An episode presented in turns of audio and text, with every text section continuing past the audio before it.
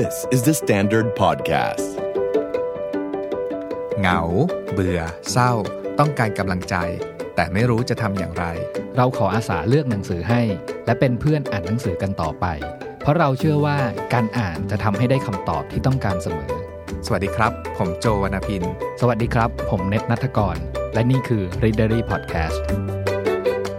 Readery Podcast Reading is sexy พี่เน็ตถ้านึกถึงหนังสือสักเล่มนึงในช่วง 3-4 ปีมาเนี่ย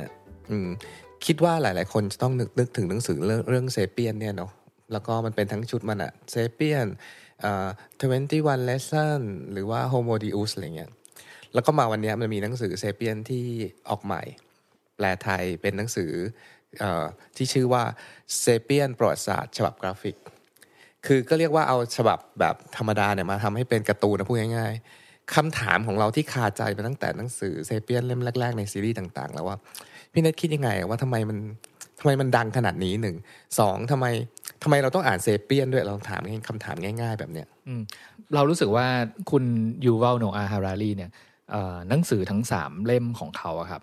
มันเหมือนกับเปิดหน้าฉากใหม่สำหรับการอ่านประวัติศาสตร์แบบป๊อปปูล่าเรารู้สึกว่าเมื่อหนังสือเล่มนี้ออกตั้งแต่เซเปียนเลยเนาะแล้วสำนักพิมพ์เองหรือวงการหนังสือเองที่เอาหนังสือเล่มนี้มาโปรโมทให้เข้าถึงผู้คนแบบเป็นวงกว้างมากๆแล้วกลายเป็นหนังสือดังแล้วหลังจากที่คนได้อ่านแล้วเนี่ยมันมีเนื้อหาที่รู้สึกว่าเฮ้ยสารบางอย่างที่คุณยูวัลนำเสนอเนี่ยมันช่วยเปิดมุมมองใหม่ๆที่ทำให้เรามองย้อนกลับไปในประวัติศาสตร์หน้าเดิมๆหรือแม้กระทั่งมองย้อนเข้าไปแบบถึงพฤติกรรมของตัวเราของมนุษย์หรือของแบบสังคมอ่ะให้เห็นชัดขึ้นโดยที่ก่อนหน้านั้นน่ะอาจจะยังไม่มีใครเปิดประเด็นต่างๆเหล่านี้ได้ชัดเจนและป๊อปปูล่าเท่าแสดงว่าพี่เนทอ่ะเฟรมหนังสือก่อนเลยว่าเป็นหนังสือประวัติศาสตร์ถูกปะเราคิดว่ามันเป็นส่วนผสมของประวัติศาสตร์คือส่วนหนึ่งแต่หลักๆแล้วเรารู้สึกว่ามันเป็นหนังสือเชิงหลายๆศาสตร์รวมกันอยู่ในนี้ no, เป็นเรื่อง no. ของแบบฟิสิกส์เคมีชีวะมีอยู่หน่อยๆแต่หลักๆในเล่มนี้เรารู้สึกว่าเป็นหนังสือประวัติศาสตร์เชิงมนุษยวิทยาแล้วก็ศึกษาเรื่องความสัมพันธ์ในสังคมโครงสร้างของสังคมต่างๆผ่านข้อมูลทางประวัติศาสตร์ที่ทำให้เราเข้าใจได้ง่ายอ่ะมันและยิ่งแบบพอเล่ม Homo Deus นี่มันเป็นแบบหนังสือประวัติศาสตร์ที่พูดถึงอนาคตอ่ะคือมันพูดถึงมนุษย์ตั้งแต่จุดเริ่มต้นจนถึงปัจจุบันแล้วก็เลยไปถึงอนาคตเราจะเป็นยังไงกันนะอะไรอย่างเงี้ยผมรู้สึกว่าเฟรมของคุณยูวัลเนี่ยเขาไม่ได้เป็นแค่นักประวัติศาสตร์ที่มองย้อนกลับไปในอดีตอย่างเดียวไงแต่ว่าเขาเอาข้อมูลในด้านที่เขาสนใจจากการศึกษาประวัติศาสตร์แล้วที่ได้มาเนี้ยมาใช้กับการมองพฤติกรรมของผู้คนและสังคมใช่ป่ะและยังโยงไปถึงว่าแบบเฮ้ยในอนาคตเนี่ยถ้าพวกเราแบบรู้เรามาจากประวัติศาสตร์ต่างๆเหล่านี้แล้วในอนาคตเราจะเดินทางไปต่อได้ยังไงไปทางไหนแต่ด้วยแบบสารภาพเลยนะพี่เนทพอพูดถึงคำว่าประวัติศาสตร์อะเวลาเรานึกถึงประวัติศาสตร์ถ้าประวัติศาสตร์โลกก็จะนึกถึงแบบสงครามโลกอะไรปฏิวัติฝรั่งเศสอะไรอย่างเงี้ยหรือประวัติศาสตร์ไทยก็นึกถึงสมัยอยุธยาหรืออะไรเงี้ยหนังสือพวกเนี้ยมันก็มีอยู่แล้วมากมายแต่ทำไมเราต้องอ่านเซเปียนอันนี้ด้วยมันต่างกันยังไงหรอผมว่ามันขยายขอบเขตพูดอย่างนี้แล้วกันสำหรับผมนะผมรู้สึกว่าเวลาเราพูดถึงหนังสือประวัติศาสตร์กันเนาะเราก็จะพูดถึงประวัติศาสตร์ที่มีการเรคคอร์ดใช่ป่ะที่มีการบันทึกแล้วก็มีหลักฐานเชิงประจักษ์อย่างนี้แล้วกันว่าใครทำอะไรที่ไหนยังไงมีปูมบันทึกไว้ตรงไหนยังไงบ้างแล้วก็ส่วนใหญ่ก็จะเป็นประวัติศาสตร์ที่แบบในโลกในประเทศที่เราสนใจอะไรเงี้ยแต่ว่าพออ่านเล่มนี้มันเหมือนแบบเฮ้ยมันราวกับว่าพาเราไปอยู่ร่วมเดินทางกับนักขุดค้นทางประวัติศาสตร์เนาะเป็นพวก anthropology อ่ะเป็นนักมนุษยวิทยาที่ไปศึกษาหลังจากขุดพ้นพบเจอแบบโครงกระดูกหรือไปเจอมนุษย์ภาพเขียนมนุษย์ถ้ำอะไรเงี้ยแล้วศึกษาเชื่อมโยงความเป็นไปทั้งหมดว่าแบบเฮ้ยเอาจริงๆแล้วเนี่ยเขาไม่ได้ศึกษาแค่ชาติพันธุ์เดียวประเทศเดียวหรือบริเวณเดียวอะไรเงี้ยแต่เชื่อมโยงข้อมูลทุกอย่างให้กลายเป็นประวัติศาสตร์ทั้งหมดของสปีชีส์เราโฮโมเซเปียนอะไรเงี้ยมันก็เลยรู้สึกว่าแบบสนุกแล้วก็อย่างนึงคือผมจำได้ว่าตอนเด็กๆเนี่ยเคยอ่านการ์ตูนโดเรมอนครั้งหนึ่งเนาะแล้วก็แบบเฮ้ยเซอร์ไพรส์มากเลยว่าเพราะโดเรมอนตอนนั้นน่ะ มันชื่อตอนว่าผมไปขนเพิ่มมาเพิ่มนะครับชื่อตอนมันคือ Save the Neanderthal ที่ย้อนกลับไปเจอพวกมนุษย์ถ้ำแล้วก็ไดโนเสาร์อะไรอย่างเงี้ยใช่ๆแล้วก็เหมือนเขาไปเจอเนี่ยโนบิตะชิซุกะแล้วก็ซูนิโอะที่เป็น Neanderthal อยู่ใช่ป่ะแล้วถ้าจำไม่ผิดนะครับคือโนบิตะเนี่ยต้องขอให้โดเรมอนใช้ของวิเศษแปลงร่างจากตัวเองเป็นเด็กผู้ชายให้กลายเป็นเด็กผู้หญิงโฮโมไซเปียนเพื่อไปทำความรู้จักกับพวกกลุ่มเด็กผู้ชายNeanderthal อีกทีนึงซึ่งตอนนั้นน่ะก็แบบก็สนุกเราได้ยินคำว่าNeanderthal นะเราว่าเฮ้ยเป็นมนุษย์ถ้ำเป็นมนุษย์ที่หายสาบสูญไปแล้วคือสูญพันธุ์ไปแล้วใช่ป่ะแล้วก็แบบติดอาจจะมีความรู้ทางประวัติศาสตร์แบบอยู่นิดๆจากการ์ตูนที่ได้มาแต่หลังจากนั้นเราก็ไม่ได้แบบไปศึกษาต่อว่าแบบเฮ้ยยังไงนะคือมนุษย์มีทั้งหมดแบบกี่สปีชีส์แล้วมันมีบางสปีชีส์ที่สูญพันธุ์ไปแล้วด้วยเหรอถ้าพี่เนทพูดถึงแบบโดเรมอนตอนนั้นอะถ้าเป็นเราอะความเชื่อมโยงของเราระหว่างหนังสือมนุษย์เนียนเดอร์เทลของเราอะมันอยู่ในซีรีส์สารคดี BBC ไว้หรือว่าสารคดีกำเนิดโลกต่างๆนานาเนี่ยมันเหมือนเป็นก้อนความรู้หนึ่งที่วนๆอยู่ในหัวเรานะพี่เนทแต่ว่าพอเราได้รู้จักเซเปียนอ่ะเราเจอสิ่งนี้ว่าต้องบอกก่อนว่าโจ้เป็นคนหมกมุ่นเรื่องการ know yourself เนอะหรือรู้จักตัวเองคือเราจะหมกมุ่นเรื่องนี้มากๆอย่างเช่นเราจะบอกว่าเราทุกคนควรจะต้องรู้ว่าตัวเองสมมติจัดโจ้ชอบกินเค้กแต่ว่าเราไม่เคยรู้ว่าทำไมเราถึงชอบกินเค้กนึกออกปะเรารู้ว่าเราชอบดูหนังเราชอบฟังเพลงเราชอบอ่านหนังสือแต่เราเพิ่งมารู้ว่าอ๋อเพราะอะไรนะเราถึงชอบดูหนังจากการที่เราได้อ่านหนังสือเซเปียนอ่ะ that's why เราถึงต้องแบบว่าเราถึงแรงหรือว่าให้คะแนนหนังสือเซเปียน value ค่อนข้างสูงมากอ่ะเหมือนกับว่ามันมาอธิบายช่องว่างหรือมาเชื่อมต่อช่องว่างในใจเราระหว่าง Big Bang กับว่าโจที่ต้องแบบว่าทำพอดแคสต์วันนี้อย่างไรหรือว่าอย่างที่พี่เนทว่าโนบิตะต้องแบบกลายเป็นชิซุกะแล้วการเชื่อมโยงข้อมูลต่างๆนานาตั้งแต่สมัย Neanderthal มันเกี่ยวอะไรกับเราวะ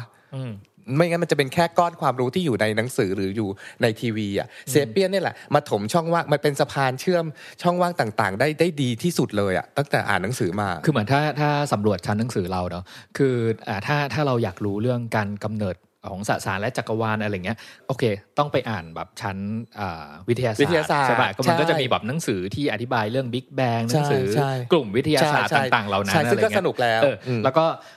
คราวเนี้ยถ้าจะมาชั้นประวัติศาสตร์ของเราเนี่ยมันก็จะเป็นประวัติศาสตร์ของแบบว่าแบบประเทศนั้นประเทศนี้อะไรเงี้ยเนาะแต่ว่าหนังสือของเราอ่ะเราไม่ค่อยได้อ่านหนังสือที่เป็นเรื่องของ anthropology สำรวจมนุษยวิทยาใช่ป่ะเรารู้สึกว่าหนังสือเล่มเนี้ยพอมันมาเชื่อมตรงกลางอ่ะมันพาจุดลากจุดระหว่าง Big Bang จนมาถึงแบบจุดประวัติศาสตร์แล้วก็มาถึงจุดปัจจุบันแล้วถ้าเกิดอ่านลามไปถึง Homo Deus อะไรเงี้ยมันพาเราไปสู่อนาคตไปยุค AI โรบอทด้วยใช่ป่ะนี่พูดในแง่วิทยาศาสตร์กับประวัติศาสตร์เนาะเชื่อมถ้าพี่เนทพูดได้ดีมากเลยอ่ะเชื่อม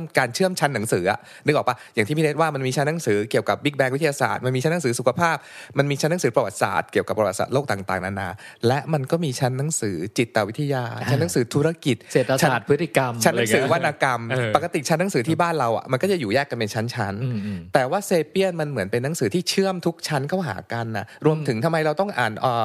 อสการ์ไวล์หรือทำไมเราต้องอ่านแบบว่าเวอร์จิเนียวูทั้งหมดมันเกี่ยวข้องแล้วมันถูกโยงด้วยเซเปียนได้หมดเลยเซเปียนคือหนังสือที่ทำให้เราเข้าใจว่าทำไมโลกนี้ถึงต้องมีฟิกชันทำไมโลกนี้ถึงต้องมีเรื่องแต่งและนิยายนี่ยังไม่นับเรื่องศาสนาการเงินการธนาคารอะไรมันเชื่อมทั้งหมดได้หมดเลยซึ่งเดี๋ยวในวันนี้น่าจะมีแตะหลายๆเรื่องที่พูดถึงอยู่นี่แหละก็คือจริงๆแล้วหนังสือเซเปียนเนาะฉบับภาษาไทยเนี่ยออกมาได้ 2-3 ปีแล้วเล่มที่เป็นฉบับเล่มใหญ่เราเรียกว่าเล่มเทคแล้วกันเนาะแล้วก็ตอนฉบับแปลภาษาไทยของเซเปียนเล่มใหญ่เล่มนั้นออกมาคนก็โอ้โหเป็นหนังสือแบบขายดีของทุกร้านหนังสือแล้วก็คนอ่านกันเยอะเลยแล้วก็มีประเด็นที่พูดคุยถึงเรื่องบางคนอาจจะเคยรู้แล้วบางคนอาจจะไม่เคยรู้เลยว่าเฮ้ยจาก Big F อ่ะจากลิงใหญ่ที่ดูเหมือนไม่สลักสำคัญอะไรในหน้าประวัติศาสตร์หนึ่งของแบบโลกเนี้ยอยู่มาวันหนึ่งกลายเป็นสายพันธุ์เดียวของสปีชีส์โฮโม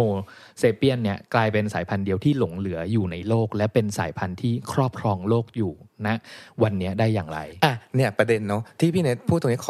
ขอแซวนิดนึงแล้วกันที่พี่เนทบอกว่าหลายคนคงได้อ่านแล้วเซเปียนอ่ะฉันขอแซวเลยว่าหลายคนก็ซื้อแล้วยังไม่ได้อ่านจะบอกเลยว่า หลายคนก็กลัวๆกล้าที่จะอ่านเพราะว่าเรื่องราวในหนังสือเล่มนี้มันยากไปเปล่าวะมันไม่เข้าใจเปล่าวะแต่ฉันว่าประเด็นคือตรงนี้เพราะเราไม่รู้ว่าเราจะอ่านไอ้เรื่องเอฟพวกนี้ไปทำไม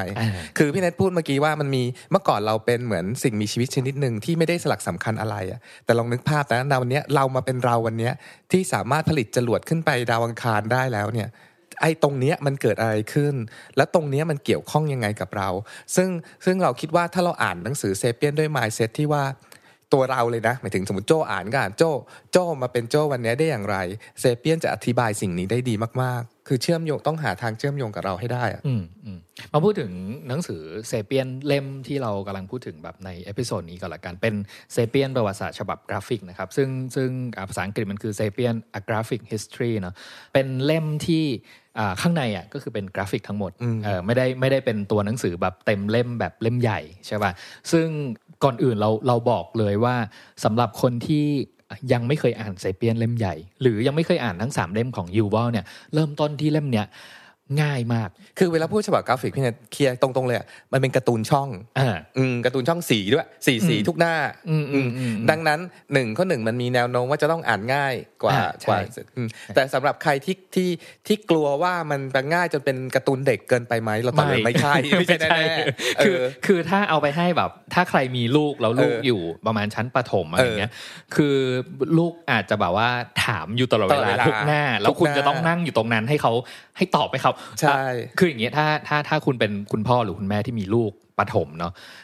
บอกก่อนเลยว่าตัวคุณเองอ่ะต้องอ่านทั้งเล่มใหญ่แล้วก็เล่มกราฟิกก่อนสักรอบนึงนะครับก่อนที่จะให้ลูกอ่านเพราะว่าจะสนุกมากเลยที่มี conversation กับลูกๆถึงเรื่องประเด็นที่อยู่ในเซเปียนเพราะว่าโดยลำพังเด็กประถมเองอ่ะอาจจะไม่สามารถแบบมีความรู้เชื่อมโยงเรื่องสังคมเรื่องมนุษย์ที่ผู้ใหญ่เราอ่ะรับรู้ได้มากขนาดนั้นเอาไม่ต้องเด็กประถมเอากูนี่แหละคือแบบต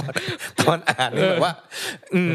มันไม่ใช่อ่านไม่รู้เรื่องเนาะแต่นึกออกป่ะเมื่อกี้ที่เราพูดกันตอนต้นว่าเซเปียนเหมือนสะพานเชื่อมชุดความรู้ของเราที่อยู่ในหัวจากก้อน A ก้อน B ก้อน C มันรวมกันน่ะมันเหมือนตัวเราเองก็กำลังประมวลผลไปด้วยตอนอ่านว่าเอ๊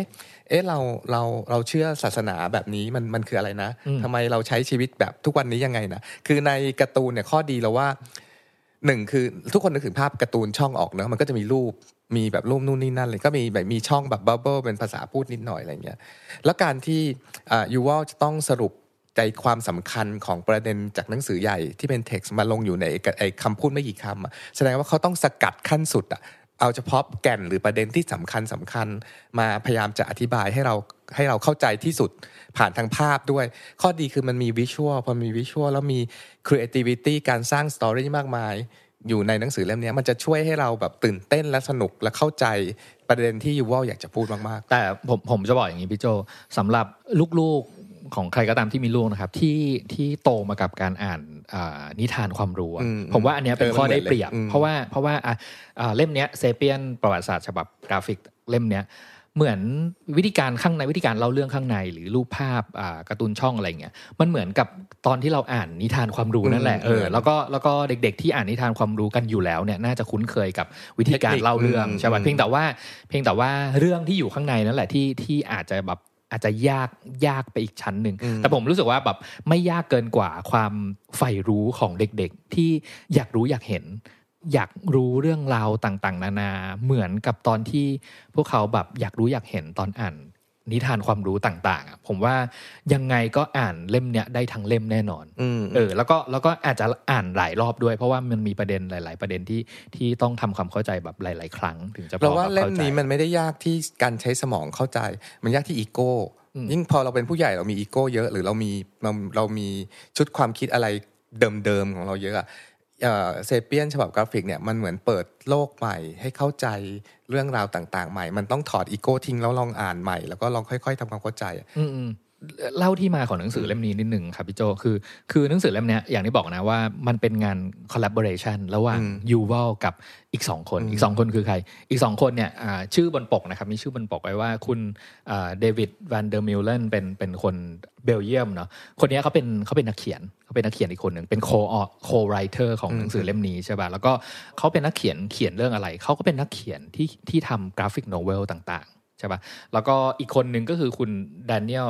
คาซาเนฟใช่ไหมคนนี้เป็นอิลลัสเตรเตอร์เป็นคนวาดรูปใช่ไหมเป็นคนฝรั่งเศสสองคนนี้คือมีดำริว่าแบบเฮ้ยอยากเอาเซเปียนนะมาทำเป็นแบบการ์ตูนเป็นแบบเป็นกราฟิกโนเวลอะไรเงี้ยก็เลยลองทำโปรเจกต์เสนอแบบยูวัลขึ้นมาอะไรเงี้ยผมไปอ่านบทสัมภาษณ์หนึ่งของยูวัลใน The Guardian ยูวัลบอกว่าแบบครั้งแรกที่ได้ยิน2คนนี้แบบเสนอโปรเจกต์มายูวัลไม่เอา คือเขาบอกว่าเขาไม่อยากให้มีตัวตนของเขาอยู่ไปในงานเขียนของเขาใช่ป่ะคุณ2คนนี้เขาคิดให้มีคาแรคเตอร์เป็นตัวละครนึงเป็นคุณยูวัลก็เลยไปนึกถึงตอนแบบที่เราอ่านแบบ3เล่มเซเปียนโฮโมดิอุสแล้วก็แบบเล่ม21บทเรียนอะไรเงี้ยวิธีการเล่าเรื่องของยูวัลเองก็ไม่ได้แบบใส่ตัวเองเข้าไปในนั้นเท่าไหร่เนาะเป็นเหมือนการแบบเล่าโดยที่แบบตัวเองเป็นผู้เล่าอยู่ห่างๆแล้วก็ให้สิ่งที่ค้นพบมาเป็นตัวเล่าด้วยตัวเองอะไรเงี้ยแต่กลับกันในกราฟิกโนเวลเล่มเนี่ยคือยูวัลต้องกลายมาเป็นแบบพระเอกในเรื่อง เป็นตัวดำเนินเรื่องเป็นคาแรคเตอร์หนึ่งที่อยู่ในแบบกราฟิกโนเวลเลยซึ่งณจุดเนี้ยเราให้เครดิตคุณเดวิดชาวเบลเยียมซึ่งเป็นนักเขียนที่พี่เนทว่าเวลาล้างภาพก่อนเวลาเราพูดว่านักเขียนน่ะเขาไม่ใช่เป็นนักแบบเปิดหน้า A4 มาแล้วมีตัวหนังสือพืดๆเนาะคุณเดวิดคนชาวเบลเยียมคนเนี้ยต้องเรียกว่าเป็นนักเล่าเรื่องแล้วเขาเป็นนักเล่าเรื่องที่เก่งมากอ่ะหนึ่งในวิธีการของเขาคือใช้นักเขียนยูวัลเลยเนี่ยมาเป็นคาแรคเตอร์อย่างที่พี่เนทว่าแล้วเขาเล่าเรื่องต่างๆที่ยูวัลพูดเรื่องไดโนเสาร์ก็ดีเรื่องแมมมอธเรื่องมนุษย์ถ้ำเรื่องนีแอนเดอร์ทัลหรืออะไรผ่านเทคนิคการเล่าเรื่องวิธีการต่างๆมหาศาลมากมายอ่ะคือถ้าดูเฉพาะเอาแค่แบบเทคนิคการเล่าเรื่องในหนังสือเล่มนี้ก็มหัศจรรย์มากแล้วคือถ้าเกิดใครมีทั้ง2เล่มอยู่กับมือนะครับเล่มฉบับกราฟิกกับฉบับที่เป็นเท็กซ์นะครับลองเปิดดูบทที่1ก็ได้ว่าเพราะว่า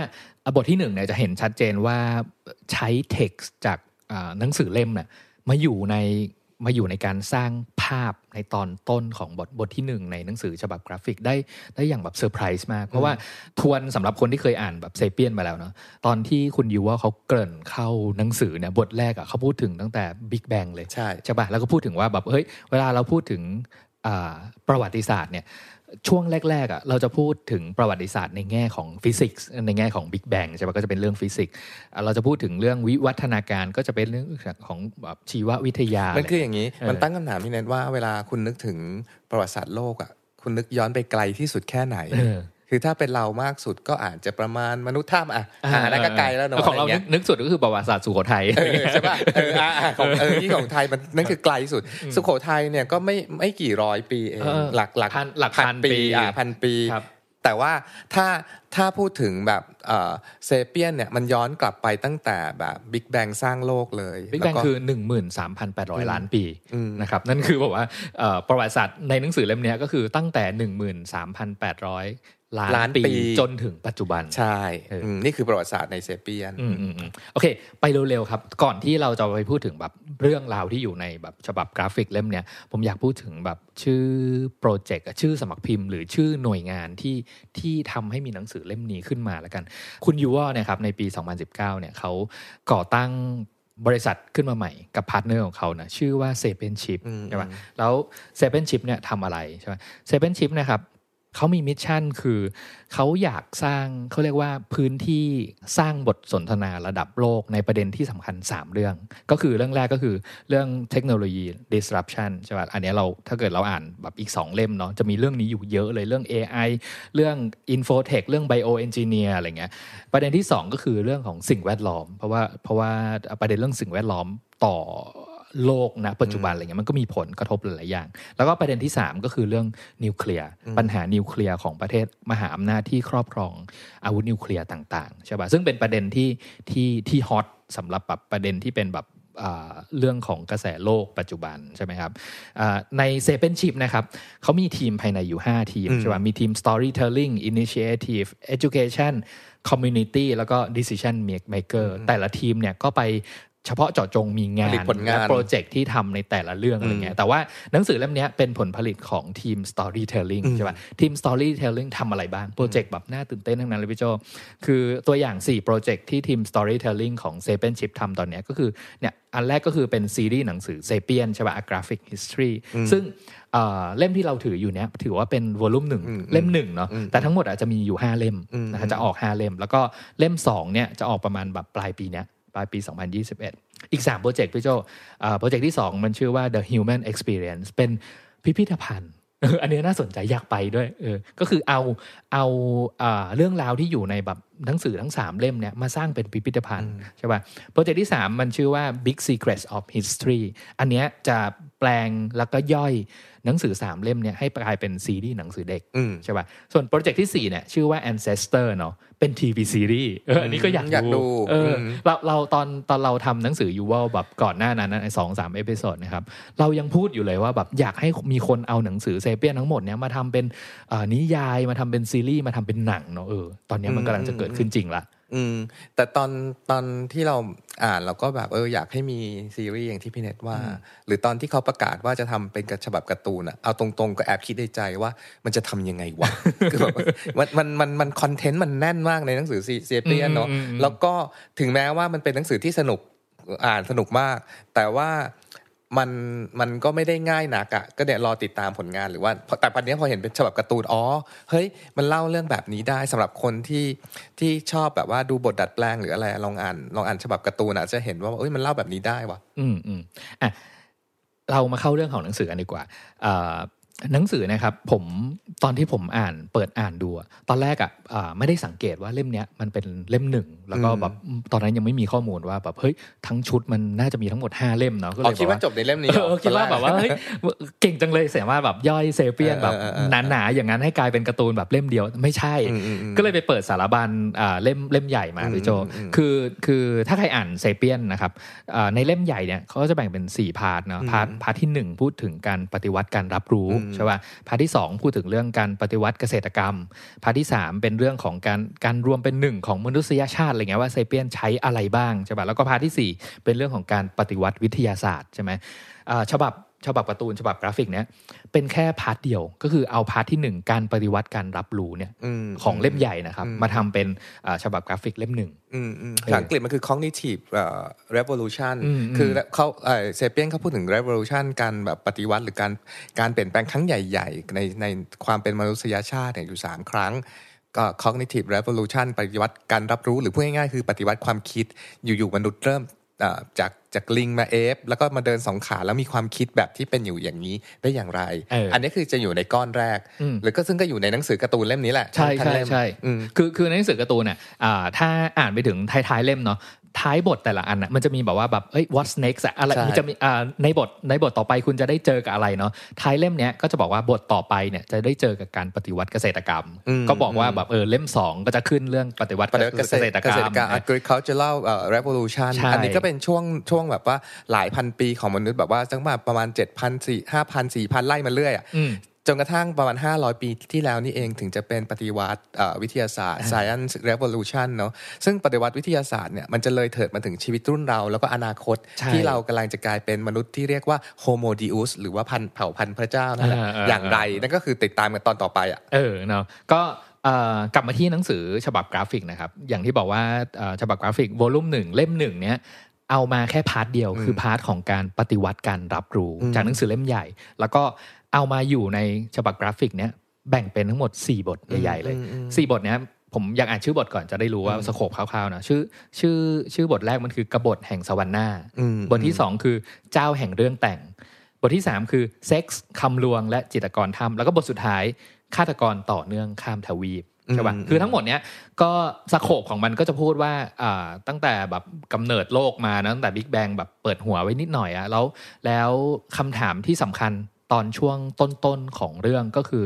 เฮ้ยแต่เดิมเนี่ยโฮโมเซเปียนไม่ได้เป็นมนุษย์สายพันธุ์เดียวเมื่อ 50,000 กว่าปีที่แล้วแต่มันยังมีแบบโฮโมจุดๆๆอื่นๆอยู่อีกแบบอีกหลายสายพันธุ์อีกหลายสปีชีส์เนาะแล้วทำไม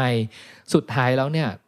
จนมาถึงปัจจุบันน่ะทำไมโฮโมอื่นๆถึงสูญพันธุ์ไปหมดแล้วเหลือแค่โฮโมเซเปียนสปีชีส์เดียวโฮโมเซเปียนมีความพิเศษอะไรหรือว่าแบบเฮ้ยได้พรอะไรมาจากพระเจ้าถึงมาทำให้บอกว่าแบบเราเหลือเพียงสายพันธุ์เดียวที่อยู่เหลือรอดมาจนถึงปัจจุบันแล้วไม่ใช่แค่อยู่เหลือรอดนะกลายเป็นสายพันธุ์ที่แทบจะเป็นสายพันธุ์ที่ครองโลกด้วย อยู่ตอนนี้อยากช่วยพี่เนทอยากพูดอย่างนี้ว่าดูไทม์ไลน์กันก่อนคือตั้งแต่โลกบิ๊กแบงแล้วก็กำเนิดเป็นโลกเป็นก้อนๆดินๆเนี่ยคือ 13,500 ล้านปีหลักล้านปีเนาะ ตรงนั้นนะเลื่อยมาเลื่อยจนกระทั่งมีสิ่งชีวิตต่างๆนานาเนี่ยแล้วก็มาจนกระทั่งมีมนุษย์ที่เรียกว่าโฮโมต่างๆที่เป็นมนุษยชาติต่างๆเนี่ยประมาณ 2.5 ล้านปีหรือ2ล้านปีคล้ายๆหลักก็ยังหลักล้านปีแล้วพอหลักหมื่นปีเนี่ยถึงจะมีสิ่งที่เรียกว่าโฮโมเซเปียนซึ่งคือเราขึ้นมาแล้วก็พอมาถึงยุคสักประมาณ 70,000 ปีถึงจะมีแบบว่าปฏิวัติเกษตรกรรมอันนี้ยังจะไม่ได้พูดในหนังสือเล่มนี้ซึ่งเขาตะไว้ในเล่ม2เล่ม3นั่นแหละแล้วก็อย่างที่ว่าเลยเถิดมาถึง500ปีถัดไปก็ถึงจะมีปฏิวัติวิทยาศาสตร์อะไรก็ว่าไปดังนั้นหนังสือเล่มนี้จะพูดอยู่ตั้งแต่แบบช่วงต้นๆนะเนาะช่วงตั้งแต่มีมนุษย์หลายๆเผ่าพันธุ์อย่างที่ว่าความน่าสนใจคืออย่างงี้เราอะคิดว่าเราเป็นมนุษย์อยู่เพียงหนึ่งเดียวอย่างเช่นสมมุติว่าหมามีชิสุมีพุดเดิ้ลมีลาบราดอร์แต่มนุษย์มีมนุษย์หนึ่งเดียวแล้วเราก็คิดว่าเราเป็นหนึ่งเดียวอย่างเงี้ยมาตลอดซึ่งไม่ใช่ในอดีตมันมีมนุษย์ประเภทอื่นๆละกันก็คือมนุษย์เนี่ยมันคือจีนัสโฮโมเหมือนกันนะโฮโมคือจีนัสโฮโมเนี่ยคือมนุษย์เป็นโฮโมต่างๆนานาโฮโมแปลว่ามนุษย์แต่เราอ่ะเป็นโฮโมเซเปียนเซเปียนแปลตรงตัวก็คือแปลว่าฉลาดเราเป็นเผ่าพันธุ์ที่ฉลาดแล้วก็มีโฮโมต่างๆก็มีโฮโมเนียนเดอร์ทัลโฮโมอีเร็กตัสและอื่นๆอีกมากมายซึ่งในหนังสือเล่มนี้ก็จะยกตัวอย่างมาสักประมาณ6ชนิด6กลุ่มมนุษย์อ่ะคำถามที่เราสนใจคือว่าทำไมตอนนั้นที่มีมากมายมนุษย์หลายชนิดอ่ะทำไมปัจจุบันไม่เหลือเผ่าพันธุ์มนุษย์เหล่านั้นแล้วทำไมถึงเหลือโฮโมเซเปียนอยู่คนแต่เพียงผู้เดียวมันเกิดอะไรขึ้นนะซึ่งดูเหมือนไม่ได้สำคัญแต่พอเข้าไปอ่านเซเปียนเยอะๆเราคิดว่ามันสำคัญมากๆเลยนะที่เราจะต้องรู้ว่าอะไรคือจุดแข็งของเราวะที่เราต่อสู้มาเป็นแบบว่าหลักหมื่นปีกันได้เนี่ยเรายังมีชีวิตรอดอยู่ทุกวันนี้แล้วไม่ใช่แค่นั้นนะตอนที่เราเป็นโฮโมแรกๆอ่ะมนุษย์โฮโมเฉยๆเนี่ยในห่วงโซ่อาหารเนี่ยเราเป็นระดับกลางๆพวกเสือสิงโตปลาฉลามนี่ระดับบนคือเป็นนักล่าระดับบนเนาะเราอยู่กลางๆเราอาจจะล่ากระต่ายได้ล่ากวางได้แต่เราก็ถูกสิงโตกินได้เหมือนกันไม่คือต้องเทียบว่าจริงๆตอนเริ่มต้นที่เป็นโฮโมแรกๆอะไรเงี้ยเราอะไม่ต่างจากลิงต้องพูดอย่างเงี้ยเป็น Big F เป็น Big F อีกอันหนึ่งใช่ไหมแล้วก็อย่างที่พี่โจบอกว่าเรายังไม่ได้อยู่จุดสูงสุดของห่วงโซ่ใช่ป่ะเราก็เหมือนลิงอ่ะคือแบบเราอาจจะแบบไปหาลูกไม้กินได้แบบหาสัตว์อะไรเล็กน้อยได้อะไรเงี้ยแต่ก็ยังแบบเป็นเหยื่อให้กับแบบสัตว์ร้ายต่างๆได้อยู่พี่เนทเชื่อไหมว่าถ้าพี่เนทพูดประโยคเมื่อกี้นี้ว่าเราก็เหมือนลิงเนี่ยถ้าพี่เนทพูดประโยคนี้เมื่อประมาณ500ปีที่แล้วอ่ะพี่เนทจะถูกจับไปตัดหัวเลยนะ คือเราไม่ยอมรับสิ่งนี้กันเรามีมายาคติหรือมีมิตรที่จะพูดกันบ่อยๆหรือมีตำนานหรือชุดความคิดหนึ่งว่าเราโคตรเจ๋งอยู่คนเดียวเป็นมนุษย์แต่เพียงผู้เดียวมานานมากอ่ะเพิ่งมาความรู้เรื่องพันธุกรรมหรือว่าชีววิทยาพวกนี้เพิ่งมาไม่กี่ปีนี้เองแล้วที่เราจะยอมรับก็เหมือนกับตอนที่ชาร์ลส์ดาร์วินถูกศาสนาจักรแบบนั่นไงกล่าวโทษไงว่าแบบเฮ้ยมันจะเป็นไปได้ยังไงล่ะก็แต่เดิมอ่ะเราเชื่อกันมาตลอดว่าเฮ้ยถ้าเราเป็นแบบฝั่งคริสต์นะก็จะบอกว่าเออมนุษย์เกิดจากพระเจ้าสร้างโลกอะไรเงี้ยถ้าเกิดแบบว่าศาสนาอื่นๆแต่ละคนจะมีตำนานมาบอกเล่าเสมอว่ามนุษย์เนี่ยมีต้นกำเนิดมาจากไหนอะไรเงี้ยแต่พอมีทฤษฎีวิวัฒนาการขึ้นมาอะไรเงี้ยมันเหมือนแบบลบล้างความเชื่อและตำนานของสังคมต่างๆที่เคยบอกเอาไว้ว่ามนุษย์มีต้นกำเนิดมาจากสิ่งนั้นสิ่งนี้นะมีใครเป็นผู้สร้างอะไรบ้างอะไรเงี้ยแต่ไม่ใช่มนุษย์มีเส้นสายวิวัฒนาการมาจากแบบ The Big F WF ก็คือแบบว่าคือจากลิงก็กลายมาเป็นเอฟอ่ะพูดง่ายๆหรือกึ่งลิงกึ่งมนุษย์อ่ะแล้วหลังจากนั้นก็กลายเป็นมนุษย์แต่ว่าในความเป็นคำว่ามนุษย์ที่ว่าโคโมอย่างที่ว่ามันมีหลายเผ่าพันธุ์ที่เน้นมากๆเลยอยากให้จำสิ่งนี้ว่ามันมีหลายเผ่าพันธุ์มากๆเซเปียนเป็นแค่หนึ่งในเผ่าพันธุ์ต่างๆในหนังสือพยายามจะบอกว่าแล้วทำไมเผ่าพันธุ์อื่นถึงตายไปวะหายไปหมดเลยแล้วเหลือแต่เราวะเกิดอะไรขึ้นก่อนจะคุยเรื่องคอนเทนต์กันพี่โจอยากให้พูดถึงวิธีการเล่าเรื่องของ4บทใหญ่ๆที่อยู่ในฉบับกราฟิกหน่อยละกันว่ามันต่างจากการอ่านฉบับเท็กซ์ยังไงคือเท็กซ์เนี่ยเขาก็ไล่เรียงความรู้ไปเรื่อยๆว่าเหตุการณ์ดำเนินค่อยๆเรียงตามปีคศปีต่างๆก็ไล่ๆไปอะไรเงี้ยแต่ในหนังสือฉบับการ์ตูนเนี่ยมันจับเป็นประเด็นไว้ประเด็นแรกเรื่องแบบกบฏทุ่งหญ้าสวรรค์น่ะคือเมื่อก่อนเนี้ยเผ่าพันธุ์พวกเราอะโฮโมทั้งหลายอ่ะหรือโดยเฉพาะอย่างยิ่งโฮโมเซเปียนน่ะมันอยู่ทางแอฟริกาตะวันออกก่อนก็คือประมาณทุ่งหญ้าสวรรค์น่าเนาะแล้วก็พูดถึงการใช้ชีวิตอยู่ในทุ่งหญ้าสวรรค์น่านั้นแล้วก็เขาจะออกจาก ทุ่งหญ้านี้ไปทวีปอื่นทวีปนู้นทวีปนี้ได้อย่างไรเป็นนักเดินทางอย่างไรอะไรเงี้ยอย่างตอนที่1เนี่ยเขาก็ใช้วิธีการคือเหมือนมีหลานสาวของยูวอลมาเยี่ยมโซอี้มาเยี่ยมหลานสาวยูวอลมาเยี่ยมคุณอายูวอลแล้วก็ถามนู่นนี่นั่นน่ะคุณอายูวอลก็เล่านู่นนี่นั่นไปแล้วก็พาไปหาเพื่อนนักพันธุศาสตร์หรือนักชีววิทยาอีกคนซึ่งสิ่งที่ไม่เหมือนกับการอ่านเท็กซ์ก็คือมีตัวละครใช่ป่ะแล้วก็เหมือนเราอ่านการ์ตูนสั้นๆแบบสนุกเรื่องนึงสนุกเลยแหละใช่ป่ะอย่างเรื่องแรกอะไรเงี้ยที่พูดถึงเรื่องกบฏแห่งสวรรค์หน้าเนี่ยเขามีตัวละครเพิ่มขึ้นมาก็คือหลานสาวมาเยี่ยมคุณลุงมาเยี่ยมแบบคุณลุงยูวัลอะไรเงี้ยแล้วก็มาชวนยูวัลเล่นการ์ดเกมใช่ป่ะแล้วก็การ์ดเกมเนี้ยชื่อเกมว่า Hominins ใช่ป่ะแล้วก็เป็นการ์ดเกมที่การ์ดแต่ละใบเป็นเผ่าพันธุ์โฮโมแต่ต่างๆอะไรเงี้ยเช่นใบนึงก็เป็น Homo erectus ใบนึงเป็น Homo neanderthal Homo luzon Homo denisova อะไรก็ว่าไปก็มี Homo sapien แต่ละการ์ดเกมก็เป็น1คาแรคเตอร์ใช่แล้วก็ข้างในแต่ละการ์ดเกมอ่ะก็จะมีคุณสมบัติของแบบโฮโมมนุษย์แต่ละประเภทเนาะว่ามีคุณสมบัติอะไรบ้างอะไรเงี้ยอย่าง Homo luzon อะไรเงี้ยเหมือนเป็นแบบมนุษย์คนแคระใช่ป่ะโฮโมลูซอนเนี่ยสนุกพี่เนทที่เมื่อกี้พี่เนทพูดว่าโฮโมลูซอนเนี่ยเป็นเกาะอยู่ในฟิลิปปินส์เนาะที่เรียกว่าสนุกเพราะว่าโฮโมลูซอนเนี่ยเราเพิ่งเจอเขาเมื่อ2019นี่เอง2019นี่คือ2ปีที่แล้วอะไรอย่างเงี้ยแล้วเขาก็คือมีชีวิตคาบเกี่ยวอยู่กับพวกเราด้วยพวกเราเซเปียนในอดีตด้วยคืออย่างงี้เวลาเราดูภาพโดยเฉพาะภาพของดาวินชีเนี่ยหลายคนจะนึกภาพนี้ออกก็คือจากลิงเดินแบบว่า4ขาค่อยๆแบบว่าโตมาเป็นลิงเดิน2ขาตัวใหญ่หน่อยแล้วก็กลายเป็นมนุษย์แล้วก็เป็นมนุษย์ยืน2ขาแล้วก็กลายเป็นมนุษย์ปัจจุบันภาพนี้หลายคนจะเข้าใจผิดว่ามันมีเส้นทางเดียวก็คือเราเนี่ยนะโจ้เนี่ยจากอดีตเคยเป็นลิงแล้วค่อยๆกลายมาเป็นโจ้วันนี้อย่างไรแต่จริงๆแล้วอ่ะไอ้การ์ดเกมโฮมินินที่พี่เนทพูดเมื่อกี้เนี่ยกำลังจะอธิบายว่ามันไม่ได้เป็นแบบนั้นเว้ยมันคือมันเกิดมาเป็นมนุษย์หลายๆคนที่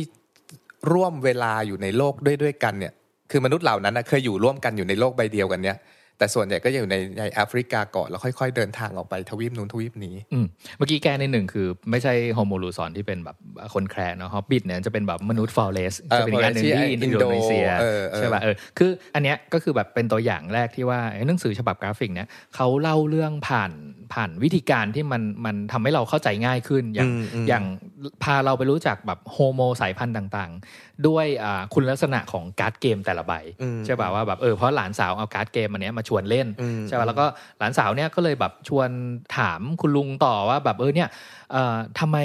แต่ก่อนเมื่อ 50,000 ปีที่แล้วมีมนุษย์มากกว่าแบบ6สปีชีส์แต่ทำไมตอนเนี้ยมันเหลือโฮโมเซเปียนแบบแค่สปีชีส์เดียวใช่ป่ะคุณลุงก็เลยแบบว่าแบบจะตอบยังไงดีอะไรเงี้ยก็ชวนหลานสาว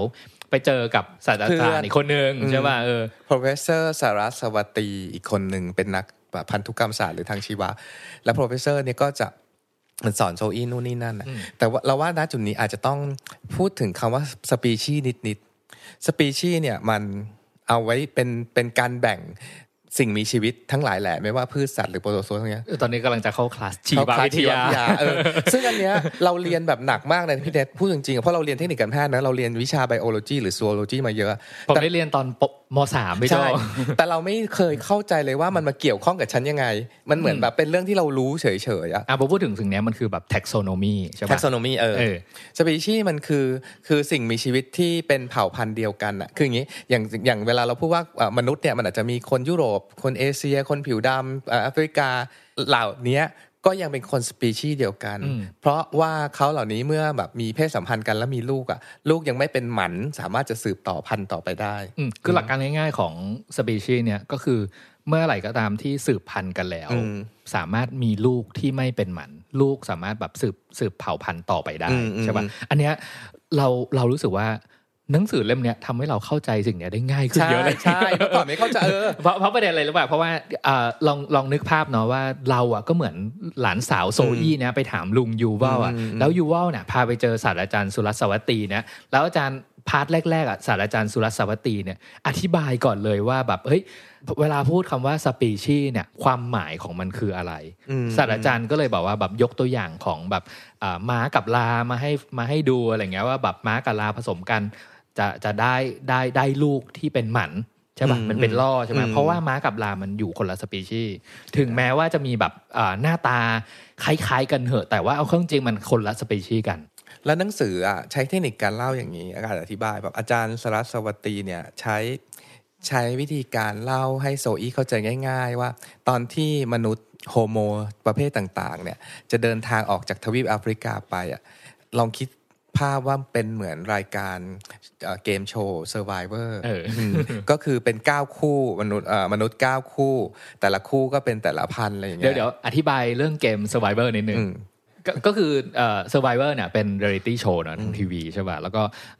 ถ้าเคยดูนะครับเขาก็จะจับแบบคู่หนุ่มสาวหลายๆคู่อะไรเงี้ยไปปล่อยเกาะใช่ป่ะแล้วก็ใช้ชีวิตบนเกาะให้รอดเขาก็จะมีแบบภารกิจแล้วก็มี challenge มาแล้วก็แบบว่าจะมีการแพ้คัดออกต่อเวลาอันนี้คือหลักการของเกม Survivor ใช่ป่ะแล้วก็พอมาอยู่ในหนังสือเล่มนี้มันเลยมาเป็นเกมที่ชื่อว่าเกมวิวัฒนาการเนาะแล้วก็ให้มนุษย์สายพันธุ์ต่างๆเนี่ยหลายๆคู่นะครับเหมือนจับมาใส่ที่แอฟริกาแล้วแกต้องรอดนะแล้วก็แกต้องเดินทางไปที่นู่นที่นี่แล้วก็แกต้องใครอยู่รอดชนะก็จะได้เป็นเจ้าโลกพูดง่ายๆแล้วก็รายการก็ตัดไปอีก1ล้านปีผ่านมาลองตัดมาดูซิใครยังอยู่บ้างอ๋อแพ้ไปแล้ว2คนตัดไปอีก 50,000 ปีเหลือใครบ้างอ๋อตอนนี้เหลือแค่2คู่มนุษย์2ประเภทนี้ตัดมาโลกปัจจุบันในสุดท้ายโฮโมเซเปียนเป็นผู้ชนะเกมนี้อย่างเงี้ยมันก็เลยเข้าใจง่ายมีตลกตอนหนึ่งพี่โจในเกมวิวัฒนาการเนี่ยที่พิธีกรบอกว่าเริ่มต้นเกมได้เลยค่ะอะไรเงี้ยแล้วก็แบบมีโฮโมคู่หนึ่งที่แบบว่าหกล้มแล้วก็บอกว่าเสียใจด้วยนะคะคุณไม่ได้ไปต่อแพ้คัดออกเลยอะไรเงี้ยเป็นโฮโมอิเล็กตัสอะไรเงี้ยซึ่งโฮโมอิเล็กตัสเขาไม่ได้พูดเล่นๆนะเพราะว่าไอ้สองคนเนี้ยหนึ่งคนที่ล้มอ่ะคือผู้หญิงที่ชื่อลูซี่เป็นโครงกระดูกของโฮโมอิเล็กตัสที่ดังมากแล้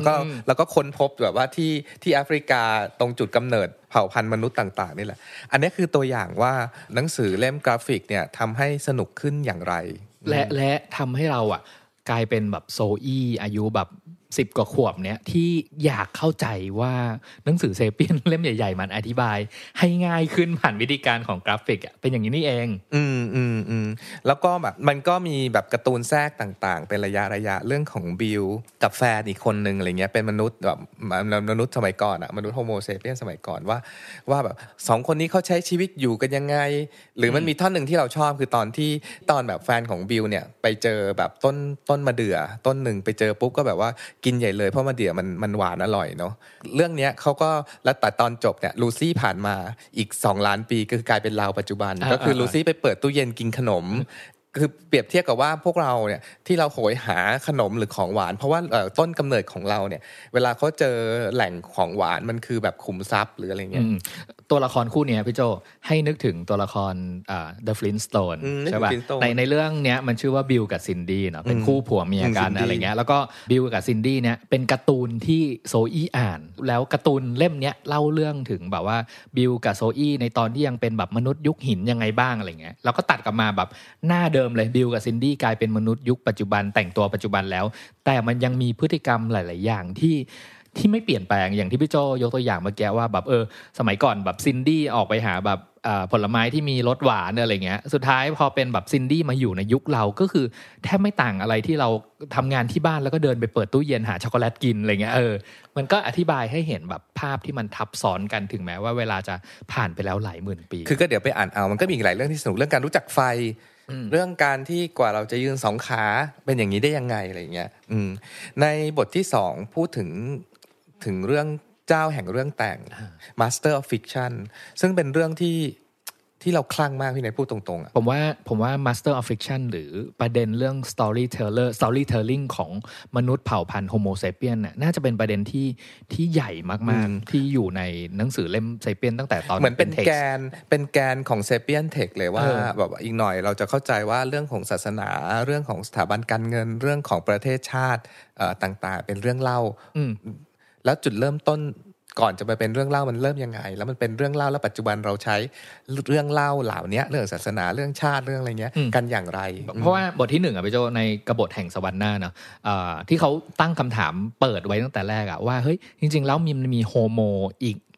มากกว่า6สปีชีส์อยู่ณตอนนั้นพร้อมๆกันใช่ป่ะแต่สุดท้ายแล้วเนี่ยเมื่อโฮโมทุกอย่างทุกสายพันธุ์เข้ามาสู่เกม Survivor เนี่ยทำไมเหลือรอดมาแค่โฮโมเซเปียนใช่ป่ะบทที่2ก็เลย พยายามจะให้คำตอบว่าอ๋อสาเหตุหนึ่งที่รอดเนี่ยเพราะว่าความเป็น Master of Fiction ของ Homo Sapiens นี่เองแบบเฉลยข้อสอบเลยก็ได้ว่าเหตุผลที่ทำให้เราสามารถอยู่รอดจากอันตรายหรือว่าภาวะแบบสูญพันธุ์ต่างๆนะเรานึกออกนะว่าสัตว์ต่างๆสูญพันธุ์มากมายแม้กระทั่งทุกวันนี้ยังมีสัตว์ที่สูญพันธุ์แต่ตั้งแต่เริ่มน่ะสัตว์ต่างๆมันสูญพันธุ์ไปเรื่อยๆรวมทั้งญาติโฮโมของเราต่างๆก็สูญพันธุ์ต่างๆแต่ทำไมเราถึงอยู่รอดเป็นเพราะว่าเราใน DNA เราพัฒนาสมองอะไรบางอย่างไม่รู้สิ่งหนึ่งที่เราทำได้คือการคิดค้นเรื่องแต่งเนี่ยมันเกิดมาจากภาษาคืออย่างนี้สัตว์หลายๆชนิดเขาก็มีภาษากันนะอย่างลิงเขาก็มีสมมติว่ามีสิงโตมามันก็จะมีลิงจะร้องภาษาหนึ่งว่าสิงโตมานะทุกคนวิ่งขึ้นต้นไม้นะอะไรเงี้ยอันนั้นน่ะใช่แต่ของเราเนี่ยภาษาของเราหนึ่งคือมันยืดหยุ่นกว่านั้นมากมันสามารถแบบว่าพลิกแพลงต่างๆนานาได้มากมายอ่ะอย่างสมมติว่าถ้าคนโฮโมชนิดอื่นเขาไปเจอสิงโตที่แม่น้ำเขากลับมาบอกเพื่อนเขาอาจจะพูดแค่ว่ามีสิงโตอยู่ที่แม่น้ำแต่พวกเราโฮโมเซเปียนน่ะกลับมาบ้านปุ๊บเราแบบนี่นะตอนท้องฟ้ายามเย็นนะฉันเห็นสิงโตตัวหนึ่งเดินย่องอยู่ริมแม่น้ำนะสิงโตเป็นดูอ่อนแรงพวกเราน่าจะวางแผนรวมตัวกันสัก10คนไปฆ่าสิงโตนี้ได้คือภาษาของเรามันยืดหยุ่นแล้วก็ซับซ้อนกว่าพวกเขาเยอะกับประเด็นที่2คือตามธรรมชาติเนี่ยสัตว์ต่างๆรวมตัวกันได้มากที่สุดก็ร้อยตัวหรือ100คนในกลุ่มอะมันไม่สามารถสื่อสารกับคนเกินร้อยได้แต่โฮโมเซเปียนที่รอดมาได้ทุกวันนี้เพราะเราสามารถสื่อสารกับคนเกินร้อยได้เช่นทุกๆปีเราต้องไปที่เมกะคนจำนวนมากหรือว่าตั้งแต่สมัยแบบสงครามครูเสดพวกเรารวมตัวกันถึงแม้ว่าเราจะไม่ได้รู้จักกันเรารวมตัวกันไปต่อสู้เพื่อพระเจ้ากันเถอะที่สงครามครูเสดอ่ะหรือว่านี่ไงพวกเราชาวชาติไทยเราชาวไทยตรงนั้นอย่างนี้อย่างนี้อย่างนั้นนะเนี่ยคือเป็นตำนานหรือเรื่องเล่าที่เราแต่งขึ้นมาแล้วเราใช้แบบสื่อสารกับคนจำนวนมากได้บทที่2เนี่ยพี่โจ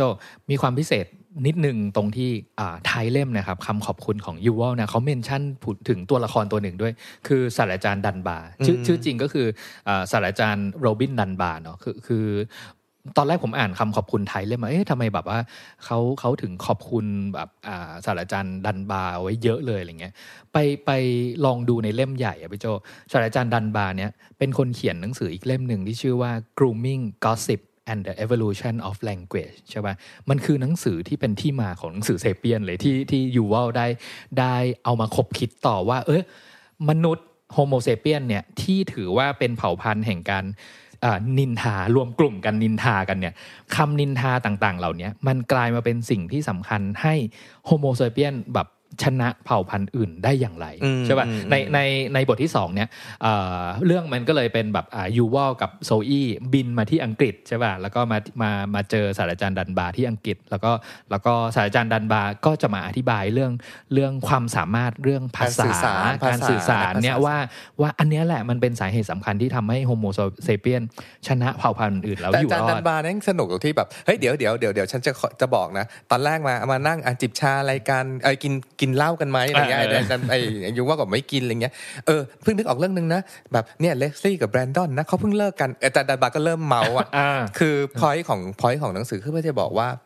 การเมาหรือการกอสซิปกันน่ะบางทีมันอาจจะมีความหมายอะไรในตัวของมันมีความสำคัญใช่ถ้าใครได้อ่านเซเปียนเล่มใหญ่มาแล้วเนาะคือมันมีอธิบายไว้เป็นบทเลยพี่โจเรื่องเขายกตัวอย่างว่าแบบเฮ้ยเนี่ยอาจารย์มหาลัยเนี่ยอาจารย์ฟิสิกส์กับเคมีคุยกันอ่ะเขาคงจะคุยเรื่องแบบสูตรเคมีกับฟิสิกส์หรือเปล่าใช่ไม่เขาคุยกันถึงแบบว่าแบบอาจารย์อีกคนเนี่ยว่าเขามีชู้กับอาจารย์อีกคนอยู่ในภาควิชาเดียวกันอะไรเงี้ยอาจารย์ภาคเคมีก็คุยเรื่องนี้แหละนี่คือสิ่งที่มนุษย์โฮโมเซเปียนเนี่ยทำกันเป็นประจำเหมือนเป็นสิ่งที่มันเป็นสิ่งที่ต้องทำอ่ะแต่ก่อนเราไม่เคยแบบคิดประเด็นนี้เหมือนกันนะเรารู้สึกว่าแบบเฮ้ยการนินทาคนเนี่ยมันทำไปทำไมมันมีแต่เรื่องแบบแย่ๆทำไมเราต้องแบบไปคุยถึงเพื่อนร่วมงานเราที่แอบไปคบชู้กับคนนั้นไปคุยถึงแบบเฮ้ยคนเนี้ยเขาแบบว่าแบบทำสิ่งเนี้ยไม่ค่อยดีว่ะแล้วไปเมาให้คนฟังอะไรเงี้ยแต่ไอการเมาการนินทากันนี่แหละมันเป็นสิ่งที่สำหรับเราอ่ะเรามองว่ามันเป็นแบบsurvival message เป็นสารที่ทำให้พวกเราอยู่รอดอ่ะอยู่ในพฤติกรรมการนินทาของโฮโมเซเปียนคือถ้าพูดให้กลางๆก็สิบก็เป็น story storytelling ชนิดหนึ่งประมาณแบบว่าแล้ว storytelling นี่แหละทำให้เราสามารถอยู่รอดเป็นการจัดระบบของสังคมนั้นๆชนิดหนึ่งอ่ะผู้สั้นๆเราไปอ่านในรายละเอียดอยู่เนาะอาจารย์ดันบาช่วงอาจารย์ดันบาช่วง Master of Fiction เนี่ยในหนังสือใช้วิธีการสร้างซูเปอร์ฮีโร่ขึ้นมาตัวหนึ่งชื่อด็อกเตอร์ฟิกชันมาอธิบายให้โซอี้เข้าใจว่าหน้าที่ของแบบฟิกชันน่ะต่างๆมีอะไรบ้างในบรรดากลุ่มแบบว่าซูเปอร์ฮีโร่ในเรื่องแบบในเรื่องการเล่าเรื่องเนี่ยเขาเปรียบเทียบเหมือนกับหนังสือแบบพวกแบทแมนซูเปอร์แมนน่ะก็จะมีซูเปอร์ฮีโร่ตัวอื่นๆอย่างกัปตันดอลล่าเลดี้จัสติสก็คือเกี่ยวกับพวกศาลเนาะหรือว่า Liberty Mary Ann ก็คือคนต่อสู้เพื่อ Human Rights มนุษยธรรมต่างๆหรือว่า The Cop ก็คือแบบบริษัทต่างๆซึ่งต่างๆเหล่านี้ไม่ว่าจะเรื่องศาสนาเรื่องศาลเรื่องธนาคารเรื่องบริษัทยูว่าอธิบายให้เราว่ามันคือเรื่องเล่าชนิดหนึ่งมันเป็นฟิกชันทั้งนั้นและไอ้ฟิกชันเนี้ยมันทำให้เราอยู่รอดเว้ยลองคิดดูภาพดูนะสมัยก่อนอะสัตว์ตัวอื่นอาจจะบอกเพื่อนสัตว์ด้วยกันว่าเฮ้ยในถ้ำนะมีสิงโตอยู่นะเว้ยแต่มนุษย์อะสามารถทำสิ่งนี้ได้มนุษย์บอกเพื่อนมนุษย์ด้วยกันว่าเฮ้ยบนท้องฟ้ามีพระเจ้าคอยดูแลพฤติกรรมเราอยู่นะสัตว์อื่นๆไม่มีสิ่งนี้ในการแต่งเรื่องในการจินตนาการเรื่อง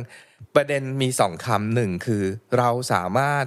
จินตนาการเรื่องและเล่าเรื่องนี้ให้เรื่องแต่งเนี้ยให้คนอื่นเพื่อที่จะเชื่อได้สัตว์อื่นๆไม่มีความเชื่อกันเวลาเขาบอกอย่างนี้ก็คืออย่างนี้แต่เราอ่ะมันมีความเชื่อมีความไม่เชื่อแล้วสิ่งนี้แหละทำให้เราเป็นมนุษย์ที่อยู่รอดมาจนถึงทุกวันนี้ผมว่าฉากเปิดของด็อกเตอร์ฟิกชันเนี่ยก็ถือว่าเป็นเมสเสจที่สำคัญของหนังสือเล่มเซเปียนทั้งเล่มเลยพี่โจเพราะว่าถ้าใครเคยอ่านเซเปียนแล้วเนี่ยจะจำได้ว่าสารสำคัญอันนึงที่เปรียบเทียบได้ชัดเลยอ่ะคืออะไรคือเนี่ยด็อกเตอร์ฟิกชันอ่ะตอนที่โซอี้มาเจอด็อกเตอร์ฟิกชันอันแรกเนาะก็ถามว่าเนี่ยทำไมลิงก็สามารถแบบส่งเสียงเป็นคำออกมาเพื่อเตือนว่าแบบภัยร้ายกำลังจะมานะอะไรเงี้ยแต่ว่าลิงต่างๆเนี่ยกลับใช้เทคนิคการสื่อสารได้ไม่เท่ามนุษย์ใช่ป่ะมนุษย์โฮโมเซเปียนอะไรเงี้ยคุณด็อกเตอร์ฟิกชันเนี่ยก็อธิบายว่าเซเปียนเนี่ยอาจจะพูดว่าแบบเฮ้ยแหงนมองขึ้นบนฟ้าสิมีพระผู้เป็นเจ้าอยู่เหนือเมฆและพระองค์ก็จะทรงลงโทษทุกคนหากว่าคุณไม่ทำตามที่พระองค์ตรัสสอนใช่ไหมแล้วก็หากทุกคนเชื่อในเรื่องนั้นก็ต้องทำตามกฎหมายและกฎระเบียบเดียวกันเพื่อที่คุณจะร่วมมือกันได้อย่างมีประสิทธิภาพแม้ว่าจะไม่รู้จักกันเลยก็ตามใช่ปะก็คือแบบอันนี้ก็จะพูดถึงเรื่องการสร้างเรื่องแต่งเกี่ยวกับศาสนามาเพื่อให้แบบหลายๆคนน่ะเชื่อในสิ่งที่ไม่มีจริงได้แล้วเอาสิ่งที่เป็นเรื่องแต่งต่างๆเหล่านั้นน่ะมาใช้ในการสร้างสังคมสร้างกฎระเบียบในการปกครองพวกเขาต่างๆเหล่านั้นอะไรเงี้ยแล้วก็ด็อกเตอร์ฟิกชันเนี่ย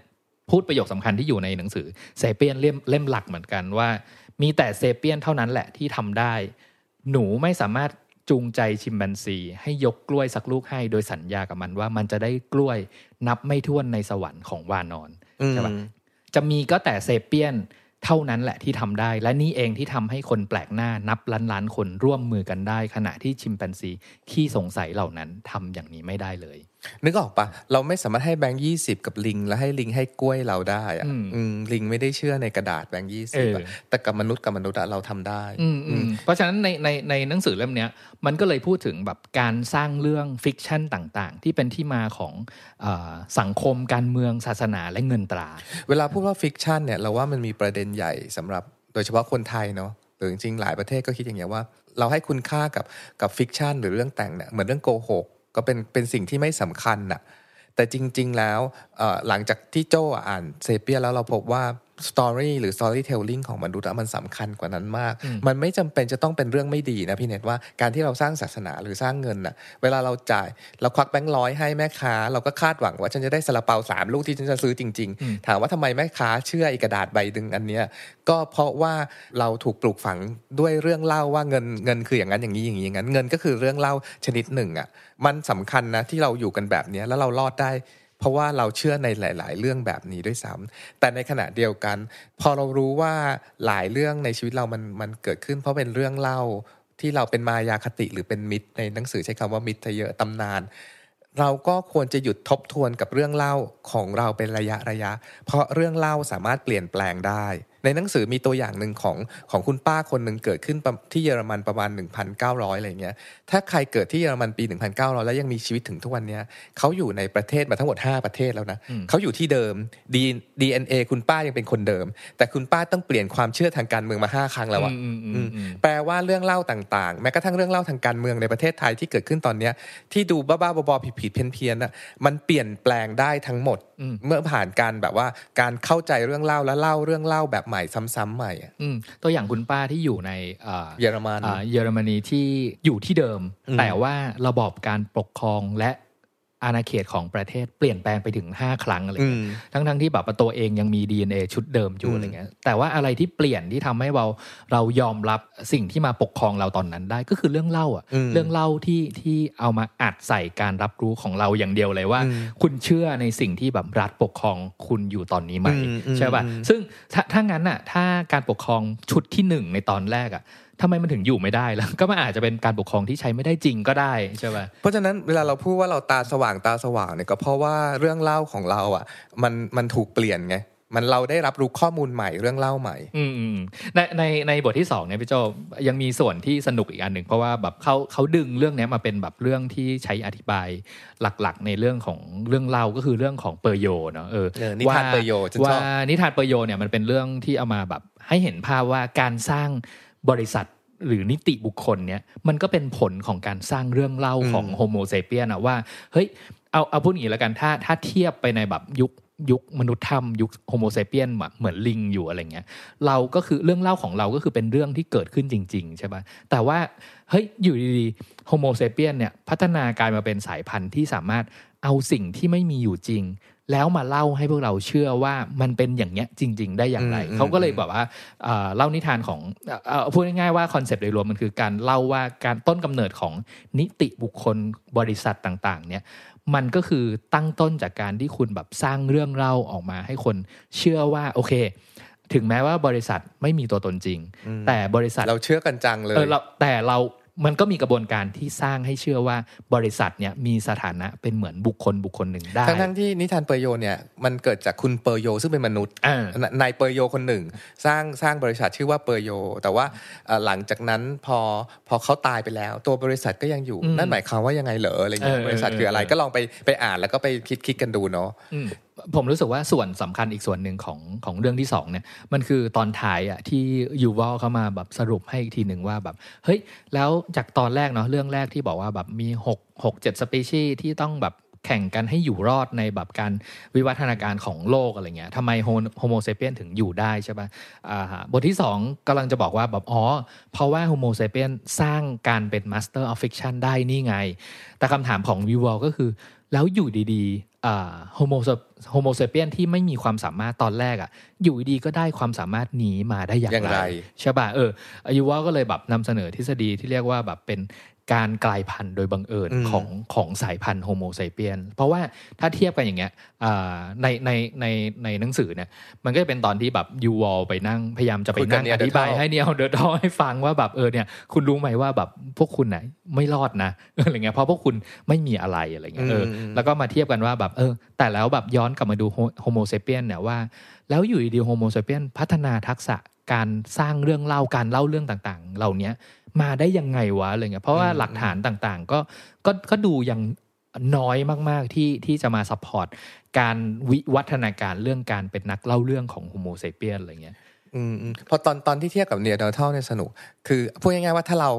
าเซเปียนสู้กับเนียร์เดอร์ทัลตัวเนี่ยเราแพ้แน่ๆเพราะเขาแข็งแรงกว่าสมองก็ใหญ่กว่าพูดง่ายๆว่าฉลาดกว่าด้วยซ้ำอะไรเงี้ย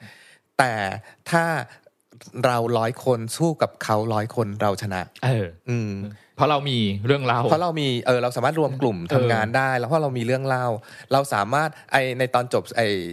ยูวัลก็พยายามจะไปบิ้วเนี่ยแต่ถ้าว่าเนี่ยเฮ้ยมีแมมมอสอยู่ตรงนั้นนะแกแบบว่าไปลุมจัดการจะได้มีอาหารกินกันไหมอะไรเงี้ยเนี่ยแต่เขาบอกว่าไม่หรอกฉันทำ ฉันจะไปลบกับคนเป็นร้อยได้ยังไงฉันยังไม่ไว้ใจอีนั่นเลย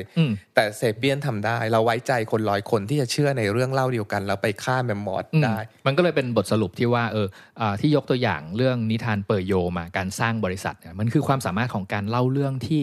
สร้างกลุ่มความร่วมมือที่มากกว่า50หรือ100คนให้กลายเป็นพันคนหมื่นคนได้จนกระทั่งเป็นบริษัทจนกระทั่งเป็นประเทศจนกระทั่งเป็นกลุ่มคนที่นับถือศาสนาเดียวกันร่วมมือร่วมใจเชื่อในบางสิ่งบางอย่างที่สร้างขึ้นมาแล้วพร้อมใจกันทำ อะไรบางอย่างให้เป็นมิชชั่นที่ประสบความสำเร็จได้โดยเผ่าพันธุ์โฮโมเซเปียนนี่เองบทที่3บทถัดไปหัวข้อว่าเซ็กส์คำลวงและจิตรกรทำอันเนี้ยวิธีเล่าคือเขาใช้เทคนิคแบบว่าเหมือนเล่าเรื่องว่าเป็นทอล์กโชว์เซตเป็นทอล์กโชว์แล้วก็เป็นแบบว่ากลุ่มนักวิชาการคุยกันแล้วก็มีชาวบ้านถามขึ้นมาอย่างนั้นอย่างนี้เป็นเหมือนการประชุมเสวนาราวเทเบิลของกลุ่มนักวิชาการพูดถึงเรื่องพฤติกรรมมนุษย์นู่นนี่นั่นโดยเฉพาะพฤติกรรมแบบเรื่องของครอบครัวหรือว่าความสัมพันธ์ของมนุษย์อะไรอย่างเงี้ยหัวข้อที่ใช้แบบอยู่บนเวทีเสวนาพี่โจชื่อว่าชีวิตของมนุษย์ถ้ำใช่ไหมแล้วก็เล่าแล้วเหมือนแบบให้ผู้ชมมานั่งแบบฟังอะไรเงี้ยแล้วก็ยกมือถามได้ด้วยว่าแบบเฮ้ยตอนสมัยก่อนที่มนุษย์ยุคโบราณโฮโมเซเปียนยุคโบราณเนี่ยเขาใช้ชีวิตกันยังไงนะคำถามแรกที่พิธีกรถามก็คือถามทุกท่านนะคะครอบครัวทั่วไปในยุคหินเป็นยังไงคะด็อกเตอร์ทีนี้ยังไม่ทันตอบเลยก็มีชาวบ้านหรือคนดูทั้งล่างยกมือขึ้นมาโวยว่าเฮ้ยนี่มันแบบว่าคุณตั้งใจจะแบบทำลายสถาบันครอบครัวเหรอครอบครัวมันก็ต้องเป็นแบบครอบครัวมีพ่อมีแม่แล้วก็มีลูกอย่างเงี้ยมาตั้งแต่ต้นสี่อะไรอย่างเงี้ยนักวิชาการบนเวทีก็มีหลายแบบมีทั้งแบบนักโบราณคดีนักวิทยาศาสตร์ชีววิทยาหรือนักแบบว่าพันธุศาสตร์อะไรอย่างเงี้ยหลายคนก็ตอบแต่ละคนว่าไม่นะคะเอาจริงๆแล้วปัจจุบันนี้ก็ยังไม่ได้เป็นแบบนั้นเลยนะคะเช่นแบบอาจจะมีลูกที่เกิดจากแม่เดี่ยวแม่เลี้ยงเดี่ยวก็ได้พ่อเลี้ยงเดี่ยวก็ได้หรือว่าบ้านที่พ่อแม่เลิกกันลูกก็กลายเป็นมีพ่อแม่4คนคือครอบครัวมีความซับซ้อนนะประเภทที่แบบคุณพ่อ1คุณแม่1แล้วก็มีลูก3อะไรเงี้ยมันน่าจะมีไม่ถึง 50% ของโลกใบนี้ด้วยซ้ำในบนเวทีก็มีแบบเหมือนมีบาทหลวงคริสเตียนหลายคนก็ในวงของบาทหลวงเนี่ยเราอยู่กันแต่แบบกลุ่มผู้ชายล้วนเลยนะแล้วยกให้ใครคนนึงเป็นแบบฟาเธอร์เป็นคุณพ่อหัวหน้าอะไรเงี้ยมันมีแพทเทิร์นของครอบครัวอยู่หลายแบบเที่ยวนะอะไรเงี้ยในการ์ตูนน่ะก็คือใช้เทคนิคการแบบว่าบนเวทีข้างล่างเวทีทะเลาะหรือเถียงอะไรกันไปอย่างนี้แหละประเด็นสำคัญในพาร์ทเนี้ยสิ่งที่ผมได้จากพาร์ทนี้เนาะคืออันเนี้ยตลกดีตรงที่เวทีข้างล่างอ่ะยกมือขึ้นมาว่าเฮ้ยครอบครัวที่สมบูรณ์เนี่ยก็ต้องเป็นแบบพ่อแม่ลูกสร้างครอบครัวกันแบบนี้มันเป็นมาแต่ไหนแต่ไรตั้งแต่ยุคประวัติศาสตร์แล้วอะไรเงี้ยในขณะที่นักประวัติศาสตร์ทั้งหมดบนเวทีเนี่ยแบบว่าโต้แย้งหมดเลยว่าไม่ใช่นะคุณในประวัติศาสตร์เนี้ยเราไม่ได้ใช้ชีวิตแบบผัวเดียวเมียเดียวกันแบบนี้หรอกบางเผ่าพันธุ์บางเผ่าเนี่ยเขาอยู่กันเป็นแบบ 50-60 คนแต่ว่ามีพ่อร่วมกันอะไรเงี้ยแบบหมายถึงว่าผู้หญิงทุกคนในเผ่าแบบว่าต้องสามารถแบบมีเซ็กส์กับแบบหัวหน้าเผ่าแล้วก็ไม่รู้ด้วยซ้ำว่าลูกที่ออกมาแต่ละคนเนี่ยเป็นลูกของใครบ้างของผู้ชายคนไหนบ้างอะไรเงี้ยเพราะว่าบางเผ่าก็ผู้หญิงคนเดียวเนี่ยสามารถแบบเรียกว่าสืบพันธุ์ทำหน้าที่สืบพันธุ์โดยที่มีพ่อเป็นผู้ชายหลายๆคนได้คือผู้ชายในเผ่าทุกคนน่ะต้องมาช่วยกันเลี้ยงเด็กนี่เป็นกติกาของชาวเผ่านี้คำถามว่ามันเกิดขึ้นมาอย่างนี้ได้ยังไงต่างหากเพราะว่าในหนังสือพูดถึงว่าตอนที่มนุษย์พัฒนาการจากการเดิน4ขามายืน2ขาเนี่ยมันมีการเปลี่ยนแปลงสิ่งหนึ่งก็คือโดยเฉพาะผู้หญิงการคลอดเขาเรียกอะไรล่ะกระดูกเชิงกรานมันจะแคบลงดังนั้นเด็กที่เป็นลูกมนุษย์เนี่ยถึงคลอดออกมาตั้งแต่ที่เขายังดูแลตัวเองไม่ได้คือเด็กๆนึกออกป่ะเด็กทารกออกมาพ่อแม่ต้องเลี้ยงเด็กทารกอีกสักพักหนึ่งเลยทีเดียวคือในการ์ตูนเนี่ยอธิบายเห็นชัดๆว่าเฮ้ยเนี่ยลองไปดูแบบว่าแบบลูกวัวสิตอนแบบว่าคลอดออกมาปุ๊บเนี่ยสักแบบไม่กี่นาทีอะลูกวัวเดี๋ยวมันก็เดินได้แล้วใช่ไหมไปดื่มนมได้เองหาอาหารได้เองแต่ว่าลูกมนุษย์เนี่ยคือในแง่ของนักวิชาการนักวิทยาศาสตร์อะไรเงี้ยเขาฟันธงกันว่าลูกมนุษย์เนี่ยคือการคลอดก่อนกำหนดใช่ป่ะคือทารกเนี่ยพอคลอดออกมาเนี่ยต้องใช้เวลาอีก อีกเป็นปีเลยกว่าที่จะแบบว่าแบบเอาชีวิตให้รอดในสิ่งแวดล้อมได้ใช่ป่ะมันก็เลยเป็นเหตุหนึ่งที่สังคมโฮโมเซเปียนเนี่ยต้องสร้างปัจจัยแวดล้อมเพื่อที่จะทำให้ทารกนั้นโตจนกระทั่งช่วยเหลือตัวเองได้ใช่ป่ะในพวกเผ่ามนุษย์โบราณต่างๆอะไรเงี้ยแต่ละเผ่ามันก็จะมีแบบวิธีปฏิบัติและธรรมเนียมวัฒนธรรมต่างๆกันที่จะทำให้เด็กคนหนึ่งโตมาแล้วเอาชีวิตรอดได้อย่างไรอะไรเงี้ยบางวัฒนธรรมก็เลยบอกว่าถ้างั้นเด็กของเผ่าเนี้ยถือว่าเป็นลูกของทั้งเผ่าเลยไม่ใช่ลูกของแบบพ่อหรือแม่คนใดคนหนึ่งทุกคนต้องมีหน้าที่ช่วยกันเลี้ยงใช่ป่ะในบทที่3นอกจากเรื่องแบบความสัมพันธ์แล้วเนี่ยมันมีอีกเรื่องที่เราคิดว่าน่าสนใจคือเรื่องศิลปะหรือเรื่องจิตรกรถ้ำก็คือมนุษย์มีความพยายามจะสื่อสารถึงฟิกชันหรือเรื่องที่เขาจินตนาการอยู่ในหัวอะไรบางอย่างอ่ะเนี่ยคือหลักฐานเหล่านั้นอ่ะมันสะท้อนว่าในหลายหมื่นปีก่อนเนี่ยเรามีเหมือนหัวข้อมันก็คือ cognitive revolution นะการปฏิวัติความคิดอะไรบางอย่างจนเราแบบว่าสามารถต้องแต่งเรื่องเล่ามาเพื่อที่ให้เรา survive หรืออยู่รอดได้รวมไปถึงแบบดังนั้นมันเลยเกิดเหตุภาพเป็นภาพจิตรกรรมบนฝาผนังที่เราอาจจะเคยคุ้นๆตาว่าเขาพยายามจะเล่าเรื่องนั้นเรื่องนี้อ่ะหนังสือเล่มนี้ผมว่ามันมีอยู่ช่วงหนึ่งอ่ะพี่โจที่อธิบายการปฏิวัติการรับรู้ของโฮโมเซเปียนได้ค่อนข้างชัดเจนเลยมันมีตอนนึงที่เปรียบเทียบเรื่องการปฏิวัติการรับรู้ของโฮโมเซเปียนกับโฮโมอีเร็กตัสว่าเฮ้ยเนี่ยลองย้อนไปดูประวัติศาสตร์การขุดค้นที่ค้นพบแบบหลักฐานโบราณของกลุ่มโฮโมอีเร็กตัสอะไรเงี้ยว่าเราขุดค้นพบเจออะไรบ้างใช่ป่ะแล้วสิ่งที่ค้นพบกับมนุษย์โฮโมอีเร็กตัสก็คืออาวุธหินต่างๆใช่ป่ะแล้วอาวุธหินเนี่ยมันอยู่กับโฮโมอีเร็กตัสเป็นหมื่นปีเลยหมายความว่าในช่วงหมื่นปีเนี่ยโฮโมอีเร็กตัสอ่ะแทบจะไม่ได้วิวัฒนาการแบบในด้านความคิดมากสักเท่าไหร่ใช่ป่ะเปรียบเทียบกับโฮโมเซเปียนในการขุดค้นเหมือนกันเนาะตอนที่เจอมนุษย์โฮโมเซเปียนยุคหินครั้งแรกๆอะไรเงี้ยกับช่วงเวลาตั้งแต่การเปลี่ยนยุคหินการใช้อาวุธหินต่างๆกลายมาเป็นยุคที่เราแบบสร้างภาษาสร้างศาสนาสร้างประเทศและสร้างการเมืองเนี่ยมันใช้เวลาแบบสั้นกว่ามากๆเมื่อเทียบกับสายวิวัฒนาการของโฮโมอีเร็กตัสเอาเป๊ะๆนะพี่เน็ตโฮโมอีเร็กตัสที่ใช้ไอ้หอกหินน่ะเอาหินมาทำหอกแล้วก็แล้วเหมือนเดิมไม่มีเปลี่ยนเลยเนี่ย2 ล้านปีแต่โฮโมเซเปียนที่คิดจินตนาการเรื่องแล้วสามารถเล่าเรื่องแล้วเปลี่ยนแบบสอนถ่ายทอดความรู้เรื่องการสร้างหินสร้างมีดใหม่เนี่ยใช้เวลาแค่หลักหมื่นปี10,000-20,000 ปีเองอ่ะมันเกิดเขาเรียกอะไรการพัฒนาใน DNA หรือในสมองอะไรเราบางอย่างใช่มันก็เลยเป็นคำถามสำคัญที่ยูวอลทิ้งไว้ไงเพราะว่าคำถามหลักๆที่ผมรู้สึกว่ายังไม่ได้ให้คำตอบแบบมากเท่าไหร่นะครับว่าจริงๆแล้วเนี่ยสิ่งที่ทำให้โฮโมเซเปียนเกิดการเปลี่ยนแปลงแบบกระทันหันเลยอะเรื่องการปฏิวัติความคิดอะว่าอยู่ดีๆเราไปสร้างเรื่องเล่าเราไปสร้างแบบ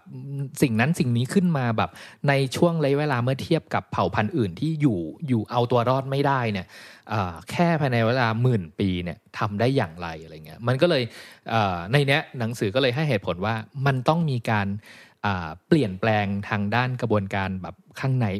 ในสาย DNA อย่างบังเอิญโดยฉับพลันแน่ๆเลยบทที่4เนี่ยเป็นเรื่องฆาตกรต่อเนื่องข้ามทวีปซึ่งวิธีคิดการ์ตูนตลกมากเลยอ่ะเก๋ๆคือแบบว่าเขาไปคิดว่าเหมือนจับโฮโมเซเปียนมาตำรวจจับมาแล้วบอกว่าเนี่ยสารภาพมาเดี๋ยวนี้นะแกไปที่ไหนแกก็ฆ่าเขาตายหมดเลยใช่ไหม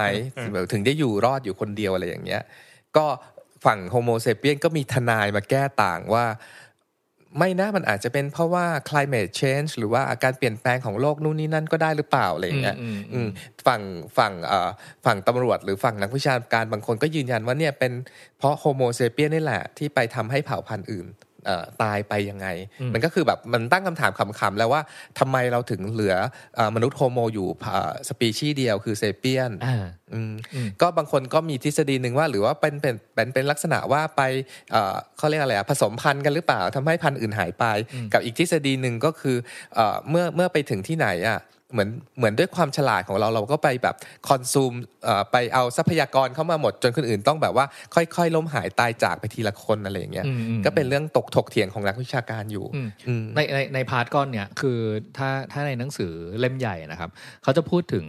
ยกตัวอย่างทวีปออสเตรเลียค่อนข้างชัดเจนเลยเพราะว่าเ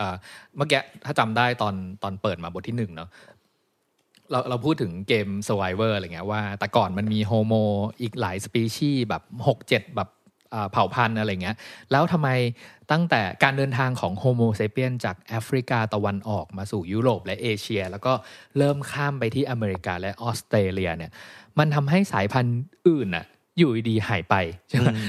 ในรูปการ์ตูนมีรูปหนึ่งที่บอกว่าแบบในช่วงเวลาผมจำปีไม่ได้เนาะแล้วก็เหมือนเป็นกล้องเรดาร์จับสิ่งมีชีวิตบนโลกเนี้ยว่ามีอยู่ตรงไหนบ้างอะไรเงี้ยปรากฏว่าก็มีแบบโฮโมต่างๆอยู่เต็มทั่วโลกเลยแต่ตัดมาอีกแบบกี่หมื่นปีอะไรเงี้ยปรากฏว่าสายพันธุ์อื่นหายหมดแต่ว่าอีโฮโมเซเปียนเนี่ยเริ่มแพร่พันธุ์จากแอฟริกาตะวันออกไปสู่ทั่วทุกทวีปแล้วกลายเป็นแบบเหลือโฮโมเซเปียนอย่างเดียวอะไรเงี้ยคือไปโฮโมเซเปียนเดินทางไปที่ไหนอีกแป๊บๆโฮโมชนิดอื่นก็หายไปรวมทั้งสัตว์แบบว่าสัตว์หลายเผ่าพันธุ์ก็หายไปด้วย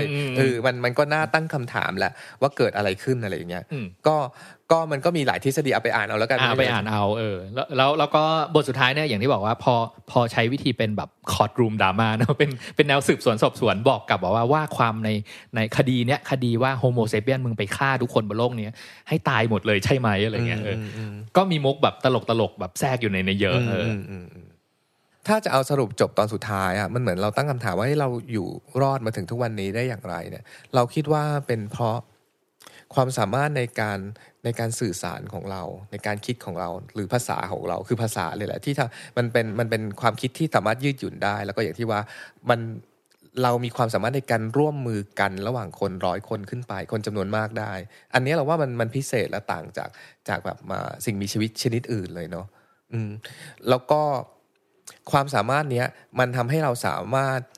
จินตนาการเรื่องแต่งที่เราแต่งขึ้นมาแล้วก็คนฟังหรือคนดูเรื่องแต่งเนี่ยสามารถเชื่อในเรื่องแต่งนี้ได้แล้วว่าอันเนี้ยเป็น core message ของหนังสือเล่มนี้แหละว่าเรารอดมาได้เพราะอย่างนี้ล่ะแต่ประเด็นที่เราถามตัวเองคือว่าหลังจากอ่านจบแล้วอะเราใช้ชีวิตทุกวันเนี้ยด้วยการแบบว่าระมัดระวังเรื่องแต่งที่คนอื่นเขาแต่งขึ้นมามากน้อยแค่ไหนหรือเราเองต้องการจะทำอะไรใหญ่ๆให้สำเร็จสักอย่างนึงอะเราได้ใช้วิธีการที่บรรพบุรุษของเราเขาใช้คือการแต่งเรื่องหรือการสร้างเรื่องให้คนอื่นเชื่อขนาดไหนผมอยากยกตอนหนึ่งที่ด็อกเตอร์ฟิกชันตัวละครในบทที่2ของเล่มกราฟิกนี้เนาะพูดว่าตอนท้ายๆอ่ะตอนที่เขาแบบด็อกเตอร์ฟิกชันอ่ะหมดหน้าที่ในการอธิบายแล้วว่าเฮ้ยจริงๆแล้วสิ่งที่ทำให้โฮโมเซเปียนอยู่รอดเนี่ยก็คือการเป็นเจ้าแห่งเรื่องเล่าที่เขาสามารถแบบสร้างเรื่องราวที่ทำให้เกิดบริษัทเงินตราเงินทองศาสนาแล้วก็อื่นๆที่ทำให้เขาเรียกว่าสร้าง Human Corporation ทำให้ผู้คนสามารถมาร่วมมือร่วมใจกันทำอะไรบางอย่างในสิ่งที่ไม่ได้มีหลักฐานเชิงประจักษ์แบบให้รู้ว่าเอ้ยทำสิ่งนี้สิเพราะอะไรแต่ว่าทำสิ่งนี้สิเพราะว่าเราเชื่อกันว่าในตำนานหรือเรื่องเล่าของเราเป็นอย่างนี้แล้วเราควรจะทำแบบนี้อะไรเงี้ยแล้วตอนจบอ่ะมันจบแบบขำๆตรงที่มันยังมีต่ออีกนะเดี๋ยวฉันจะเล่าให้ฟังในเรื่องของการทดลองพันธุกรรมของเอเลี่ยนจากดาวอัลฟาเซจูรี่นันเนียอะไรเงี้ยแล้วคุณยูวอลก็มาตัดบทใช่ป่ะแบบเฮ้ยเดี๋ยวก่อนพอแค่นี้ก่อนก็ได้เราเชื่อแล้วล่ะว่าอำนาจของเรื่องเล่าของมนุษย์อ่ะมันมีพลังจริงๆใช่ป่ะคือผมรู้สึกว่าตรงเนี้ยที่ผมชอบตรงที่เอ้ยนอกเหนือจากสิ่งที่เรารับรู้อยู่แล้วเนาะว่ามันมีเรื่องของศาสนาเรื่องของบริษัทเรื่องของเงินตราที่ถูกสร้างขึ้นมาจากจินตนาการของโฮโมเซเปียนแล้วเนี่ยมันยังมีเรื่องของวรรณกรรมและนวนิยายใช่ป่ะอย่างเวลาเราพูดถึงแบบนิยายวิทยาศาสตร์อะไรเงี้ยใครจะไปเชื่อว่าอยู่มาวันหนึ่งอ่ะการจินตนาการถึงเรื่องราวของเอเลี่ยนเรื่องราวของดาวอื่นเรื่องราวของเอกภพอันไกลโพ้นน่ะมันจะช่วยคิกสตาร์ทการศึกษาเรื่องการเดินทางอวกาศเรื่องเทคโนโลยีต่างๆที่เราจะแบบไปพิสูจน์สิ่งที่นิยายพูดถึงไว้ในแบบไซไฟต่างๆเหล่านั้นได้ไหมอะไรเงี้ยแล้วพี่โจลองนึกย้อนกลับไปสิว่า นิยายวิทยาศาสตร์ที่สมมติเกิดมาในช่วงแบบปี80 90อะไรเงี้ยตอนนี้ปี2020นี่มันแบบเฮ้ยยังไม่ถึง100ปีเลยนะแต่ว่าวิวัฒนาการแล้วก็พัฒนาการทางด้านเทคโนโลยีของมนุษย์เราของโฮโมเซเปียนเราอ่ะมันล้ำหน้าถ้าเอาช่วงเวลามาเทียบกันน่ะที่เราบอกเอ้ยสายวิวัฒนาการเวลาเราพูดถึงแบบหลักพันปีเกิดอะไรบ้างหมื่นปีเกิดอะไรบ้างล้านปีเกิดอะไรบ้างแต่ว่าการปฏิวัติแบบสิ่งเนี้ยมันเกิดขึ้นในช่วงแบบไม่ถึง100ปีอ่ะใช่ป่ะ10ปีเลยอย่างเงี้ยแล้วเกิดขึ้นเพราะว่าจินตนาการของโฮโมเซเปียนล้วนๆเลยไอ้วิดีโอคอลเนี่ยชัดเจนเลยในนิยายวิทยาศาสตร์สมัยก่อนเห็นป่ะแบบว่าโทรศัพท์หากันแล้วเห็นหน้าเนี่ยสมัยไม่กี่ปีผ่านมามันมีสิ่งเนี้ยมันหลัก10ปีพี่เนี่ยเรื่องนี้สรุปให้เห็นว่าเราทั้งหลายรอดตายมาได้ไม่ใช่เพราะว่ามีดหินหรือว่าอาวุธที่เราสร้างเนาะแต่เป็นเพราะว่าเรื่องเล่านั่นแหละที่เราสร้างขึ้นมาแต่ยิ่งไปกว่านั้นเราต้องระลึกอยู่เสมอว่าเรื่องเล่าเป็นแค่อุปกรณ์หรือ tools หนึ่งที่เราเอามาใช้เพื่อทำให้ชีวิตเราดีขึ้นเรื่องเล่าไม่ว่าจะเป็นเรื่องชาติศาสนาบริษัทการเงินจงใช้มันอย่างฉลาดแล้วคิดว่ามันเป็นอุปกรณ์อย่าให้มันมาคอนโทรลเราแต่เราอะต้องใช้มันเพื่อทำให้ชีวิตของเราดีขึ้น Readery Podcast จะอัปเดตหนังสือที่น่าสนใจให้คุณทุกวันศุกร์ถ้าใครมีเล่มไหนอยากแลกเปลี่ยนคอมเมนต์เพิ่มเติมหรือติด #Readery Podcast ได้นะครับเราเชื่อว่ามีหนังสือดีๆอีกมากมายรอให้อ่านอยู่เสมอติดตาม Readery Podcast ได้ทางเว็บไซต์ The Standard podcast player ที่คุณใช้ Spotify, SoundCloud และ YouTube The Standard Podcast Eye-opening for your ears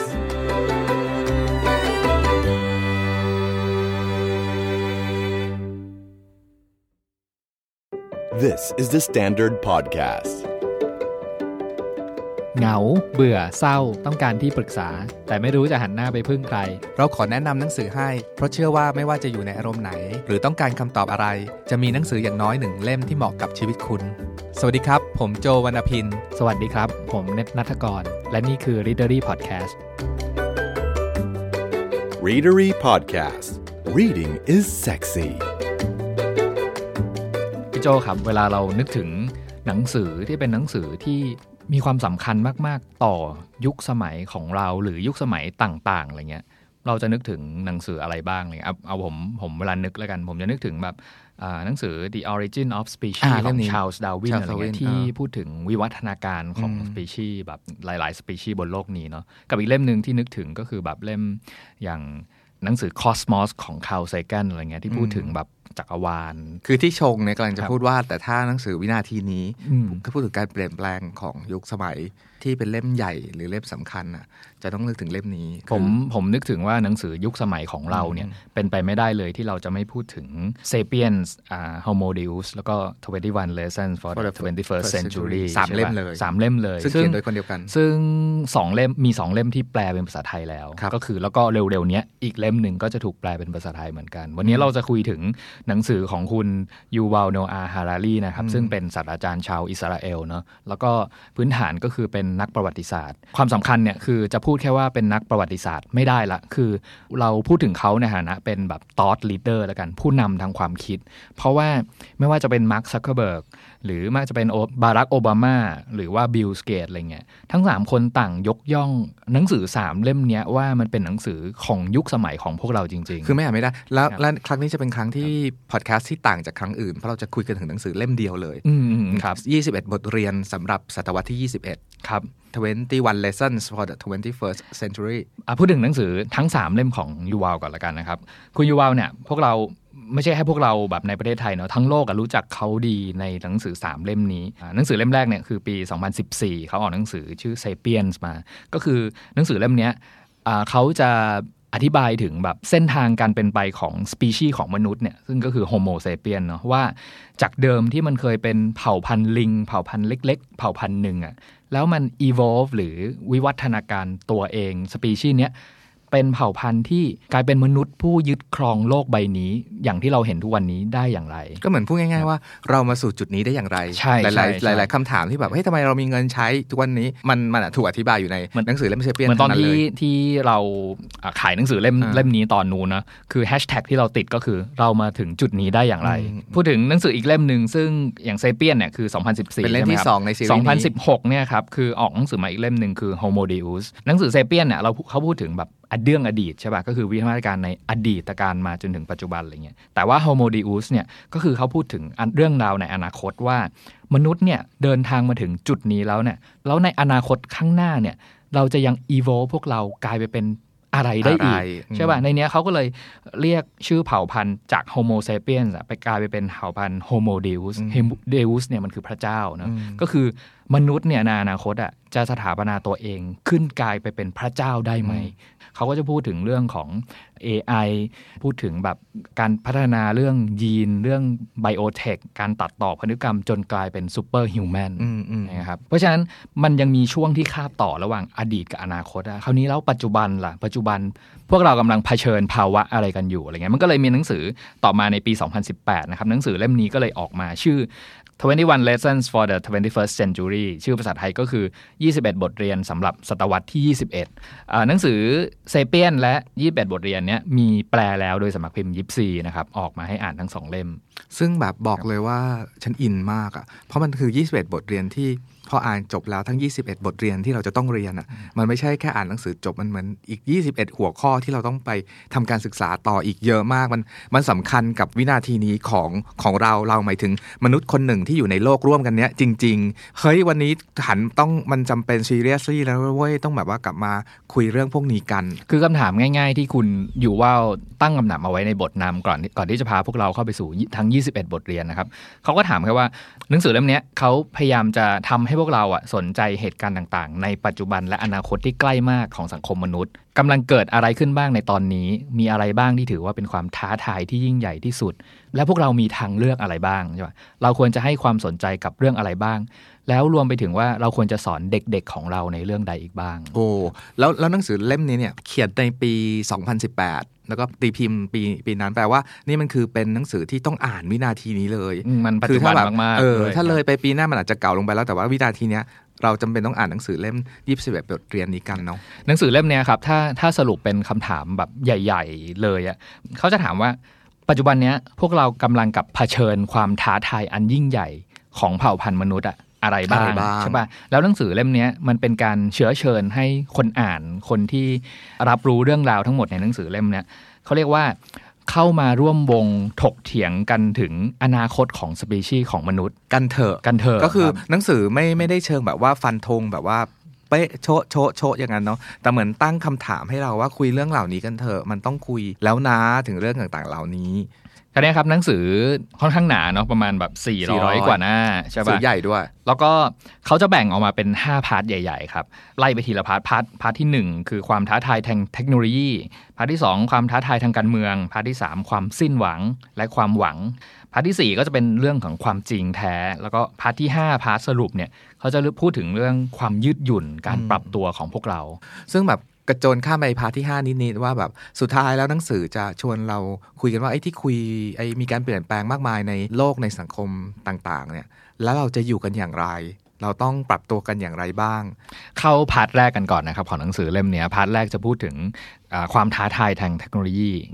เกริ่นให้นิดนึงครับสำหรับใครที่อ่านเล่มที่ออกมาก่อนหน้านี้ของชาวอังกฤษนะ Homo Deus คือเรื่องนี้เราพูดถึงอนาคตของเผ่าพันธุ์มนุษย์แหละว่าการปฏิวัติเขาเรียกว่าปฏิวัติแฝด2อย่างอ่ะมันจะทำให้เผ่าพันธุ์มนุษย์อีโวไปเป็นเผ่าพันธุ์อะไรในอนาคตอะไรเงี้ยการปฏิวัติแฝดที่คุณยูว่าพูดถึงเนี่ยก็คือการปฏิวัติ2อย่างครับอย่างแรกก็คือไบโอเทคก็คือการปฏิวัติทางชีววิทยาของร่างกายมนุษย์เซลล์ยีนการเพิ่มประสิทธิภาพหรือกำลังอะไรบางอย่างในร่างกายมนุษย์เนี่ยครับอย่างที่2ก็คือ Infotech การปฏิวัติทางด้าน Infotech ก็คือการปฏิวัติทางด้านข้อมูลการจัดการข้อมูลข่าวสาร Big Data Algorithm ต่างๆอะไรเงี้ยซึ่งปัจจุบันเนี่ยเราเห็นทั้ง2การปฏิวัติมันเคลื่อนตัวไปอย่าง อย่างเร็วอยู่หรือเราได้ยินเรื่องพวกนี้อยู่บ่อยๆณจุดนี้ขอเสริมนิดนึงว่าเวลาพูดถึงการปฏิวัติต่างๆนานาเนี่ยข้อหนึ่งก่อนย้ำคุณผู้ฟังก่อนต่อไปนี้จำคำว่าปฏิวัติแฝดให้ดีๆมันจะเป็นคำใหญ่ซึ่งเหมือนคำที่ได้ยินบ่อยขึ้นคำที่สำคัญกับชีวิตพวกเราเวลาเราพูดถึงการปฏิวัติเรานึกถึงย้อนกลับไปในต้นศตวรรษที่20เนี่ยมันมีปฏิวัติอุตสาหกรรมเนาะที่คนก็เดินทางจากเกษตรกรรมมาสู่โรงงานมากขึ้นมาทำงานในเมืองมากขึ้นอันนี้คือการปฏิวัติครั้งใหญ่ๆคือการเปลี่ยนแปลงครั้งใหญ่ๆของมนุษย์แต่ครั้งนี้จะเป็นการเปลี่ยนแปลงครั้งใหญ่อีกครั้งผ่านปฏิวัติแฝดคือคุณยูว่านำเสนอว่าการปฏิวัติด้านไบโอเทคแล้วก็อินโฟเทคเนี่ยมันจะทำให้ปัญหาอย่างหนึ่งที่พวกเราไม่สามารถควบคุมได้ในอดีตเนี่ยมันจะเริ่มเข้ามาแบบจัดการแล้วควบคุมได้ไปโจเรานึกถึงอย่างนี้ละกันว่าถ้าเกิดในห้องมียุงอ่ะเราสามารถตบยุงได้ใช่ไหมครับแต่ถ้าเกิดยุงนั้นอ่ะมันอยู่ในความคิดของเราอ่ะเราไม่สามารถเข้าไปตบยุงในห้วงความคิดเราได้นะครับเพราะอะไรรู้ป่ะเพราะว่าเรายังไม่มีวิธีการที่จะเข้าไปจัดการและควบคุมห้วงความคิดของเราอ่ะให้สามารถแบบเฮ้ยตบยุงมันให้ตายเราจะได้นอนได้อะแต่เราจำเป็นที่จะต้องในห้วงความคิดของเราอ่ะเพราะว่ามันเป็นกลไกที่มันจะต้องถูกศึกษาถึงกลไกทั้งหมดว่าเกิดขึ้นได้อย่างไรแล้วมันมีวิธีการที่จะควบคุมได้อย่างไรดูอย่างนี้มันดูเป็นนิยายวิทยาศาสตร์บางแล้วคือเข้าไปควบคุมแบบสภาวะจิตใจหรือเข้าไปควบคุมความคิดแล้วอะแต่นั่นก็คืออย่างที่บอกว่าด้วยเทคโนโลยี2 อย่างเนี่ยไบโอเทคกับอินโฟเทคอะครับมันมีความเป็นไปได้ว่าข้างในลึกขนาดนั้นอ่ะมันจะมีเทคโนโลยีที่เข้ามาปฏิวัติมันได้อีกอย่างที่สำคัญมากๆครับพี่โจการปฏิวัติแฝดของไบโอเทคและอินโฟเทคเนี่ยมันเกิดด้วยน้ำมือใครเกิดด้วยน้ำมือของวิศวกรผู้ประกอบการแล้วก็นักวิทยาศาสตร์นะครับการปฏิวัติสิ่งนี้ไม่ได้เกิดขึ้นทางการเมืองหรือผลกระทบหรือการตัดสินใจของผู้ครอบครองที่ดินผู้ครอบครองเงินตาเลยเพราะฉะนั้นน่ะสิ่งที่มันเรียกว่ามันค่อนข้างสำคัญในการปฏิวัติ2แบบนี้มันจะเปลี่ยนจากผู้กุมอำนาจทางการเมืองจากเดิมที่มันไปอยู่ในชนชั้นในผู้มีอำนาจทางการเมืองผู้มีอำนาจการต่อรองในโลกนี้ไปสู่กลุ่มอย่างที่เขาบอกเขานำเสนอว่าจริงๆมันจะเป็นฝีมือของวิศวกรผู้ประกอบการและนักวิทยาศาสตร์หมายถึงว่าเมื่อไหร่ที่มีการปฏิวัติ2 อย่างนี้เกิดขึ้นมานะครับอำนาจบนโลกนี้มันเปลี่ยนฐานนะครับเปลี่ยนฐานจากเดิมนะผู้นำทางการเมืองประเทศมหาอำนาจต่างๆอะไรเงี้ยถ้าใครเป็นเจ้าของกลุ่มคนที่สามารถปฏิวัติ2 เรื่องนี้ได้อะอำนาจมันจะตกไปอยู่อีกที่นึงเลยทันทีคราวนี้ถ้าย้อนกลับมาถึงเรื่องการปฏิวัติเรื่องทั้ง2 เรื่องนี้เนาะซึ่งปัจจุบันน่ะมันกำลังเดินทางไปสู่จุดนั้นอยู่แล้วนะครับเอาง่ายๆก็ได้อย่างปฏิวัติเรื่องแรกคือ Infotech เนี่ยมันเขาก็จะพูดถึงเรื่องเนี่ยแหละครับการมาถึงของ Artificial Intelligence หรือ AI ใช่ป่ะเครื่องจักรกลที่มีความคิดสามารถตัดสินใจแทนมนุษย์หรือทำงานบางอย่างแทนมนุษย์ได้อะไรเงี้ยบทต่อมาเนี่ยค่อนข้างตั้งคำถามใหญ่ๆอีกอันนึงเหมือนกันว่าเฮ้ยในอนาคตอ่ะพวกเราจะถูก AI แย่งงานทำไหมตรงนี้ขอขีดเส้นใต้ตรงคำนี้ก่อนคำว่าในอนาคตที่พูดกันอยู่เนี่ยมันมีข้อสอนหนึ่งที่คนเขาทั่วโลกพูดกันถึงอยู่คือปี 2050 จะเป็นหมุดหมายหรือเป้าที่ทุกคนตอนนี้ศึกษาเรื่องอนาคตศาสตร์จะมองที่ข้อสอนในการ 2050 ลองคิดดูดีๆนะปีนี้มัน 2019 เนาะหรือ 2020 เนี่ยมันก็คืออีกแค่30 ปีเท่านั้นเองนั่นหมายความว่าเด็กที่เกิดวันนี้เลยเนี่ยปี 2050 เขาจะอายุประมาณ 30 ซึ่งจะเป็นคนที่ actively อยู่ในสังคมมากๆเลยมันก็จะมีคำถามต่างๆนานามากมายว่าภายในช่วงเวลา30 ปีต่อไปนี้มันจะมีอะไรเกิดขึ้นเพื่อที่จะรับใช้สังคมที่เปลี่ยนแปลงไปโดยปฏิวัติแฝดไปแล้วบ้างอะไรเงี้ยซึ่ง 2050 จะเกิดการตกงานครั้งใหญ่อีกมหาศาลมีหลายๆเรื่องที่จะต้องเปลี่ยนแปลงคราวนี้พูดถึงเรื่องงานเนี่ยคือมันมีชื่อบทหนึ่งคุณยูว่าเขียนว่าเมื่อเธอโตขึ้นเธอจะไม่มีงานทำใช่ ซึ่งมันแบบมันก็จริงนะคือไม่ต้องคิดไปถึงแบบไกลถึง 2050 เอาสัก10 ปีหรือ20 ปีข้างหน้าเนี่ยเราน่าจะได้เห็นงานหลายๆอย่างที่เราไม่ได้ใช้คนทำแล้วอะมันจะต้องเป็น AI มันจะต้องเป็นแบบเครื่องจักรหรือแมชชีนอะไรสักอย่างที่ทำหน้าที่ตัดสินใจแทนผู้คนได้แล้วเอาถามง่ายๆก่อนละกันอย่างทุกวันนี้พี่โจเชื่อในความฉลาดเฉลียวของการจดจำเส้นทางของตัวเองหรือเชื่อ Google Map มากกว่ากัน 100% ต้องเริ่มจากอย่างนี้เว้ยต้องเริ่มจากไม่เชื่อ Google Map คือปกติสมมติเราขับรถไปไหนเนี่ยในอดีตอ่ะฉันขับเส้นทางเนี้ยอยู่เป็นประจำฉันก็รู้เส้นทางดีอยู่แล้วในอดีตเราจะคิดว่าแบบเฮ้ย Google ยังไม่ฉลาดพอวะแล้วพอ Google แนะนำเราก็ดู Google นะเวลาขับแล้ว Google แนะนำบอกว่าเฮ้ยลองเปลี่ยนเส้นไปทางซ้ายจะเร็วกว่าใช่ป่ะเมื่อก่อนเนี่ยเราอาจจะลองเลี้ยวซ้ายตาม Google แล้วปรากฏว่าเฮ้ยแม่งไม่ได้เร็วกว่ารถติดหนักขึ้นกว่าแล้วเราก็จะท่องไว้ว่าเฮ้ย Google แม่งเชื่อไม่ได้ แล้วพอเวลาผ่านไปมาถึงวันนี้ Google มันเริ่มแม่นขึ้นเรื่อยๆมันถูกพิสูจน์โดยเราเนี่ยแหละพิสูจน์โดยเราใช่ครั้งแรกผมรู้สึกว่าน่าจะเป็นอย่างนี้ทุกคนอ่ะครั้งแรกๆที่ใช้ Google น่ะบางทีเราอยากเทสมันนะครับว่าเฮ้ยเราจะไม่เชื่อเส้นทางนี้ของ Google ว่ะเราจะยังไปตามเส้นทางที่เราคุ้นเคยแล้วพอทดสอบหลายครั้งเรื่อยๆปรากฏว่าเส้นทางที่เราเลือกอ่ะเฮ้ยรถมันติดว่ะ Google ก็ Google บอกแล้วไงว่าทางนี้มัน10นาทีแต่ถ้าทางที่คุณไปประจำมัน15เชื่อไหมอะไรเรื่องนี้เรื่องจริงเลยแล้วพอหลังๆเนี่ยเราก็เชื่อ Google 100% เลยสิ่งสำคัญที่บอกว่ามันจะกลายเป็นการปฏิวัติในเรื่องนี้มันคือการที่เราอะครับเชื่อการตัดสินใจของแมชชีนมากขึ้นมากกว่าตัวเองเพราะอะไรรู้ไหมเพราะว่าหลักการแล้วอ่ะคือเรามีข้อมูลไม่มากพอที่จะทำการตัดสินใจอย่างฉลาดเท่าเครื่องจักรหรือเครือข่ายของเครื่องจักรต่างๆเหล่านั้นที่เขาคิดเพราะมีอินพุตเยอะกว่าเราอ่ะใช่ป่ะเป็นไปไม่ได้เลยที่เราจะแบบเฮ้ยเราจะรู้ว่าอีก10กิโลเมตรข้างหน้ามันมีอุบัติเหตุหรือเปล่าหรือถึงแบบถ้ามีเราก็ต้องแบบเปิดวิทยุฟังไหมถึงจะรวบรวมข้อมูลต่างๆนั้นเพื่อมาประมวลผลว่าเฮ้ยเลือกอีกทางนึงดีกว่าไปทางลัดเพราะว่าไปทางเนี้ย20นาทีทางลัด10นาทีอะไรเงี้ยมันเป็นเรื่องของการประมวลผลล้วนๆมันเป็นเรื่องของปริมาณข้อมูลที่ไม่เท่ากันแล้วสิ่งเนี้ยมนุษย์คนเดียวอ่ะไม่พอแข่งกับจักรกลไม่ได้พี่โจเพราะว่าจักรกลเนี่ยครับสิ่งที่น่าสนใจก็คือจักรกลในยุคนี้ทำงานเป็นเครือข่ายหมายความว่าเขาไม่ได้ใช้ input เดียวมาประเมินแต่เขาใช้แทนที่เราคนเดียวตัดสินใจอะไรเงี้ยเขาใช้เครื่องจักรเป็นล้านอ่ะแล้วสามารถประมวลผลได้ในเสี้ยววินาทีบอกเราว่าเชื่อฉันเถอะไปอีกทางนึงอะไรเงี้ยในบทนี้เราชอบเรื่องที่ยูว่าพูดถึงสาวญี่ปุ่น4คนที่แบบไปทัวร์ที่ออสเตรเลียแล้วก็ขับรถตาม Google Map อ่ะพูดง่ายๆ Google Map บอกว่าให้ตรงไปเรื่อยๆเธอก็ขับตรงไปเรื่อยๆแม้กระทั่งไอ้เส้นที่ลงน่ะคือลงทะเลนางก็ขับตกไปจนเป็นข่าวคือมันสะท้อนว่าคนเราสมัยนี้มันเชื่อ information กันขนาดนี้เนาะอันเนี้ยถ้าเขาเรียกว่าแบบหา conflict เล็กๆเพื่อไปสร้างนิยายวิทยาศาสตร์อะไรเนี่ยสนุกเลยว่าเฮ้ยจริงๆมันก็ยังมี error อยู่เนาะแต่ว่าแน่นอนอ่ะพอเจอ error ในยุคสมัยหน้าเนี่ยเครื่องจักรกลน่ะนอกจากจะประมวลผลแล้วเนี่ยยังสามารถจัดการกับจุดผิดพลาดเล็กๆน้อยๆต่างๆเหล่านี้เพื่อไม่ให้เกิดข้อผิดพลาดซ้ำแล้วซ้ำอีกได้อันนี้คือเป็นการประมวลผลในเชิง Infotech การปฏิวัติ Infotech หรือว่าทางด้าน Data หรือเราเรียกว่า Machine Learning นะโจคือพวกเราอ่ะเรียนรู้จากความผิดพลาดใช่ไหม Machine ก็เรียนรู้จากสิ่งเหล่านี้พี่โจนอกจากเรียนรู้จากข้อมูลต่างๆมากมายที่เข้าสู่ระบบแล้วเนี่ยยังเรียนรู้จากสิ่งที่แบบ predict แล้วแบบไม่ใช่เกิดข้อผิดพลาดในระบบขึ้นมาอะไรไม่มีระบบฟีดแบ็กกลับเข้ามาบอกว่าเฮ้ยถ้าข้อมูลชุดนี้ไม่ใช่เราจะต้องใช้ข้อมูลชุดไหนเข้ามาอีกเอาพูดง่ายๆอ่ะว่าเรียนแบบการจำลองการเรียนรู้ข้อผิดพลาดของมนุษย์ให้เกิดขึ้นให้ได้ในเรื่องเนี้ยทั้งจะอ่านจากเล่มนี้แล้วเราเคยดูสารคดีที่พูดถึงไบโอเทคหรือความสำคัญมนุษย์ชอบคิดว่าเราชอบใครสักคนน่ะเป็นเรื่องโดยพรหมลิขิตจากอดีตการหรือว่าเราไม่มีเหตุผลความรักไม่มีเหตุผล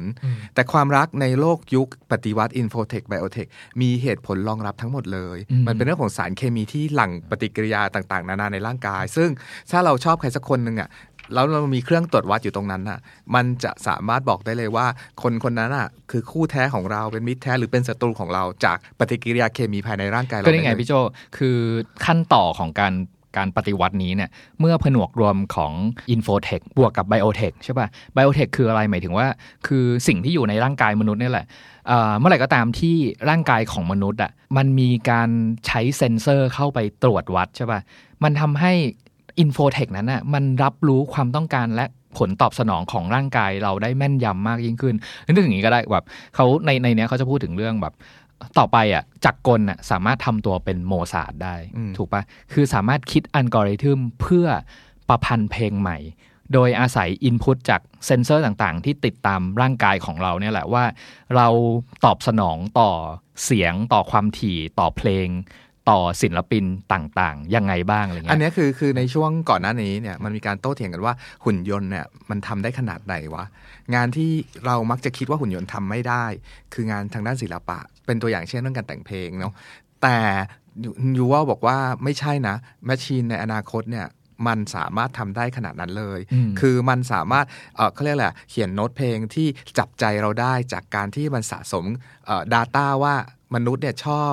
เมโลดี้ประมาณนี้เปลี่ยนไปเป็นอย่างนั้นอะไรประมาณอย่างเงี้ยครับเพราะฉะนั้นเรื่องที่เราเล่าว่าแบบไบโอเทคเนี่ยมันเป็นอินพุตแบบขั้นสุดมากที่ทำให้แบบอินโฟเทคมันพัฒนาขึ้นไปไกลกว่าอีกอ่ะแปลว่าในอนาคตเนี่ย อารมณ์ของเราทั้งหมดนะครับมันจะถูกประมวลด้วยเซ็นเซอร์ต่างๆที่เอาเขาเรียกว่าสัญญาณไฟฟ้าที่อยู่ในร่างกายของเราเนี่ยไปประมวลผลว่าจริงๆแล้วอะณตอนนั้นอะเรารู้สึกอะไรเราต้องการอะไรเข้ามาแบบจัดการความรู้สึกต่างๆคือเราต้องยอมรับความจริงข้อหนึ่งก่อนว่าทุกสิ่งอย่างที่เป็นปฏิกิริยาเคมีภายในร่างกายมนุษย์เนี่ยสามารถแปลงเป็นสัญญาณไฟฟ้าหรือปฏิกิริยาไฟฟ้าแล้วเมื่อเอาไฟฟ้าเนี้ยไปคำนวณต่อเนี่ยมันสามารถไปคำนวณอะไรก็ได้เอาง่ายๆเลยทุกคนต้องในบทสนทนาเพื่อนๆตอนนี้ก็คือทำไม Facebook แม่งรู้จังว่ากูอยากได้สินค้านี้อะไรเงี้ยทำไมเราเผลอแบบเหมือนกดไลค์คอนโดไปสักทีนึงเดี๋ยวโฆษณาคอนโดจะมาเต็มไปหมดเลยเนี่ยคือตัวอย่างที่มนุษย์เรานี่แหละเป็นคนอินพุตข้อมูลลงไปว่าแม้กระทั่งสมมติเราตั้งนั่งจ้องโฆษณาอะไรบางอย่างนานกว่าปกตินิดหน่อยทางไม่ว่าจะเป็น Facebook Google เขาก็จะจำไว้อะแล้วเขาก็จะแบบว่าอ๋อเรากำลังสนใจเรื่องนี้อยู่นานจริงๆถ้าจะให้พูดต่อเรื่องเนี้ยผมว่าแบบตัดเอาไว้ได้อีกหลายตอนเลยนะครับเรื่องการปฏิวัติหรือเรื่องความท้าทายทางด้านเทคโนโลยีนะแต่ว่าผมอยากส่งต่อไปสู่พาร์ทที่2เลยคือมันพี่โจพูดถึงเรื่อง Facebook ขึ้นมาแล้วนะครับพาร์ทที่2เนี่ยเขาพูดถึงเรื่องความท้าทายทางการเมืองแต่ว่าพาร์ทใหญ่ๆที่เขาพูดถึงการเมืองเนี่ยเขาไม่ได้พูดถึงการเมืองแบบนักการเมืองการปกครองอะไรครับเขาพูดถึงว่าในกรณี Facebook อย่างเงี้ย Facebook ถือว่าเป็นพรรคการเมืองที่ใหญ่ที่สุดบนโลกนี้หรือเปล่า4คน Facebook เขาในหนังสือพูดเนาะ Facebook Google ไปตู่ Tencent เพราะอะไรรู้ไหมเพราะว่าคำถามสำคัญที่พวกเราควรจะต้องตั้งคำถามกับเขาเรียกว่าเทคคอมพานีใหญ่ๆระดับโลกแบบนี้ว่าใครกันแน่ที่เป็นผู้ครอบครองข้อมูลของเราใช่ป่ะเพราะความสำคัญของมันก็คือใครครอบครองข้อมูลอ่ะคนนั้นคือครอบครองอนาคตใช่แล้วเนี่ยครับคือเวลาเข้าสู่พาร์ทที่2ที่เขาพูดถึงเรื่อง political challenge หรือความท้าทายทางการเมืองเนี่ยถ้าเราแบบย้อนกลับไปแบบคุยถึงเรื่องผู้นำมหาอำนาจชาติต่างๆอะไรเงี้ยมันก็จะเป็นเรื่องที่แบบเก่านิดนึงเนาะแต่สิ่งที่เขาชวนคิดเนี่ยเขาคิดว่าเฮ้ยจริงๆแล้วอ่ะคนที่ครอบครองข้อมูลต่างหากนั่นแหละที่จะกลายเป็นมหาอำนาจของโลกในอนาคตคือถ้าพูดประเด็นนี้เนาะเดี๋ยวพอโฮโมเดอุสแปลไทยเนี่ยลองอ่านกันดูนะมันเขาขยี้ประเด็นเนี่ยมันไปถึงขั้นที่แบบว่าเราสามารถตรวจ DNA เด็กคนนี้ว่าเด็กคนนี้มีแนวโน้มจะเป็นผู้นำประเทศคนต่อไปได้เลยหรือเปล่าแล้วมันจะถูกจัดคลาสไว้แบบกลุ่มนี้คือคลาสผู้นำประเทศได้เพราะว่ามันมีคาแรคเตอร์หรืออะไรบางอย่างที่เมื่อเติบโตขึ้นมาแล้วจะทำให้คนส่วนใหญ่โหวตให้เขาเป็นผู้นำอะไรประมาณอย่างเงี้ยผมชอบบทหนึ่งอ่ะพี่โจที่คุณยูวัลเนี่ยเขายกตัวอย่างเพลงชาติของชาติหนึ่งขึ้นมาแล้วก็ถามพวกเราว่าถ้าคุณฟังแบบเนี้ยเพลงชาติอันเนี้ยควรจะเป็นเพลงชาติของประเทศอะไรลองอ่านให้ฟังแบบสัก 2-3 ประโยคนะแบบประเทศของฉันแผ่นดินบ้านเกิดของฉันแผ่นดินที่ฉันหลั่งเลือดที่ซึ่งฉันหยัดยืนเพื่อปกป้องมาตุภูมิของฉันประเทศของฉันชาติของฉันผู้คนของฉันและแผ่นดินบ้านเกิดของฉันพวกเราจงประกาศก้องประเทศของฉันจงรวมเป็นหนึ่งถามว่าเป็นเพลงชาติประเทศอะไรใช่ไหมคือมันเป็นเพลงชาติของประเทศอะไรก็ได้เลยแต่คำตอบนะครับอันนี้คือเพลงชาติอินโดนีเซียแต่ว่าด้วยเขาเรียกว่ากระบวนความคิดของเพลงชาติเนี้ยถ้าใครอ่านเล่มเซเปียนนะครับเล่มเซเปียนเขาจะพูดถึงแบบมนุษย์เนี่ยเป็นสายพันธุ์ที่เชื่อในเรื่องเล่ามากเพราะฉะนั้นน่ะเรื่องเล่ามันมีความสำคัญเพราะมันเป็นเรื่องที่ทำให้ผู้คนที่อยู่ในเผ่าของเราที่อยู่ในแบบกรุ๊ปของเราที่อยู่ในประเทศของเราอ่ะมีความเชื่อในเรื่องเดียวกันเพื่อทำจุดมุ่งหมายอะไรบางอย่างโดยที่ไม่ตั้งคำถามกับมันเพราะฉะนั้นเนี่ยเขายกตัวอย่างว่าเพลงชาติเนี่ยเป็นตัวอย่างที่ดีเลยในการสร้างเรื่องเล่าชุดหนึ่งเพื่อบอกกับผู้คนว่าอ๋อคุณเกิดมาเนี่ยคุณมีชาติกำเนิดติดตัวมานะเพราะฉะนั้นเนี่ยคุณจำเป็นที่จะต้องเชื่อในเรื่องเล่าของชาติพันธุ์เราประเทศของเราว่าบรรพบุรุษของเราสร้างอะไรกันมาแล้วพวกเราจะต้องมีหน้าที่อะไรกันบ้างเพื่อเอาประเทศของเราไปต่อในอนาคตแต่ประเด็นที่หนังสือพูดอะมันกำลังจะพูดว่าแต่ไอ้ชาติหรือเรื่องเล่าที่พี่เนตพูดอยู่เนี่ยมันกำลังจะแตกสลายไปแล้วมันจะไม่มีสิ่งนี้อีกต่อไปเอาง่ายๆเลยนะสมมุติว่าไอ้เรื่องคริปโตหรือว่า Libra เงินที่อยู่ในอินเทอร์เน็ตอะพูดง่ายๆคำถามคือสมมุติเราซื้อของใน Facebook แล้วเราจ่ายเงินไปเนี่ยประเทศไหนควรจะได้เก็บภาษีสิ่งนี้มันเป็นของชาติไหนประเทศไหนเนี่ยครับบทต่อมาเขาก็เลยส่งต่อไปที่แบบชื่อบทมันคือ One Dollar to Rule Them All ก็คือดอลลาร์เดียวเพื่อปกครองคนทั้งหลายสกุลเงินในโลกเนี้ยอย่างแบบข่าวล่าสุดเลยก็คือแบบสกุลเงิน Libra ของ Facebook อะไรเงี้ยมันจะกลายเป็นสกุลเงินสากลที่แบบมาแทนเงินบาทเงินดอลลาร์หรือเงิน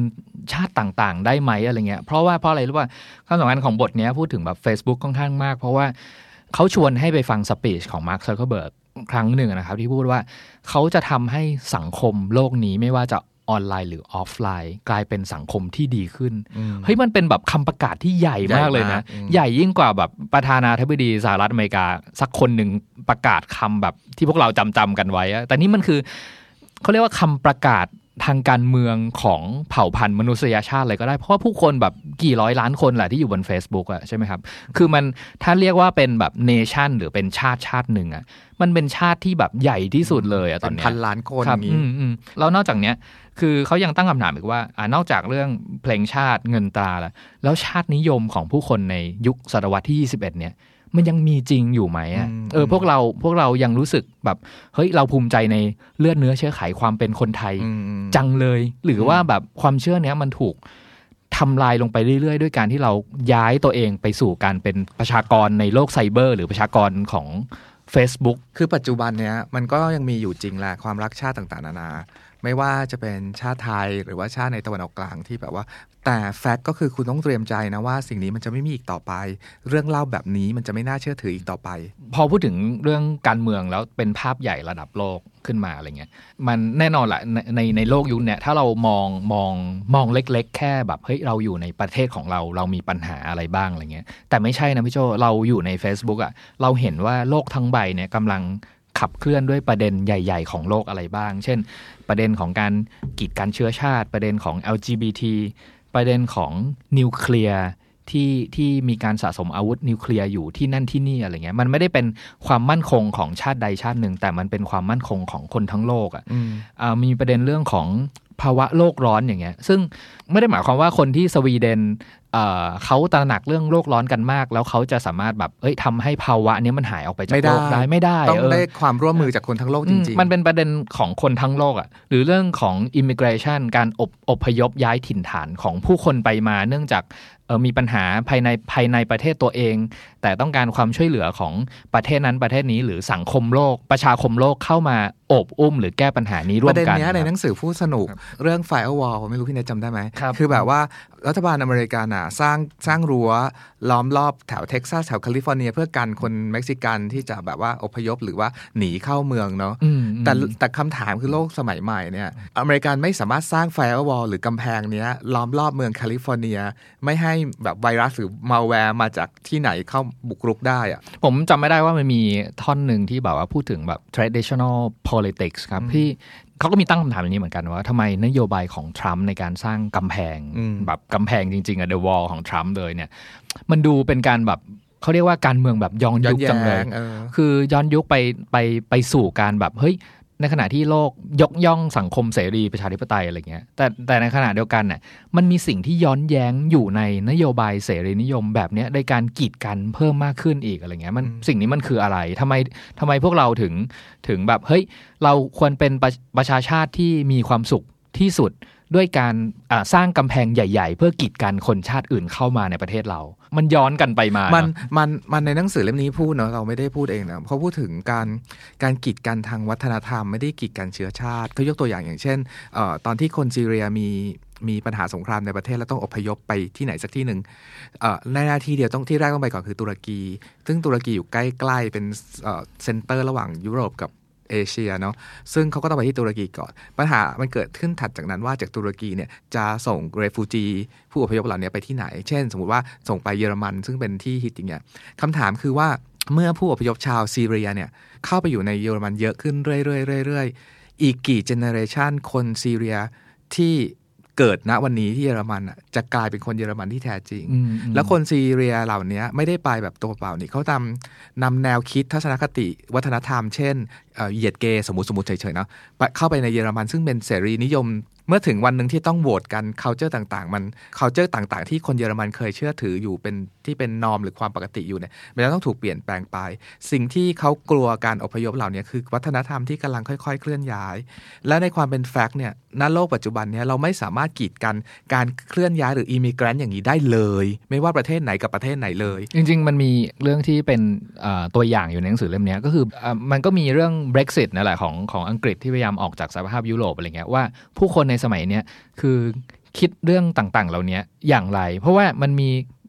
เส้นทางของเสรีนิยมประชาธิปไตยแบบหนึ่งกับอีกแบบหนึ่งคืออย่างที่บอกแล้วว่าแบบเฮ้ยเราแยกออกมาเป็นเอกเทศเพื่อให้ประเทศเรามั่งคั่งอยู่คนเดียวเฮ้อดีกว่าอะไรเงี้ยครับเรื่องนี้มันสะท้อนว่าโลกยุคใหม่มันแยกกันไม่ได้สุดท้ายด้วยอะไรก็แล้วแต่มันจะมีความพยายามที่จะรวมกันมากขึ้นเรื่อยๆครับอันนี้เป็นสองพาร์ทแรกครับคือความท้าทายทางเทคโนโลยีกับความท้าทายทางการเมือง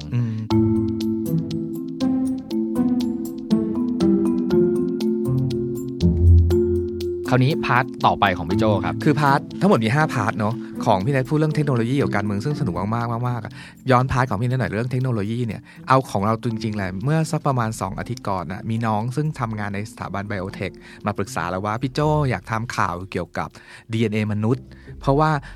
ถ้าพวกหนูไม่ทำแต่เขาเป็นด็อกเตอร์กันแล้วเนาะคือการโคลนนิ่ง DNA มนุษย์ทำได้ 100% แล้วและเข้าใจมากขึ้นเรื่อยๆแล้วในประเทศไทยแต่ยังไม่สามารถเขาเรียกอะไร publicly ออกไปคือถ้าพูดไปตอนเนี้ยในความคนไม่เข้าใจคนก็จะต้องด่าแหละมันก็จะมีเรื่องของ moral เรื่องอะไรหลายอย่างแต่ fact จริงๆมันเกิดขึ้นได้แล้วเช่นเราสามารถทำผลิต DNA หรือยีนบางตัวที่จัดการกับโรคมะเร็งบางอย่างได้จริงๆแล้วหมายความว่าภายภาคหน้าเราจะมี personal medicine บริษัทยาจะคิดยามาเฉพาะใช้ได้เป็นคนๆที่ไม่เหมือนกันซึ่งนี่คือแบบการปฏิวัติไบโอเทคที่เราโหเคยได้ยินข่าวของแองเจลิน่าโจลี่ครับพี่โจที่เขาเนี่ยเขาใช้วิธีการทำให้รู้ล่วงหน้าก่อนว่าตัวเองอ่ะมีโอกาสที่จะเป็นมะเร็งในอนาคตเพราะว่าตรวจเจอยีนบางอย่างอยู่ครับเขาก็เลยแบบขึ้นมา announce แล้วก็เพื่อทำให้ทุกคนแบบตระหนักถึงเรื่องนี้ว่าเฮ้ยมันมีความก้าวหน้าทางด้านนี้แล้วแล้วก็ถ้าพวกเราตกใจกับมันอ่ะพวกเราจะคิดว่าสิ่งนี้มันเป็นเทรดมากกว่าสิ่งที่จะมาเคี่ยวเราใช่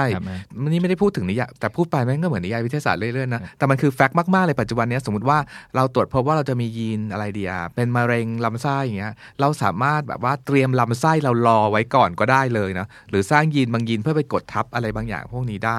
อ่ะ21 บทเรียนที่เราต้องรู้เลยนะวันนี้จากหนังสือเล่มนี้มันมีอีก3พาร์ทที่เหลือคือพาร์ทที่3เนี่ยพูดถึงความสิ้นหวังกับความหวังพาร์ทที่4พูดถึงเรื่องความจริงแล้วก็พาร์ทที่5พูดถึงการปรับตัวให้อยู่ให้ได้ประมาณนี้พาร์ทที่3ความสิ้นหวังเนี่ยเขาก็แบ่งเป็นบทเนาะสิ่งที่เราต้องรู้ก็คือเรื่องก่อการร้ายก่อนนี่คือบทที่10ในนั้นเขาบอกว่าอย่าไปตระหนกกับมันมากนักเรื่องการก่อการร้ายมันมี data อย่างนี้ว่าตั้งแต่11กันยาผู้ก่อการร้ายได้สังหารคนธรรมดาไปแล้วประมาณ 25,000 คนและส่วนใหญ่ไอ้ 25,000 คนเนี่ยอยู่ในตะวันออกกลางเอาจริงๆแล้วไอ้ข่าวที่เราดูผู้ก่อการร้ายใหญ่ๆมาตลอดเนี่ยมีคนตายแค่หลัก10คนเมื่อเทียบกับอุบัติเหตุรถยนต์ที่เกิดขึ้นปีละ 300,000 คนหรือรวมๆแม่งก็หลายล้านอ่ะ2ล้าน3ล้านคนอะไรอย่างเงี้ยดังนั้นไอ้การก่อการร้ายเนี่ยมันเป็นแค่ยุทธศาสตร์เหมือนแผ่ความกลัวให้ระบาดออกไปต่างหากคือถ้าจะนับแบบเรียกว่านับ casualties เนาะคือผู้คนที่เสียชีวิตจากอะไรกันแน่เนี่ยคือคนที่ตายเฉพาะอุบัติเหตุทางท้องถนนเนี่ยมันเป็นปริมาณมหาศาลกว่ามากแต่ว่าทำไมคนทั่วโลกเราจำเรื่องการก่อการร้ายที่ฝรั่งเศสที่มุมไบอะไรอย่างเงี้ยกันเพราะว่ามันคือละครโรงเล็กอะที่เขาสร้างให้เราจำภาพพวกนี้ไว้เพื่อจะเอาให้คนเกิดความกลัวแล้วเอาความกลัวเนี้ยไปใช้ในทาง politics หรือทางการเมืองบางอย่างมากกว่ามันคือเรื่องเล่ามันคือเรื่องเล่าศัพท์ของยูวอลเนี่ยคือให้ความสำคัญเรื่องเล่าดังนั้นก็อย่าแบบอย่าไปแพนิคกับเรื่องเล่านี้มากนักแล้วจริงๆแล้วอะลองมองโลกในสายตาผู้ก่อการร้ายดูเขาก็ไม่ได้แบบว่าตั้งใจจะฆ่าคนทั้งหมดประเทศเพราะมันเขาจะไม่ได้ประโยชน์อะไรจากสิ่งนั้นเลย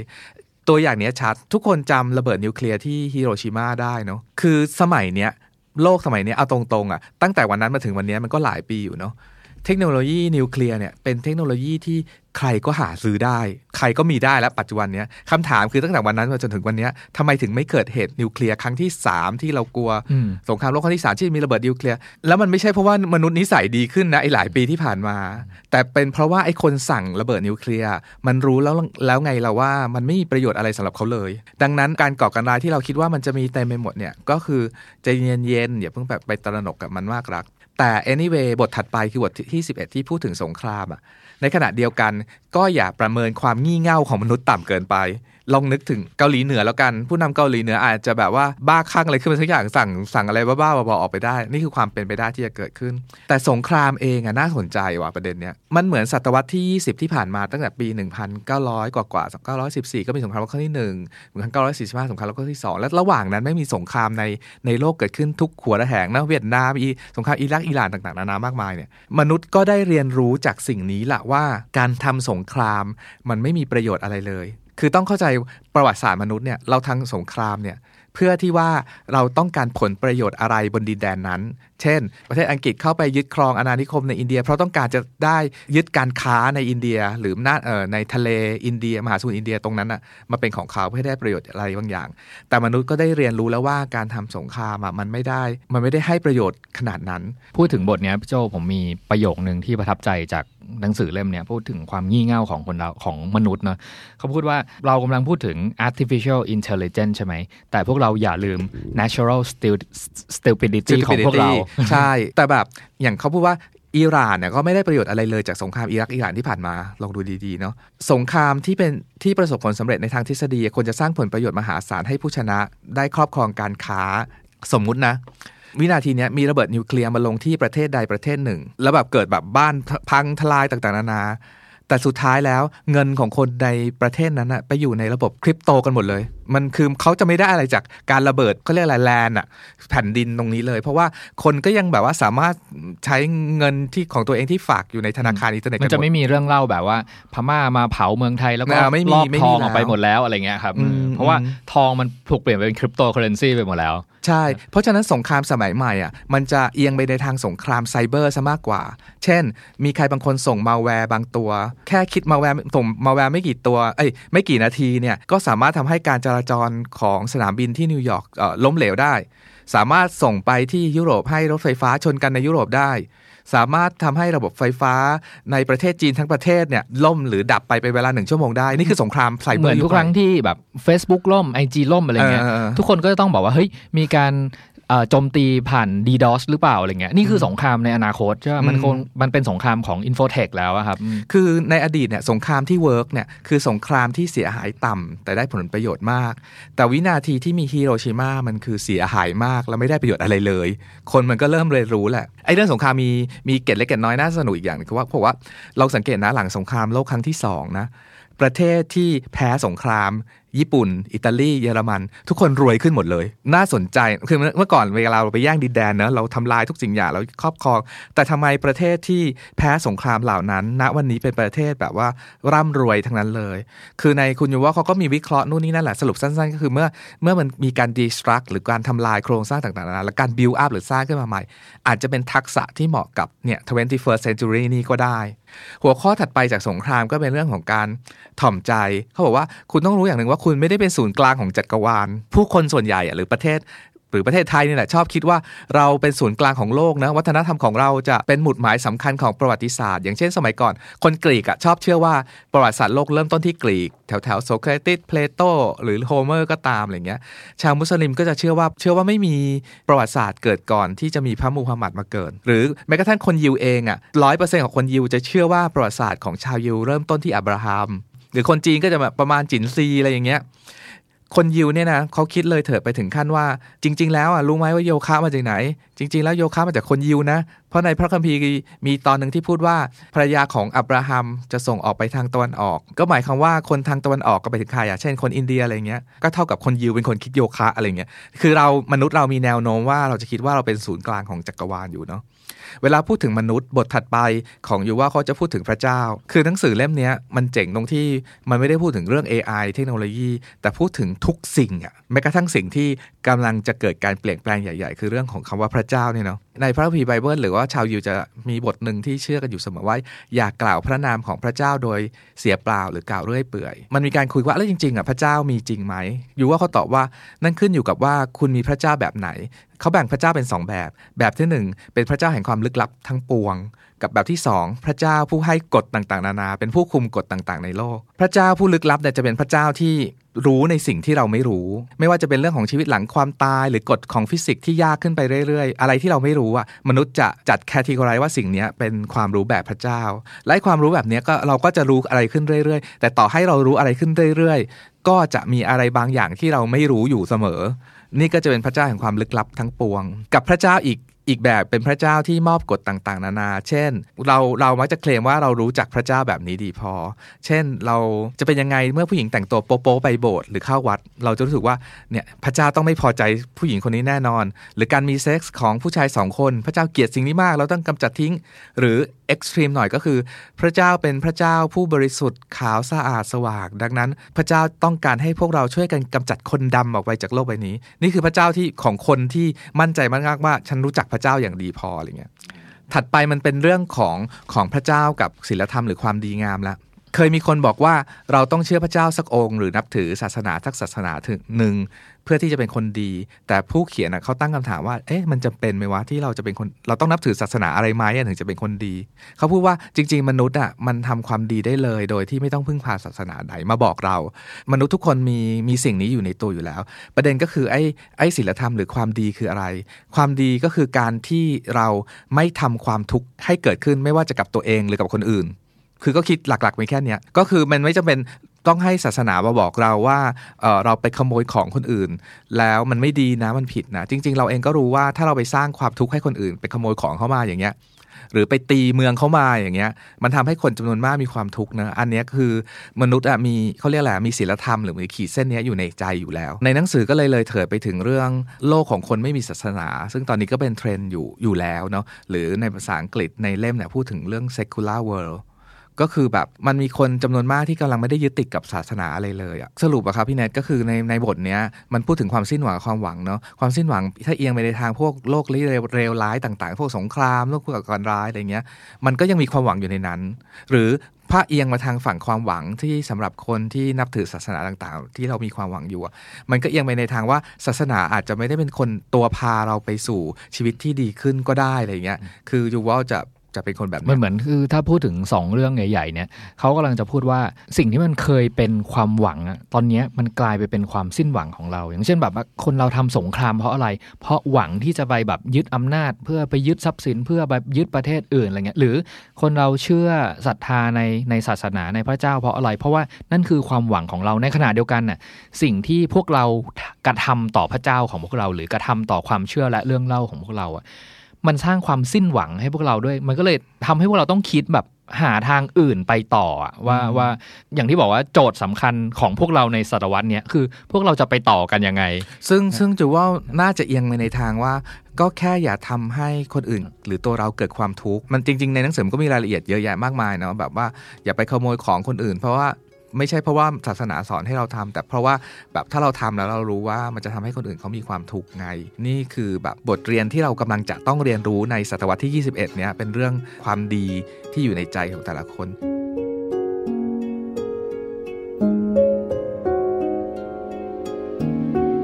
พาร์ทที่4ของหนังสือน่ะกำลังพูดถึงความจริงในแง่ต่างๆเขาบอกว่าถ้าคุณกำลังรู้สึกพ่ายแพ้และสับสนคุณกำลังมาถูกทางแล้วแหละเพราะโลกแม่งยุคนี้แม่งเป็นโลกที่ซับซ้อนจริงๆคืออย่าเพิ่งไปแพนิคกับมันมากมันซับซ้อนมากๆคุณรู้น้อยกว่าที่คุณคิดมันมีความรู้แบบบนโลกใบนี้เยอะมากอ่ะและ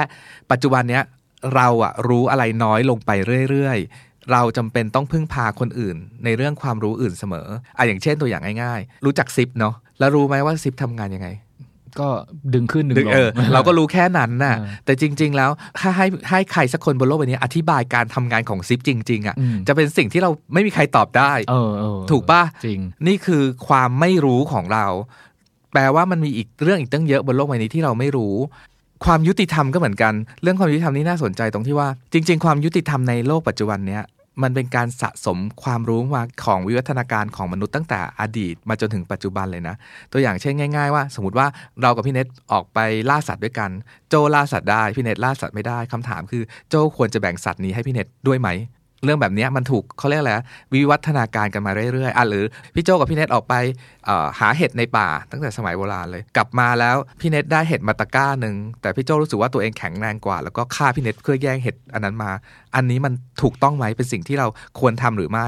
คำตอบก็คือมนุษยชาติมันถูกเรียนรู้ไงว่าอย่าทำแบบนี้เพราะการที่ทำให้คนอื่นเกิดความทุกข์เนี่ยความทุกข์นั้นมันเท่ากับทำร้ายตัวเราเอง เราถูกเรียนรู้ต่างๆเหล่านี้มาแล้วเราก็มาเรียกสิ่งนี้ว่าความยุติธรรมไงล่ะเราต้องแบ่งว่าความเท่าเทียมคืออะไรความยุติธรรมคืออะไรการแบ่งปันผลประโยชน์มันคืออะไรกันแน่อะไรเงี้ยนี่คือสิ่งที่เราเชื่อว่าความรู้เรื่องเนี้ยเรื่องความยุติธรรมเนี้ย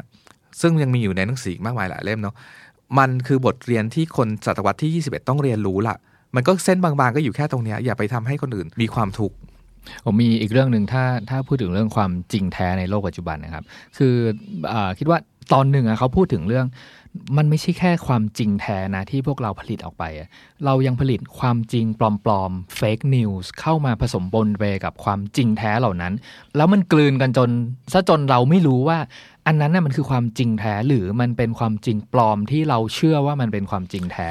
หรือ fake news เนี่ยเป็นบทนึงที่อยู่ในหนังสือของยูวัลเนาะคือเขาบอกว่ามนุษย์เนี่ยเป็นสิ่งมีชีวิตชนิดเดียวที่สามารถร่วมมือกับคนแปลกหน้าจำนวนมากได้เพราะว่าเราสามารถแต่งเรื่องเล่าขึ้นมาเผยแพร่เรื่องเล่านี้ออกไปแล้วก็โน้มน้าวให้คนอีกนับล้านมาเชื่อเราได้เช่นใครดีอย่างนาซีฮิตเลอร์สร้างครีเอทเรื่องเล่าขึ้นมาว่าคนยิวเป็นคนชั่วร้ายคนเลวต้องกำจัดทิ้งคนจำนวนมากก็เห็นด้วยกับฮิตเลอร์ที่จะฆ่านาซีอะไรอย่างเงี้ยเป็นต้นและไอ้การสร้างเรื่องเล่าแบบนี้มันอยู่ในลัทธิการเมืองทั้งหมดไม่ว่าจะเป็นคอมมิวนิสต์เผด็จการหรือแม้กระทั่งลัทธิเสรีนิยมก็จะสร้างครีเอทเรื่องเล่าบางอย่างขึ้นมาว่าเฮ้ยมนุษย์เป็นสิ่งมีเสรีภาพนะต้องอย่างนั้นอย่างนี้อะไรเงี้ยมีคำถามในหนังสือเป็นบทหนึ่งเลยแหละว่าเราควรจะเชื่อนิยายวิทยาศาสตร์ขนาดไหนนิยายวิทยาศาสตร์สมัยที่ผ่านมาเนี่ยมักจะพูดถึงว่าสุดท้ายแล้วมนุษย์ต้องต่อสู้กับหุ่นยนต์หรือ AI อะไรบางอย่างเนาะแต่เขาพูดว่า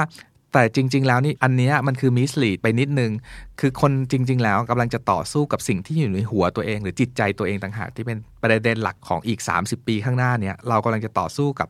สงครามจะย้ายเข้าอยู่ข้างในใจเรามากขึ้นแบบส่งท้ายบทความจริงแท้นิดนึงพี่โจผมอ่านเซเปียนมาละผมรู้สึกว่าถ้าใครอ่านเซเปียนมาแล้วอะในเรื่องนะในเล่มเซเปียนเนี่ยเขาจะปูให้เราเข้าใจมากๆเลยว่าเผ่าพันธุ์มนุษย์เนี่ยเป็นเผ่าพันธุ์ที่ให้ค่ากับเรื่องเล่ามากเพราะฉะนั้นแบบอย่างเล่ม21 lessons สิ่งที่เขายกมาในเรื่องการเชื่อความจริงหรือความไม่จริงเนี่ยเขาจะยกตัวอย่างนิยายไซไฟออกมาว่าจริงๆนิยายไซไฟมันมีธีมคล้ายๆกันหมดทุกเรื่องเลยมันคือการนำเสนอความกังวลเล็กๆน้อยๆแต่มันลึกแล้วก็มันมากเกินแล้วมันจนทำให้เรารู้สึกว่าความกังวลใจเล็กๆน้อยๆนะมันจะเป็นอันตรายในอนาคตได้อะไรเงี้ยนั่นคือธีมหลักของนิยายวิทยาศาสตร์ซึ่งเราเข้าใจนะเพราะว่านิยายวิทยาศาสตร์เนี่ยส่วนใหญ่มันเกิดขึ้นในยุคเปลี่ยนผ่านระหว่างปี1800ปลายๆไปถึงปี1900ก็คือต้นศตวรรษที่20นั่นเองมันเป็นการปฏิวัติเนี่ยที่เราพูดถึงปฏิวัติอุตสาหกรรมปฏิวัติเทคโนโลยีปฏิวัติวิทยาศาสตร์เนาะแล้วคนมันกลัววิทยาศาสตร์เหมือนสมัยก่อนศาสนากลัวกาลิเลโอนั่นแหละแต่ว่ามันก็เลยครีเอทเรื่องราวมาว่าเป็นมนุษย์กับสิ่งอะไรที่เป็นวิทยาศาสตร์เป็นหุ่นยนต์เป็นแฟรงเกนสไตน์ที่แบบปลุกชีพมันน่ากลัวแต่ยูวัลหรือว่าเซเปียนหรือว่าเล่มนี้มันกำลังจะบอกว่าเฮ้ยไอ้แฟรงเกนสไตน์มันไม่ได้น่ากลัวขนาดนั้นมันคือคิดในแง่บวกก็คือในแง่ความจริงอ่ะก็คือการได้เผ่าพันธุ์มนุษย์จะมีชีวิตยืนยาวขึ้นได้อย่างไรต่างหากผมมองในมุมที่เหมือนยูวัลทำให้เราแบบเรียกว่าตั้งคำถามกับทุกอย่างอ่ะว่าสิ่งที่เรากำลังพิจารณาอยู่เนี่ยมันเป็นความจริงแท้หรือมันเป็นเรื่องเล่ากันแน่เพราะวัตถุประสงค์มันไม่เหมือนกันนะคือเมื่อไหร่ก็ตามที่เรื่องที่คุณเล่าออกมาหรือรับฟังเนี่ยมันทำเพื่อเซิร์ฟวัตถุประสงค์อะไรบางอย่างอ่ะจงเชื่อไว้ก่อนว่ามันอาจจะเป็นเรื่องเล่ามันอาจจะไม่ใช่ความจริงก็ได้อันนี้ขีดเส้นใต้ของที่ประเด็นที่พี่เนทพูดเลยว่าให้ตั้งคำถามว่าสิ่งนี้เป็นแฟกต์หรือเป็นเรื่องเล่าแล้วสังเกตมายุคนี้มันมีหนังสือที่แบบ factfulness หรืออะไรที่แบบพูดถึงแยกให้ได้นะเว้ยระหว่างอันไหนเรื่องเล่าอันไหนเรื่องที่เป็นจริงๆแล้วมนุษย์มีแนวโน้มจะเอียงไปในทางเรื่องเล่าเสมอ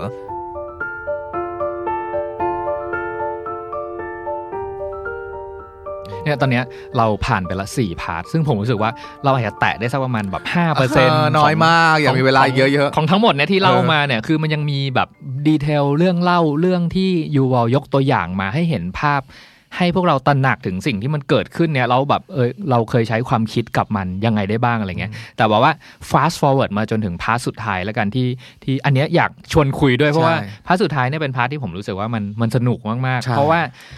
มันเหมือนกับ4พาร์ทแรกเนี่ยเขาเล่าให้ฟังว่ามันเกิดอะไรขึ้นบ้างในมุมต่างๆนานาคือไอ้4พาร์ทที่ผ่านมาเนี่ยไม่ว่าจะเป็นเทคโนโลยีการเมืองหรือของที่เราเล่าไปเรื่องของความหวังของมนุษยชาติเรื่องของความจริงแท้มันเป็นเหมือนดูว่าเขาเล่าให้เห็นแบบจิ้มประเด็นให้เราเห็นนะแต่ในบทที่5ที่ชื่อความยืดหยุ่นเนี่ยภาษาอังกฤษมันชื่อว่า resilience ซึ่งมัน มันพูดถึง capacity หรือความสามารถในการที่จะแก้ปัญหายากๆต่างๆเหล่านี้ได้อันนี้ต่างหากที่เป็นบทเรียนที่เราคิดว่า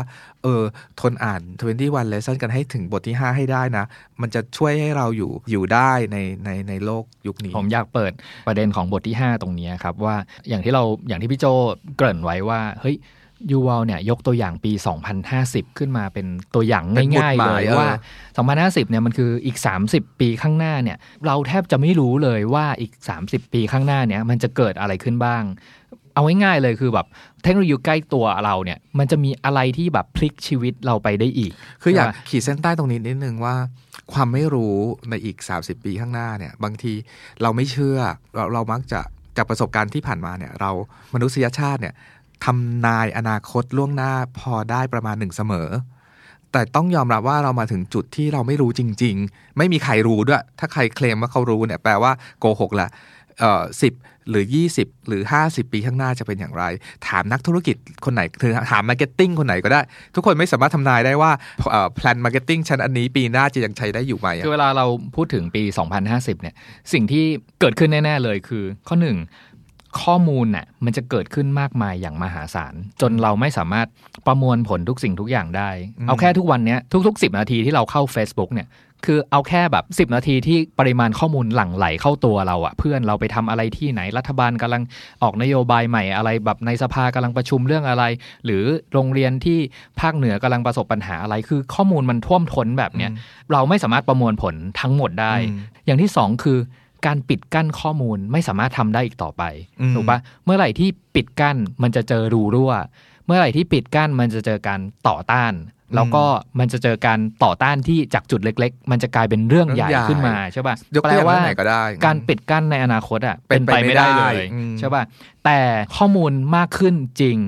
แต่เฟกนิวส์ก็ขึ้นมากขึ้นเท่านั้นตามตัวแล้วอันนี้แหละที่จะมาแทนการปิดกั้นคือความน่ากลัวไม่ได้อยู่ในการปิดกั้นของใครเลยนะแต่เป็นการที่ฟีดข้อมูลอีกชุดหนึ่งที่เป็นเฟกนิวที่เป็นความจริงเทียมเอามาคัดค้านกับความจริงที่เกิดขึ้นความจริงแท้ต่างๆเหล่านั้นแล้วทำให้พวกเราหลงเชื่อว่าข้อมูลข่าวสารเหล่านั้นที่มันเป็นเฟกนิวมันเป็นความจริงอันเนี้ยเรายกตัวอย่างอันนี้ชัดเลยวิกิพีเดียปกติวิกิพีเดียรู้กันเนาะเป็นสารานุกรมที่ใครเข้าไปเขียนก็ได้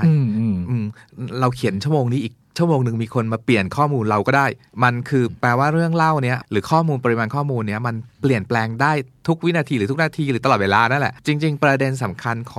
ของหัวข้อนี้คือเรื่องการหลั่งไหลของข้อมูลหรือข้อมูลเยอะๆมันคือการที่คุณยูว่ากำลังพยายามนำเสนอละกันว่าแล้วจริงๆอะไรที่เป็นทักษะสำคัญของผู้คนในศตวรรษที่11เนี้ย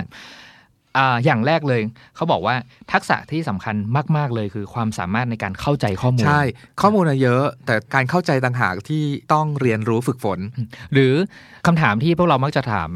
กันว่าแบบเฮ้ยแล้วลูกของเราอ่ะเราจะสอนทักษะอะไรให้ลูกๆเราดีวะอะไรเงี้ยคุณยูว่าบอกว่าไม่จำเป็นที่จะต้องสอนทักษะที่ AI จะมาคิดแทนทำแทนพวกเราในอนาคตอันเนี้ยมีสองประเด็นที่เราแล้วเรารู้สึกคือเรื่องอาชีพอย่างเช่นเรื่องอาชีพหมอจะเป็นอาชีพที่หมดไปคือเราคิดว่าสมัยเนี้ยใครเรียนเก่งก็ยังเป็นเรียนหมออยู่เนาะเพราะสมัยก่อนมันเป็นสกิลที่ต้องเข้าโรงเรียนแพทย์อะไรเงี้ยแต่สกิลในอนาคตเนี่ย AI จะเข้ามาทำนายโรคที่เราเจ็บป่วยให้อัลกอริทึมจะเป็นคุณหมอของเราพูดยังไงก็ได้คนที่จริงอยู่กลับเป็นพยาบาลต่างหากที่ไม่สามารถมีใครยังไม่สามารถมีใครมาแบบว่าปรนนิบัติเราตอนยามเราเจ็บป่วยเอาหายาให้เรากินได้ไอ้สกิลที่เปลี่ยนแปลงไปที่สิ่งที่เราเคยรู้อย่างเช่นถ้าในโรงเรียนยังสอนประวัติศาสตร์ว่ากรุงศรีอยุธยาแตกเมื่อพศเท่านั้นเท่านี้อย่างเงี้ยไอ้ข้อมูลตรงนี้มันอาจจะเปลี่ยนแปลงไปเมื่อเราค้นพบความจริงใหม่ๆขึ้นมาเมื่อไหร่ก็ได้ดังนั้นการรู้ข้อมูลอาจจะไม่ใช่สิ่งสำคัญเท่ากับการเข้าใจแล้วก็อะไรนะการแยกแยะว่าข้อมูลไหนสำคัญและไม่สำคัญ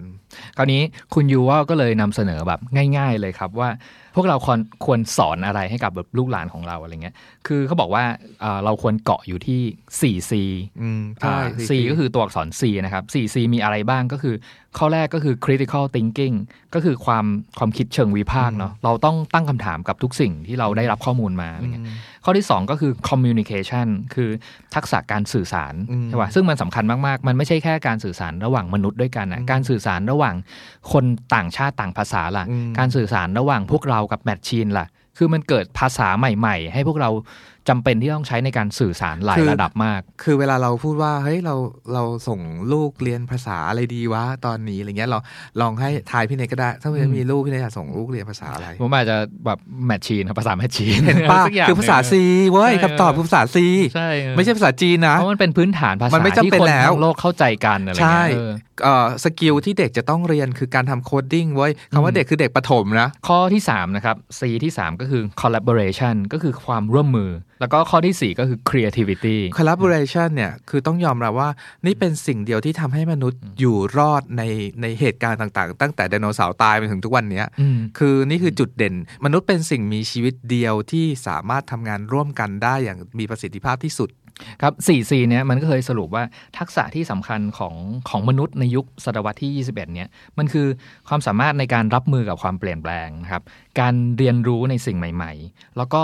ที่สำคัญที่สุดก็คือการรักษาสมดุลทางจิตใจในสถานการณ์ที่ไม่คุ้นเคยพี่โจเพราะว่าเดี๋ยวเราจะต้องเจอสถานการณ์ที่มันยากที่จะรับมือแล้วมันไม่ใช่แค่ทางด้านร่างกายอะเรื่องที่สำคัญที่สุดคือเรื่องจิตใจของพวกเรานี่แหละว่าจะรักษาสภาวะที่สมดุลแล้วสามารถเข้าใจข้อมูลเข้าใจสถานการณ์เหตุการณ์ต่างๆนั้นเพื่อคิดหาอะไรที่มันสร้างสรรค์เพื่อแก้ปัญหาหาทางออกให้กับยุคสมัยได้ยังไงคือฟังดูเว่อร์ๆนะแต่อยากขีดเส้นใต้ประเด็นนี้อีกอะเราจะมาถึงยุคที่มันมีการเปลี่ยนแปลงสูงมากจนเราตามมันไม่ทันมันเกิดอะไรขึ้นวะแล้วสกิลที่เราต้องใช้คือสกิลในการดีลกับปัญหายากๆพวกนั้นให้ได้แหละจะด้วยอะไรก็แล้วแต่ทั้งเรื่อง critical thinking หรือแม้กระทั่งเรื่องการสงบจิตใจให้มีสติมากพออะไรประมาณนี้มันมีอีกเรื่องนึงที่ผมจะว่าเป็นเรื่องเล็กๆน้อยๆนะแต่ผมจะว่าเป็นเรื่องที่น่าขบคิดอ่ะคุณยูว่าบอกว่าคือสมัยก่อนอ่ะพวกเราชีวิตพวกเราแบบสมมติเรามีอายุแบบ60 70ปีนะชีวิตมันแบ่งเป็น2พาร์ทแรกก็คือแบบช่วงวัยรุ่นน่ะเป็นช่วงที่พวกเราเรียนรู้แล้วก็สร้างตัวตนขึ้นมาว่าเราเป็นใครคำถามสำคัญก็คือแบบฉันคือใครอะไรเงี้ยฉันมีวัตถุประสงค์ในชีวิตอะไรฉันจะทำงานอะไรฉันจะอยู่บนโลกนี้ได้อย่างไรอะไรเงี้ยแล้วชีวิตพาร์ทที่เหลือของเราก็คือการประกอบอาชีพเลี้ยงชีพของเราอะไรเงี้ยคือผู้คนทั่วไปอ่ะหลักๆง่ายๆมีแค่นี้แต่ยูบอกว่าถ้าคุณคิดแค่นี้นะ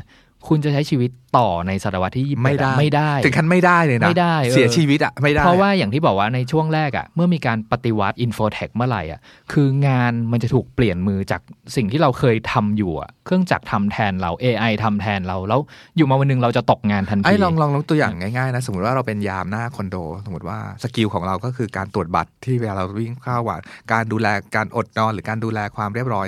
ในคอนโดอะไรเงี้ยอยู่มาวันนึงถ้า AI สามารถเข้ามาทำหน้าที่เป็นยามแทนเราแล้วเนี่ยเป็นคนเปิดปิดประตูอย่างรอบคอบมีกล้องวงจรปิดที่มีเซ็นเซอร์นู่นนี่นั่นดีพอแล้วคำถามง่ายๆคือเราจะไปทำงานอะไร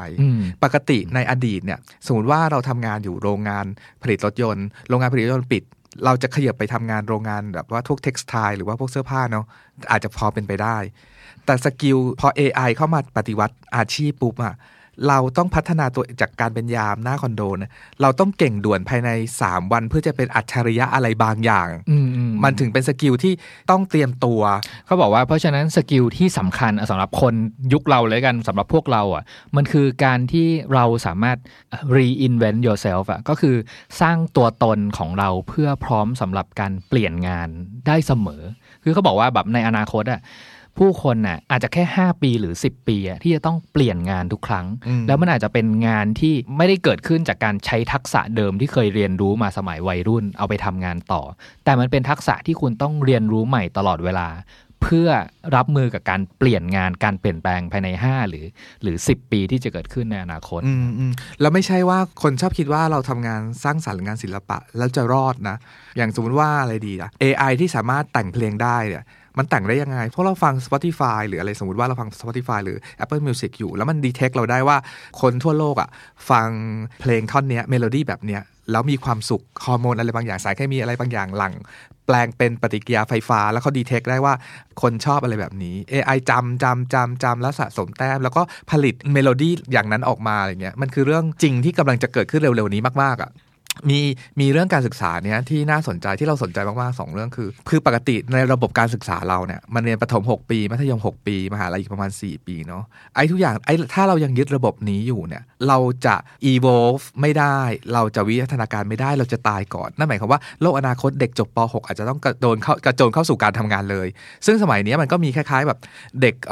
จนใหม่ที่อายุมัธยมก็เริ่มทำงานบางอย่างโคดดิ้งอะไรบางอย่างได้แล้วถ้าใครทำโคดดิ้งได้ก็สามารถมีอาชีพได้เลยเขาไม่จำเป็นต้องเข้าสู่ระบบมหาวิทยาลัยอีกต่อไปแปลว่าระบบการศึกษาแบบเดิมอ่ะจำเป็นต้องกลับมาทบทวนเนอะว่าจะเป็นยังไงแล้วถามว่าต้องทำยังไงเนี่ยไปอ่านหนังสือเอาแต่ทำเมื่อไหร่คำตอบคือทำเลยต้องไม่ลืมว่าปี2050เนี่ยมันแค่อีก30ปีเองนะเด็กที่เกิดวันนี้เนี่ยเขาจำเป็นต้องเรียนรู้ทักษะต่างๆหรือรับมือกับการเปลี่ยนแปลงให้ได้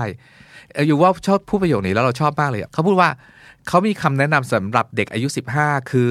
อย่าไปหวังพึ่งพาพวกผู้ใหญ่มากเกินไปพวกผู้ใหญ่ส่วนมากเจตนาดีแต่แค่ไม่เข้าใจโลกเท่านั้นแหละเขาบอกว่าศตวรรษที่21เนี่ยจะต่างออกไปพี่โจด้วยอัตราการเปลี่ยนแปลงที่รวดเร็วอย่างเนี้ยเราไม่มีทางแน่ใจเลยว่าพวกผู้ใหญ่ที่บอก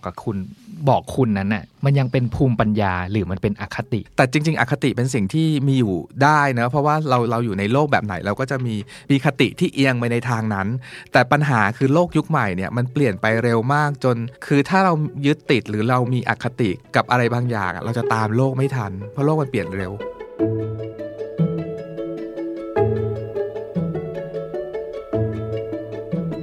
ตอนท้ายของพาร์ทที่5เนี่ยครับพี่โจ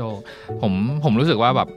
แต่เดิมอะผมไม่เคยให้ความสำคัญกับเรื่องแบบนี้เลยนะคือคุณยูว่าพูดถึงเรื่องของการทำสมาธิ meditation คืออย่างนี้หนังสือทั้งเล่มเนี่ยพูดถึงปัญหาหรือว่าโลกที่กำลังจะเปลี่ยนแปลงมากมายและเปลี่ยนแบบเวียงแรงๆด้วยนะแล้วเกิดขึ้นแล้วด้วยนะหลายอย่างไม่ว่าทวนนิดนึงก็คือเรื่องเทคโนโลยีเรื่องการเมืองเรื่องสงครามต่างๆนานาเรื่องการศึกษาหัวข้อใหญ่ๆทั้งนั้นที่เปลี่ยนโลกอยู่แต่คุณยูว่ากลับมาจบว่าแล้วยังไงต่อไปล่ะคำตอบก็คือที่พี่เนทพูดเมื่อกี้เนี่ย meditation หรือการทำสมาธิเรื่องเนี้ยมันที่ผมรู้สึกว่าแบบชอบประเด็นนี้มากอะตรงที่พาร์ทที่เราอ่านมาทั้งหมดอะมันเหมือนการสร้างให้เราจะเรียกว่าตกใจก็ได้หรือเรียกว่าเราตระหนักมากขึ้นก็ได้ว่าเรากำลังอยู่ในยุคสมัยที่กำลังจะเปลี่ยนแปลงไปในอนาคตอย่างไรอะไรเงี้ยเอาแค่แบบ30ปี50ปีข้างหน้าเนี้ยเราก็ไม่รู้แล้วว่ามันเกิดอะไรขึ้นบ้างอะไรเงี้ยแต่ว่า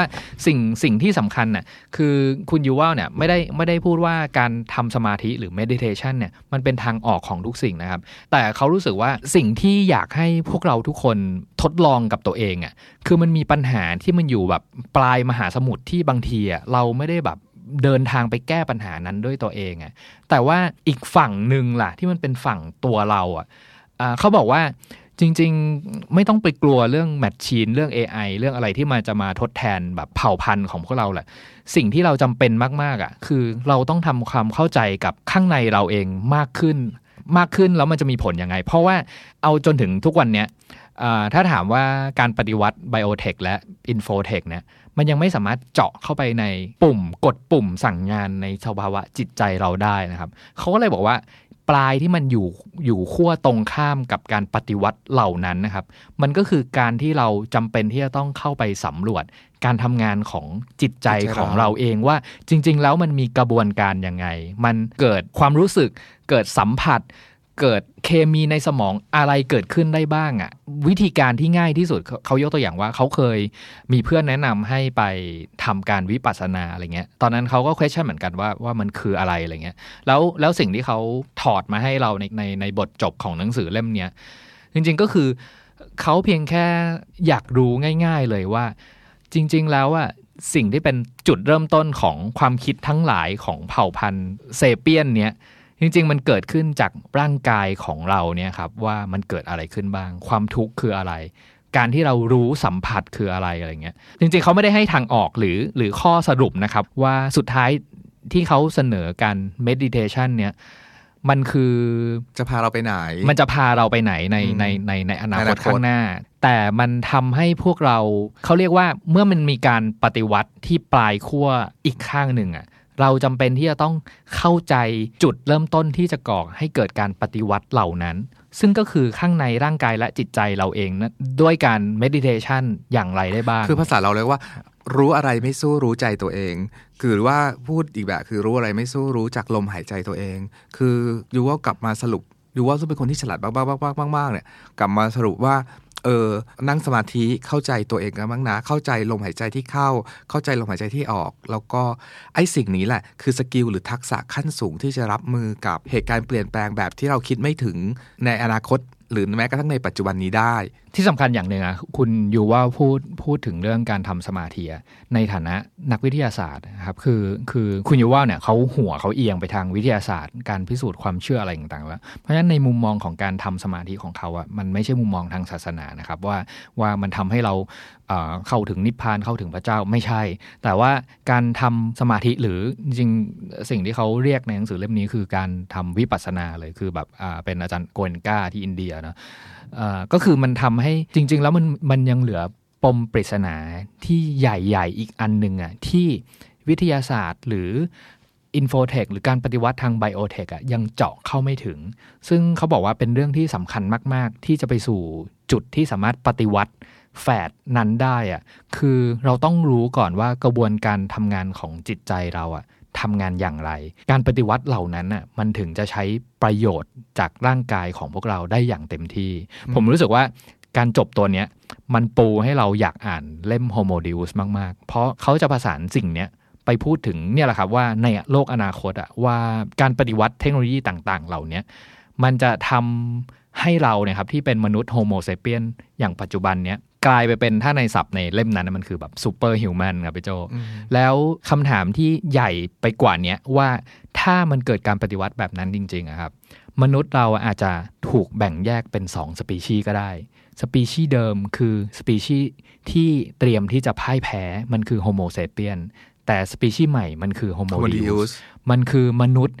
ที่ถูกปรับเปลี่ยนกระบวนความคิดและศักยภาพทั้งหมดขึ้นไปแบบอยู่เหนือโฮโมเซเปียนปัจจุบันมากๆไอ้ประเด็นเนี่ยนะเป็นประเด็นที่หนังสือปัจจุบันในอเมริกาคือคักมากโดยเฉพาะโอปราจะพูดเรื่องนี้บ่อยมากเลยคือมนุษย์ที่ evolve แล้วคืออะไรมนุษย์ที่ evolve แล้วคือมนุษย์ที่นั่งสมาธิหรือมนุษย์ที่เข้าใจตัวเองเข้าใจว่าลมหายใจเข้าเราสัมผัสลมหายใจออกคืออะไรเข้าใจว่าระหว่างที่เรานั่งสมาธิอ่ะแล้วจิตของเราไปอยู่ที่ความคิดเรื่องนั้นเรื่องนี้ความรู้สึกเรากำลังโกรธคือแบบนี้กลัวคือแบบนี่คือเขาก็อะไรอ่ะโลกกำลังเตรียมมนุษย์กลุ่มหนึ่งจะเป็นโฮโมดิอุสที่พี่เล็ดว่าหรือเพื่อที่จะ evolve สิ่งนี้อ่ะดังนั้นแบบต้องยอมรับกฎข้อหนึ่งก่อนว่ามันไม่มีทางรู้เลยว่าโลกจะเปลี่ยนแปลงไปในทางไหนสิ่งที่เราเตรียมกันบ้านเตรียมทำรอไว้ได้เลยคือเตรียมตัวเรานี่แหละจิตใจของเรานี่แหละที่จะ evolve ไปเป็นโฮโมดิอุส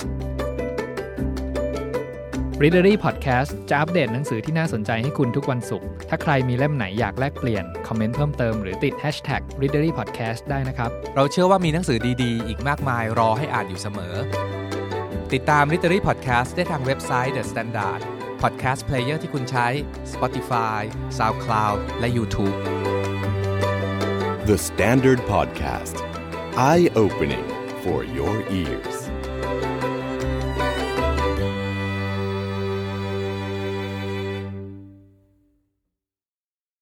This is the Standard Podcast เหงาเบื่อเศร้าต้องการที่ปรึกษาแต่ไม่รู้จะหันหน้าไปพึ่งใครเราขอแนะนำหนังสือให้เพราะเชื่อว่าไม่ว่าจะอยู่ในอารมณ์ไหนหรือต้องการคำตอบอะไรจะมีหนังสืออย่างน้อย1เล่มที่เหมาะกับชีวิตคุณสวัสดีครับผมโจวรรณพินสวัสดีครับผมเนตณัฐกรและนี่คือ Readery Podcast Readery Podcast Reading is sexyพอพูดถึงหนังสือที่ทุกคนต้องอ่านในปศนี้พี่โจฉันให้ในรอบ10ปีนี้เลยเป็น3เล่มที่ต้องอ่านเลยอ่ะ10ปีนี้ให้ทุกคนทายทุกคนก็ทายถูกมันก็คือ3เล่มของดร.ยูวัล โนอาห์ แฮรารีเนาะนักประวัติศาสตร์ชาวอิสราเอลใช่ป่ะดร.เฉยๆไม่ได้พี่เนทสำหรับเราเขาคือเทพแล้วเทพยูวัลแล้วมันเจ๋งมากระดับนั้นนะพูดถึงหนังสือ3เล่มนะครับก็ตามลำดับที่เขียนแล้วก็ตีพิมพ์ออกมาเนี่ยก็ปี2014ก็จะเป็นเล่มแรกเลยคือเซเปียนใช่ป่ะ2016จะเป็นเล่ม Homo Deus ซึ่งวันนี้เราจะพูดถึงหนังสือเล่มนี้กันเข้มข้นมากแล้วก็อีก2ปีถัดมาก็จะเป็นเล่ม21 Lessons for 21st Century ใช่ป่ะซึ่งตอนนี้ทั้ง3เล่มแปลภาษาไทยทั้ง3เล่มครบแล้วโหยรอคอยมานานโดยสำนักพิมพ์ยิปซีนะครับก็คือเซเปียนเนี่ยพูดถึงอดีตใช่ป่ะเล่ม21 Lessons เนี่ยก็จะเป็นเรื่องของปัจจุบันเลยประเด็นที่อยู่ในหนังสือเล่มนี้มันคือตั้งคำถามว่าเฮ้ย อะไรที่มันเป็น challenge ใหญ่ๆของมนุษยชาติในยุคปัจจุบันเนี่ยในศตวรรษที่21เนี่ยมันมีเรื่องอะไรบ้างใช่ป่ะสำหรับเอพิโซดนี้เราจะมาเน้นๆที่เล่มนี้เลย Homo Deus ชื่อมันก็บอกอยู่แล้วว่า Homo Deus เนาะคือ Deus หมายถึงว่าพระเจ้า Homo Deus ก็คือมนุษย์พระเจ้ามนุษย์หรือมนุษย์ที่กลายเป็นพระเจ้าอย่างไรคือถ้าพูดถึงเซเปียนอ่ะมันพูดถึงว่าเรามาสู่จุดนี้ได้อย่างไรแต่ว่า Homo Deus หรือ Homo Deus ในภาษาไทยเนี่ยพูดถึงว่าจากจุดนี้ที่เราเป็นอยู่เนี่ยเราจะกำลังพ่ายแพ้ต่อ AI หรืออัลกอริทึมได้อย่างไรหรือเรากำลังจะกลายเป็นอัลกอริทึมได้อย่างไรฟังนี่แบบโจกหัวแบบแรงๆไปก่อนแล้วเดี๋ยวในมันก็จะมีรายละเอียดในนั้นอีกมากมายว่าอัลกอริทึมคืออะไรมนุษย์เกิดอะไรขึ้นเปลี่ยนแปลงไปยังไงเรากำลังพูดถึงโลกปัจจุบันเลยพี่โจปัจจุบันตอนนี้ที่ทุกๆวันเราจะยินข่าวเรื่อง AI เรื่องmachine learning big data หรือเรื่องอะไรอ่ะการปลูกถ่ายอวัยวะหรือการโคลนชิ้นส่วนมนุษย์บางส่วนขึ้นได้แล้วในห้องแลบอะไรพวกเนี้ยเทคโนโลยีต่างๆที่เป็นการปฏิวัติทางด้านชีวภาพแล้วก็สารสนเทศ2อย่างที่เกิดขึ้นณปัจจุบันขณะนี้ครับมันจะพาพวกเราไปสู่จุดไหนได้อีกบ้างนี่มันมากอยากเข้าเรื่องเลยอ่ะพี่เน็ตแบบว่าคือสำหรับเราเล่มเนี้ยมันสนุกเหมือนอ่านนิยายไซไฟใช่แล้วถ้าใครอ่านด้วยฟิลนี้เนาะอ่านเหมือนอ่านนิยายวิทยาศาสตร์เนาะมันจะแอดความสนุกลงไปนั้นได้อีกเยอะเลยอ่ะและไม่ใช่แค่นั้นนะพี่โจเหมือนกับเอาหนังไซไฟทุกเรื่องที่เราเคยดูเนี่ยมาอธิบายด้วยประวัติศาสตร์แล้วก็เฮ้ยข้างในเผ่าพันธุ์มนุษย์น่ะมันขับเคลื่อนด้วยอะไรมันถึงจะนำพาพวกเราไปสู่ในจุดนั้นในวันนั้นที่ไปอยู่หนังไซไฟต่างๆเนี่ยครับ2001 Space Odyssey Bicentennial Man AI Minority Report หนังทุกเรื่องจะเข้ามาอยู่ในการอ่านหนังสือเรื่อง Homo Deus และที่สำคัญเนี่ยหนังไซไฟหนังสือไซไฟต่างๆเหล่านี้ก็เป็นตัวอย่างที่คุณยูวัลเนี่ยยกมาเป็นตัวอย่างในหนังสือด้วยนะในประเด็นต่างๆแล้วบอกเลยว่าสิ่งที่เราจะพูดในวันนี้มันเป็นประมาณ1ใน10หรือ1ใน100ด้วยซ้ำยูวัลยกตัวอย่างมาแบบแน่นปึกเยอะมากเราถึงบอกว่าเฮ้ยถ้าอยากสัมผัสประสบการณ์การเล่าเรื่องทั้งหมดของยูวัลที่เขายกมาอ้างอิงแล้วก็เขาเรียกว่าชักนำชักจูงเราให้เห็นคล้อยตามไปกับทฤษฎีของเขาเลยประเด็นนี้จริงใช่ป่ะมันแน่นมากพอที่จะแบบเชื่อก็ได้ว่าสิ่งนี้จะต้องเกิดขึ้นแน่ๆอะไรอย่างเงี้ยครับแล้วประสบการณ์การอ่านของเราหนังสือเล่มนี้มันจะมีความเฮ้ยอยู่ตลอดเวลาแล้วแบบมีความแบบตื่นเต้นอยู่ตลอดเวลาแต่ละหน้าเลยนะอย่าให้เสียเวลาเลยพี่เนทเราเข้าเรื่องเลยดีกว่าวันนี้คือการคุยถึงหนังสือเล่มนี้ในแบบเราแล้วกันเนาะเราจะพยายามดึงประเด็นที่สำคัญ10ประเด็นมาคุยกันแล้วกันว่า10ประเด็นเนี้ยเฮ้ยหลังจากที่พวกเราแบบไปอ่านกันมาในมุมของตัวเองเนี่ยมันมีประเด็นถกเถียงในเรื่องอะไรบ้างแต่ว่า10ประเด็นเนี้ยมันก็คือจะฉายภาพให้เห็นหนังสือทั้งเล่มนี่แหละว่าเขาพูดถึงเรื่องอะไรบ้างผมพูดถึงโครงใหญ่ๆของหนังสือเล่มนี้ก่อนละกันครับโครงใหญ่ๆเขาแบ่งเป็น3พาร์ทเนาะจริงๆพาร์ทแรกเนี่ยมันเหมือนกับตอนที่เราอ่านเซเปียนเขาจะเล่าถึงความสัมพันธ์ระหว่างโฮโมเซเปียนเนี่ยกับสัตว์อื่นๆเผ่าพันธุ์อื่นๆว่าเฮ้ยอะไรกันที่มันทำให้โฮโมเซเปียนเนี่ยแตกต่างจากเผ่าพันธุ์อื่นด้วยอะไรทำไมถึงกลายเป็นเผ่าพันธุ์ที่ครองโลกได้จนถึงปัจจุบันใช่ป่ะอันนี้คือพาร์ทแรกใช่ป่ะพาร์ทที่2มันคือมนุษย์ครองโลกได้อย่างไรคือมนุษย์มีอะไรทำให้เราชนะสัตว์ทุกสิ่งเลยโดยเฉพาะลิงที่มีลักษณะคล้ายๆเราแล้วเราชนะพวกเขามาเรื่อยๆจนกระทั่งปัจจุบันเนี้ยเราต้องยอมรับว่ามนุษย์เป็นเหมือนเป็นคนที่โดมิเนตโลกทั้งหลายแหล่แล้วประเด็นที่2เนี่ยเขาจะพูดถึงเรื่องฮิวแมนิซึมค่อนข้างเยอะมนุษยนิยมเนาะแต่พอเข้าพาร์ท3เนี่ยอันนี้บอกตื่นเต้นมากพอเข้าพาร์ท3อ่ะเขาบอกว่าเฮ้ยมันก็จะมาถึงจุดที่มนุษยนิยมเนี่ยมีจุดบกพร่องและมันอาจจะถูกแทนที่ด้วยอะไรบางอย่างทำให้เผ่าพันธุ์โฮโมเซเปียนอาจจะสูญพันธุ์ไปก็ได้แล้วถูกแทนที่ด้วยเผ่าพันธุ์ใหม่ที่เรียกว่าโฮโมดิวสฟังมาถึงตรงนี้หลายคนก็อาจจะมีความงงๆเลยนะพี่โจพี่เนทแม่งพูดคำถามเต็มไปหมดเลย อย่างไรทำไมมนุษย์ถึงครองโลกอะไรเงี้ยแต่จริงๆแล้วมันก็จริงอ่ะการอ่านหนังสือ Homo Deus หรือ Sapien หรือ 21 Lessons เนี่ยมันตั้งคำถามให้เราตลอดเวลาแทบจะทุกหน้าเลยอ่ะจริงๆผมว่าเราควรจะต้องเกริ่นกับคนฟังของเรานิดนึงว่าอย่างผมอย่างเงี้ยผมเป็นเด็กสายวิทย์ผมเรียนวิทย์มาพี่โจก็เป็นเด็กสายวิทย์ถูกป่ะแต่ว่าถามว่าเราเรียนฟิสิกส์เคมีชีวะจบที่ไหนสำหรับผมจบอยู่ที่ชั้นมัธยมมีปริญญาตรีมีเรียนบ้างไอ้ที่เป็นเบสิกของมันเนาะเพราะฉะนั้นเราพยายามทำตัวเหมือนคนอ่านทั่วๆไปดีกว่าพยายามจะพูดคุยในสิ่งที่แบบว่าเฮ้ยคนอ่านนิยายคนอ่านอะไรอื่นๆนิยายไซไฟหรือคนที่อยากมีความรู้เรื่องประวัติศาสตร์หรือความรู้ทั่วไป ภาวะที่เกิดขึ้นในโลกปัจจุบันเนี้ยมีมุมมองกับหนังสือเล่มนี้อย่างไรบ้างอย่างแรกคำถามแรกหรือประเด็นแรกที่หนังสือพูดมันง่ายเลยว่าหนังสือตั้งคำถามว่า 70,000 ปีที่ผ่านมาโฮโมเซเปียนมัวยุ่งอยู่กับอะไรก็หนังสือเล่มนี้เกริ่นให้ฟังครับว่าตั้งแต่เกิดเผ่าพันธุ์มนุษย์ขึ้นมาเนาะ3อย่างที่เผ่าพันธุ์มนุษย์โฮโมเซเปียนเนี่ยยุ่งวุ่นวายอยู่มาตลอดก็คือความอดอยาก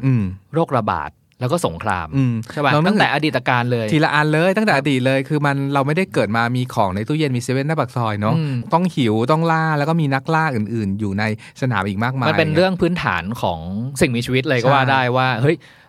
อย่างน้อยเนี่ยอันดับแรกที่เป็นปัจจัยหลักของร่างกายอ่ะก็คือการเติมพลังงานเข้าชีวิตก็คือการออกล่าการหาอาหารใช่ป่ะเพราะฉะนั้นแบบเรื่องสำคัญที่สุดในชีวิตของเราอ่ะก็คือเรื่องการหาอาหารตลอด 70,000 ปีเพราะฉะนั้นปัญหาใหญ่ของพวกเราก็คือเรื่องความอดอยากนั่นแหละก็คือถ้าไม่มีอาหารมันก็จะเกิดภาวะทุกข์ยากไม่มีอาหารกินผู้คนล้มตายใช่ป่ะเรื่องต่อมาก็คือเป็นปัจจัยภายนอกละเรื่องโรคระบาดเราต่อสู้กับโรคระบาดมาตลอดเส้นทาง 70,000 กว่าปีเนี่ยและยิ่งช่วงยุคกลางหรือยุคแบบ200-300 ปีที่แล้วที่มีโรคระบาดต่างๆนานาทั้งในยุโรปในเอเชียที่ตายกันเป็นแบบเยอะๆหลักล้านๆเนี่ยเราต่อสู้กับโรคระบาดมาตลอดตั้งแต่การผลิตยาวัคซีนขึ้นมานู่นนี่นั่นเนาะเช่นเดียวกับเรื่องภาวะสงครามใช่ก็คือพอรีซอสมันจำกัดหรือในสมัยก่อนเนี่ยการต่อสู้เพื่อแย่งชิงทั้งอาณาเขตการทำกินมาจนกระทั่งถึงยุคที่แบบการล่าอาณานิคมเพื่อให้ได้ทรัพย์สมบัติอะไรบางอย่างเพื่อจะเอาไปใช้ในประเทศตัวเองก็คือทำให้เกิดการแย่งชิงสมบัติกันนั่นแหละแต่พี่โจ้ fast forward มาเร็วๆเลยจนมาถึงแบบวันนี้ก็ได้เนี่ยวิวัฒนาการหลายอย่างที่เกิดจาก power ของโฮโมเซเปียนเนี่ยมันทำลายทั้ง3อย่างออกไปได้เยอะเลยใช่ป่ะอย่างเรื่องภาวะการอดอาหารเนาะเขาว่ากันว่าเดี๋ยวนี้คนพูดง่ายๆอ่ะอิ่มตายมากกว่าอดตายอ่ะก็ในเรื่องนี้ก็พูดว่าจริงๆแล้วอ่ะภาวะที่ทำให้ผู้คนล้มตายอ่ะมันเป็นภาวะการกินมากเกินไปมากกว่าการความอดอยากใช่เช่นน้ำตาลสูงโรคอ้วนคนอดตายก็ยังมีอยู่เนาะแต่โดยสถิติเนี่ยคนที่กินอาหารมากเกินไปแล้วตายเนี่ยมีอัตราส่วนที่สูงกว่าหลายเท่านะหรือยูวัลเนี่ยพยายามจะ challenge ด้วยซ้ำว่าจริงๆแล้วภาวะอดอยากในบางประเทศเนี่ยเกิดจากปัญหาทางการเมืองหรือเปล่าไม่ใช่ภาวะอดอยากที่แท้จริงใช่คือหลายคนก็เถียงเฮ้ยแต่มันยังมีนะเว้ยภาวะอดอยากทางการเมือง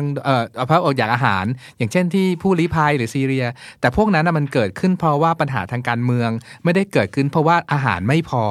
ประเด็นคือโลกใบนี้มีอาหารเพียงพอแล้วหมายถึงว่า 70,000 ปีที่เราไฟท์มาตลอดว่าไม่มีจะกินวันนี้เรามีอาหารมากเพียงพอแล้วการค้นพบยาปฏิชีวนะการค้นพบทางการแพทย์ใหม่ๆการค้นพบว่าเฮ้ยร่างกายมนุษย์แบบประกอบไปด้วยอะไรบ้างและเราจะเข้าไปจัดการสิ่งที่มันเกิดขึ้นในร่างกายอย่างไรบ้างสิ่งนี้ทำให้โรคระบาดมันทุเลาเบาบางไปได้เยอะเลยใช่ป่ะการที่โฮโมเซเปียนสร้างจุดร่วมของเผ่าพันธุ์ใหม่อย่างเช่นคำว่าสันติภาพสิ่งนี้มันทำให้สงครามที่เป็นการรบราฆ่าฟันกันจริงๆเนี่ยมันก็ลดไปด้วยเรื่องเล่าเรื่องนี้หรือเรื่องทุนนิยมก็คือว่ามนุษย์หรือนักการเมือง realize แล้วว่าการไปตีบ้านเขามาเพื่อจะเอาของอะไรบางอย่างมามันไม่คุ้มจุดเกิดต้นทุนมันสูงจุดเกิดสงครามในยุคเก่ามันก็คือการแย่งชิงดินแดนแย่งชิงกันซื่อๆนี่แหละทรัพยากรใช่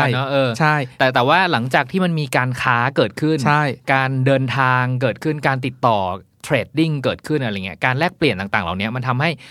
มันง่ายการลบราค่าฟันเพื่อไปแย่งอะไรบางอย่างเนี่ยมันไม่มีแล้วเพราะฉะนั้นพอ3เรื่องเนี้ยมันไม่ได้เป็นแบบเรื่องบิ๊กดีลของโฮโมเซเปียนอีกต่อไปแล้วเรื่องอะไรกันล่ะที่เป็นเรื่องใหญ่อยู่ในวันนี้ใช่ไหมแล้วพวกเราชิฟไปสนใจเรื่องอะไรกันใช่ป่ะในหนังสือเล่มนี้นำเสนอว่าพอไม่มี3เรื่องนั้นให้แบบว้าวุ่นใจแล้วเนี่ยโฮโมเซเปียนเนี่ยก็ไปมีวาระใหม่หรือสงครามใหม่ในความคิดเราตอนเราอ่านแล้วรู้สึกว่าอันเนี้ยเป็นเรื่องที่ผู้คนบ้าคลั่งกันจริงๆคือซึ่งก็มี3เรื่องแรกก็คือความเป็นอมตะใช่ทีนี้พอยารักษาได้ทุกโรคแล้วเนาะก็เริ่มมีความรู้สึกว่าไม่อยากตายแล้วไม่ตายเป็นยังไงล่ะคือก่อนจะไปถึงขั้นเป็นอมตะเนี่ยก็ยืดอายุฉันไปอีกหน่อยได้ไหมใช่คราวนี้นอกจากเรื่องอายุที่มากขึ้น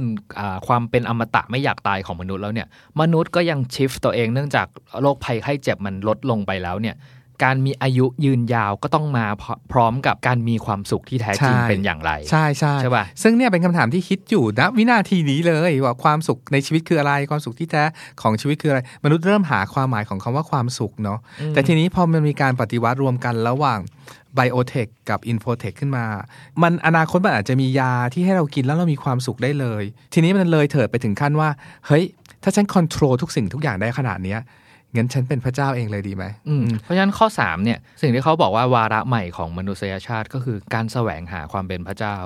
จริงๆมันก็คือข้อ1กับข้อ2รวมกันนะอันนี้ก็คือความหมายของความเป็นพระเจ้าแล้วนะคือ1คุณไม่มีวันตาย2คุณอยู่อย่างมีความสุขอย่างเดียวเลยและเนี่ยคือชื่อหนังสือเลยโฮโมดิอุสคือมนุษย์ที่เป็นพระเจ้านะหรือมนุษย์เราจะอัปเกรดตัวเองให้เป็นพระเจ้าตลอดหนังสือ600หน้าก็จะพูดถึงประเด็นนี้ว่าเราจะพยายามอัปเกรดให้เป็นพระเจ้าอย่างไร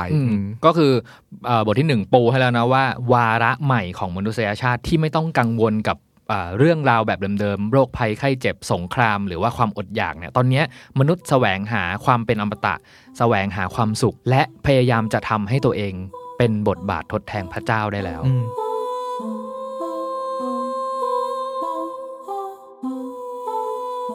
มาถึงจุดนี้อยากขึ้นข้อ2หรือประเด็นที่2ที่เราอยากชวนคุยกัน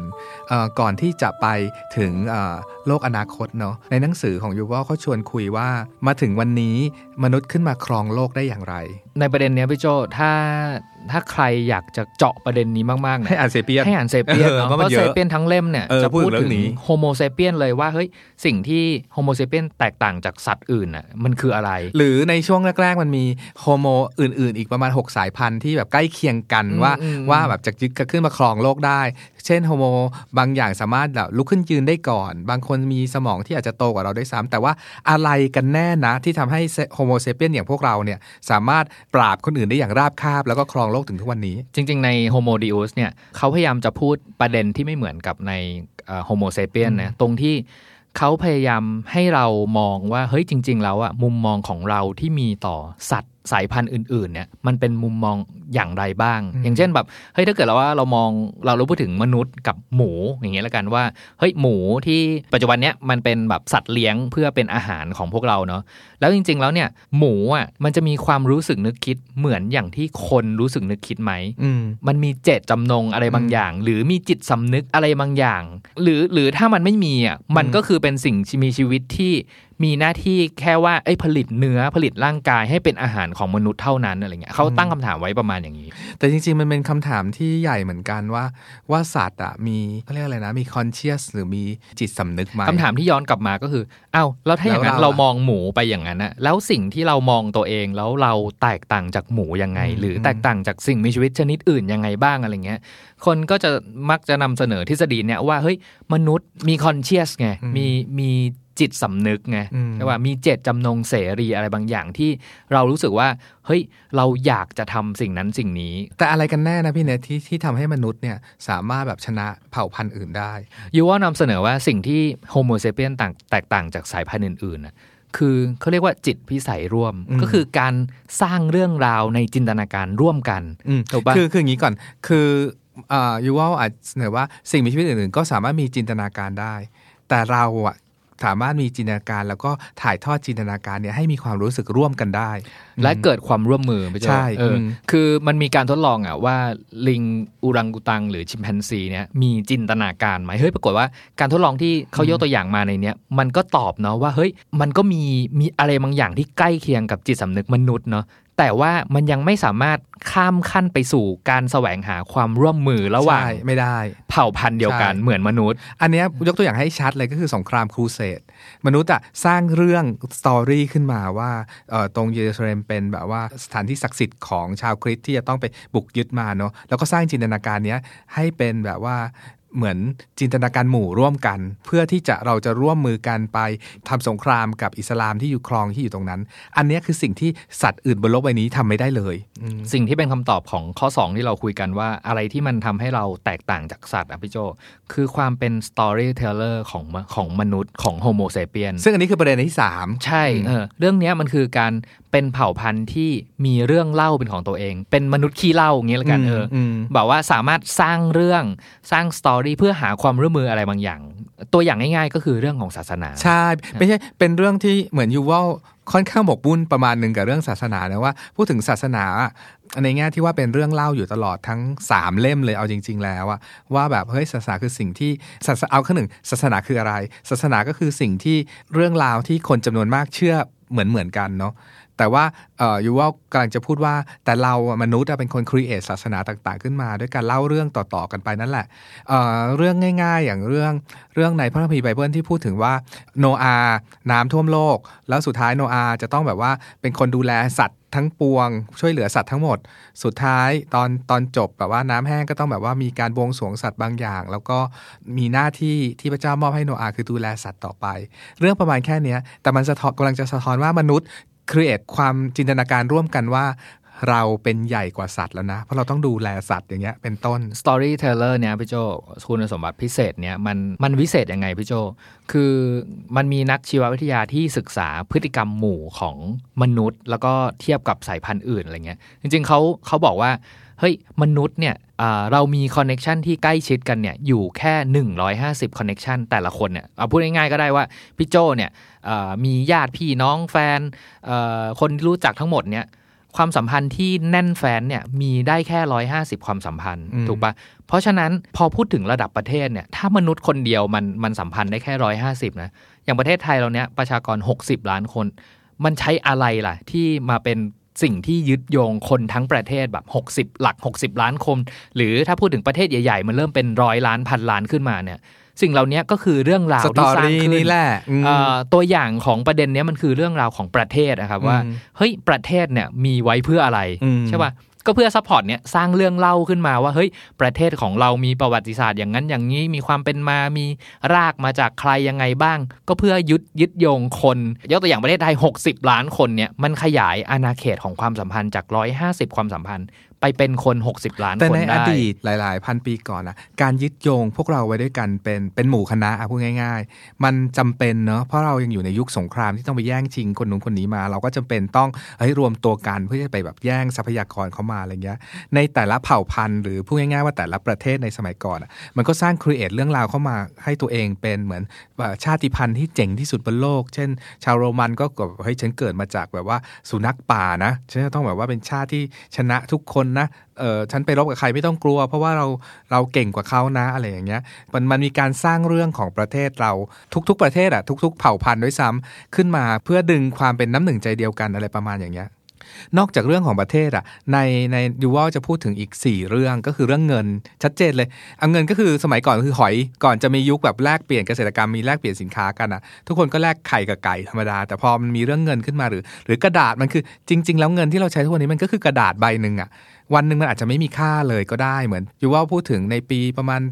85 86เนี่ยที่พม่าแบบยกเลิกธนบัตรใบละ10จัด25จัดแล้วก็100จัดยกเลิกเลยเป็นสิ่งที่ไม่มีค่าเลยแล้วรัฐบาลก็ออกใบใหม่มาเลยว่า75จัดกับ35จัดกับ15จัดอะไรอย่างเงี้ยซึ่งแม่งกวนตีนใช่ได้ธนบัตรใบอื่นถือไม่มีค่าเลยไม่มีค่าเลยถึงเรามีเงินเพราะฉะนั้นไอ้เงินคืออะไรเงินก็คือสิ่งสมมุติที่เรามาตกลงร่วมกันว่าอันเนี้ยมันจะสามารถเอาไปใช้ทำอะไรได้ไอ้ข้อตกลงหรืออันเนี้ยมันก็คือเรื่องเล่าที่เรามาตกลงกันแหละว่าเราเงินคือเป็นสิ่งนี้นะเป็นแบบธนบัตรที่เอาไว้แลกสินค้าอย่างงู้นอย่างนี้นี่คือเรื่องเล่าร่วมกันที่เราสร้างขึ้นมานอกจากเรื่องเงินแล้วก็เรื่องกฎหมายแล้วก็เหมือนเราตกลงร่วมกันน่ะว่าการจราจรเมืองไทยรถจะต้องขับทางชิดซ้ายนะ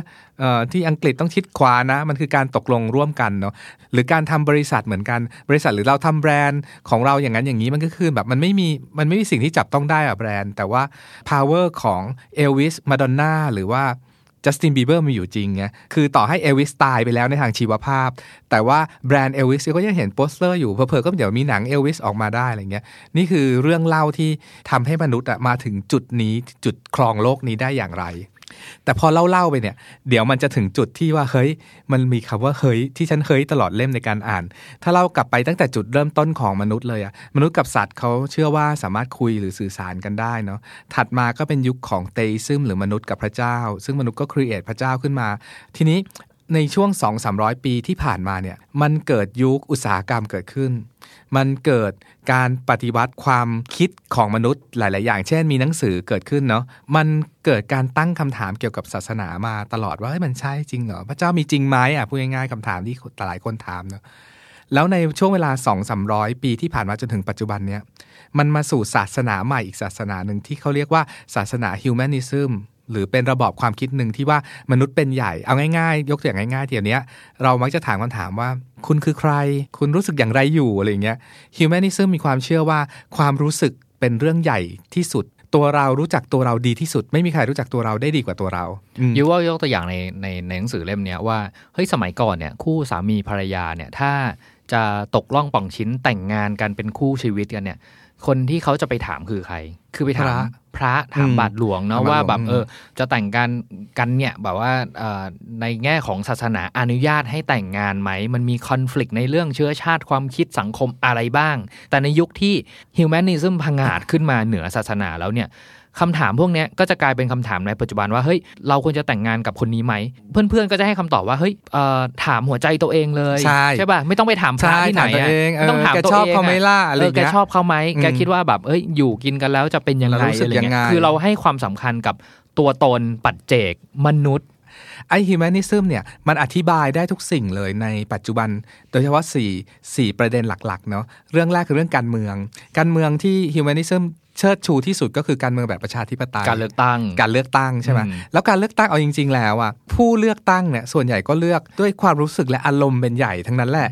ก็คือเอาความรู้สึกอีกแล้วเห็นไหมย้อนกลับไปกลับมาเรื่องฮิวแมนิซึมมันจะกลับมาเรื่องอารมณ์เนาะคือพูดถึงสิ่งนี้มันคืออะไรที่ชนะร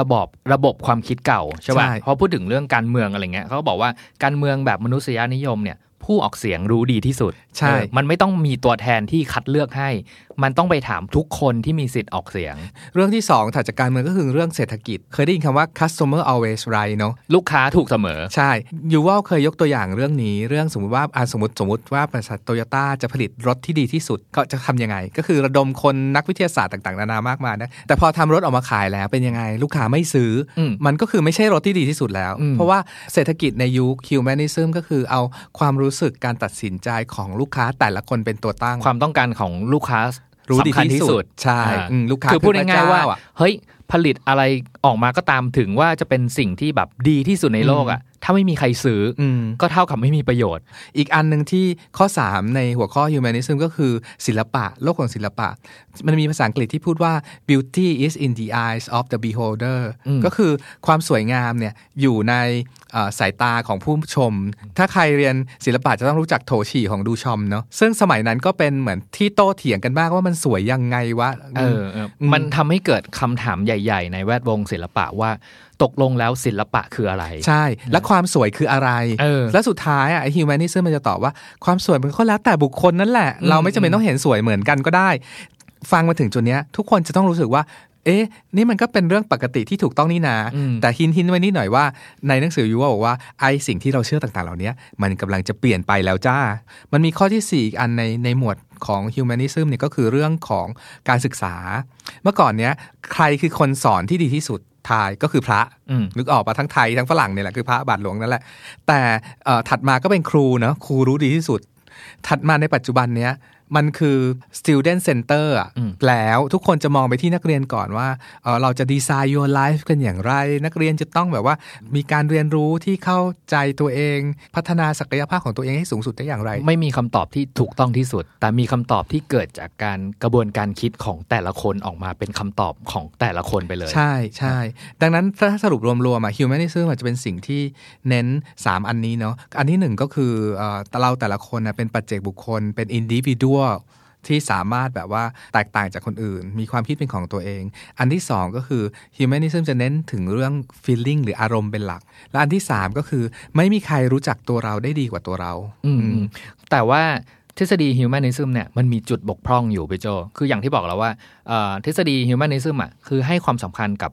อารมณ์ความรู้สึกความต้องการของปัจเจกบุคคลค่อนข้างเยอะนะแต่เขาบอกว่าพอพูดถึงหลักการการได้รับความรู้เนี่ยเขาลองเปรียบเทียบในแต่ละยุคแต่ละสมัยให้ว่าเฮ้ยอ่ะลองพิจารณาดูนะถ้าในยุคยุโรปยุคกลางเนี่ยสมการสำคัญของความรู้คืออะไรความรู้เกิดจากตำราคูณตรรกะ หมายถึงว่าสมัยก่อนอ่ะผู้คนก็เรียนรู้จากตำราเนาะบวกกับความคิดเชิงปรัชญาที่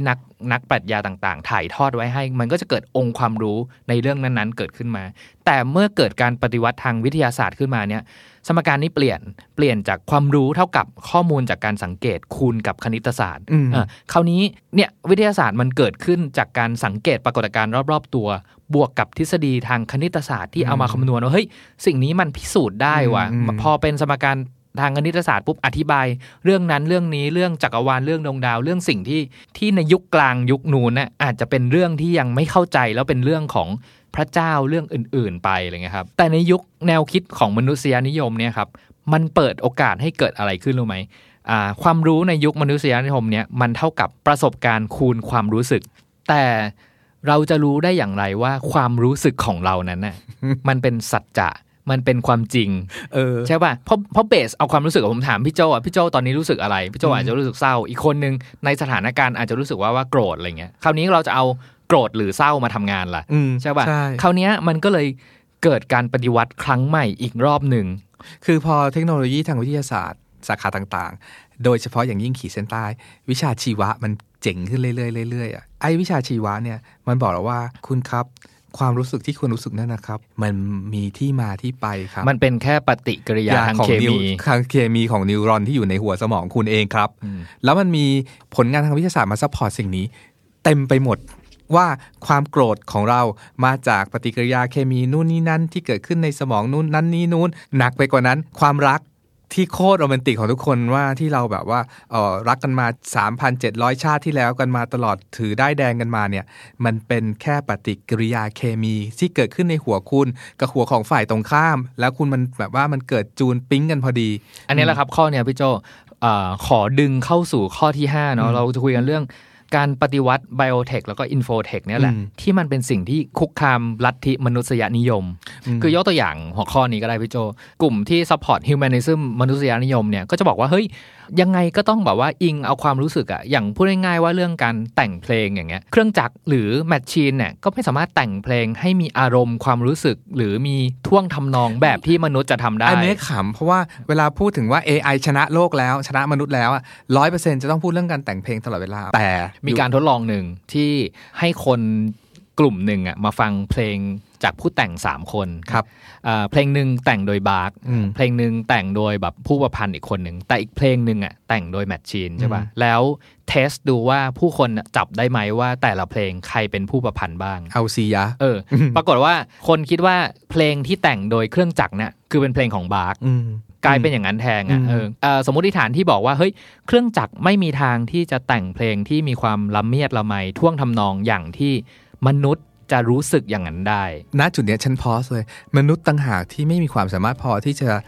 แยกแยะได้ว่าอันไหนคือแมชชีนอันไหนคือสิ่งมีชีวิตแล้วณวันนี้นะแล้วลองคิดถึงโลกอนาคตสิมันจะแบบขนาดไหนกันล่ะ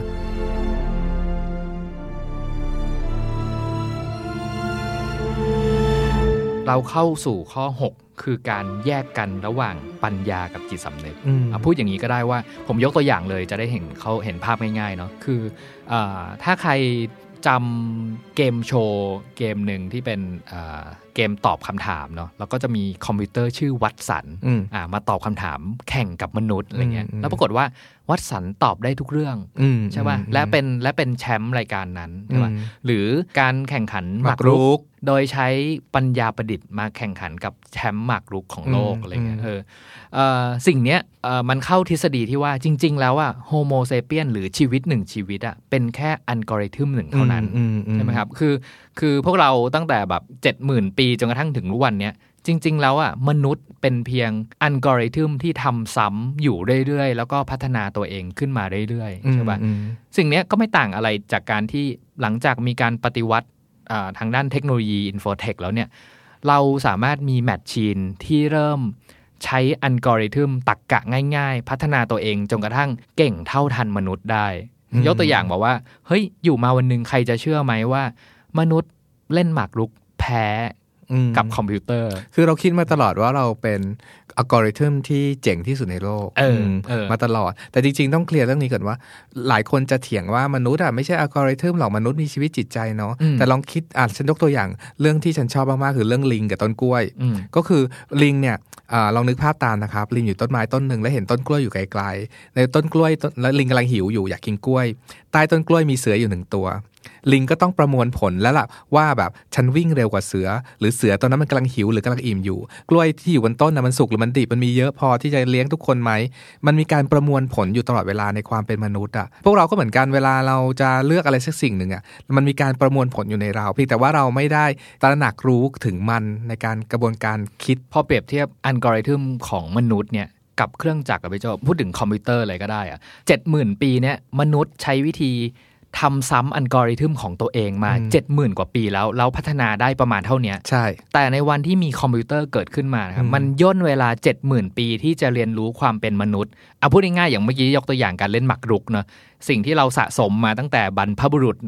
ว่าถ่ายทอดแบบความเป็นเซียนหมากรุกมาสู่เรา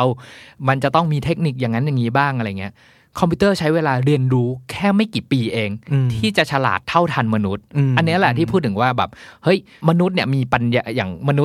ษย์พยายามจะบอกตัวเองว่าเรามี2 อย่างอยู่รวมอยู่ในปัจเจกเนาะคือปัญญากับ conscious คือจิตสำนึกใช่ป่ะแต่มันจะเป็นยังไงถ้าตอนนี้ปัญญากับจิตสำนึกอ่ะมันถูกแยกออกจากกัน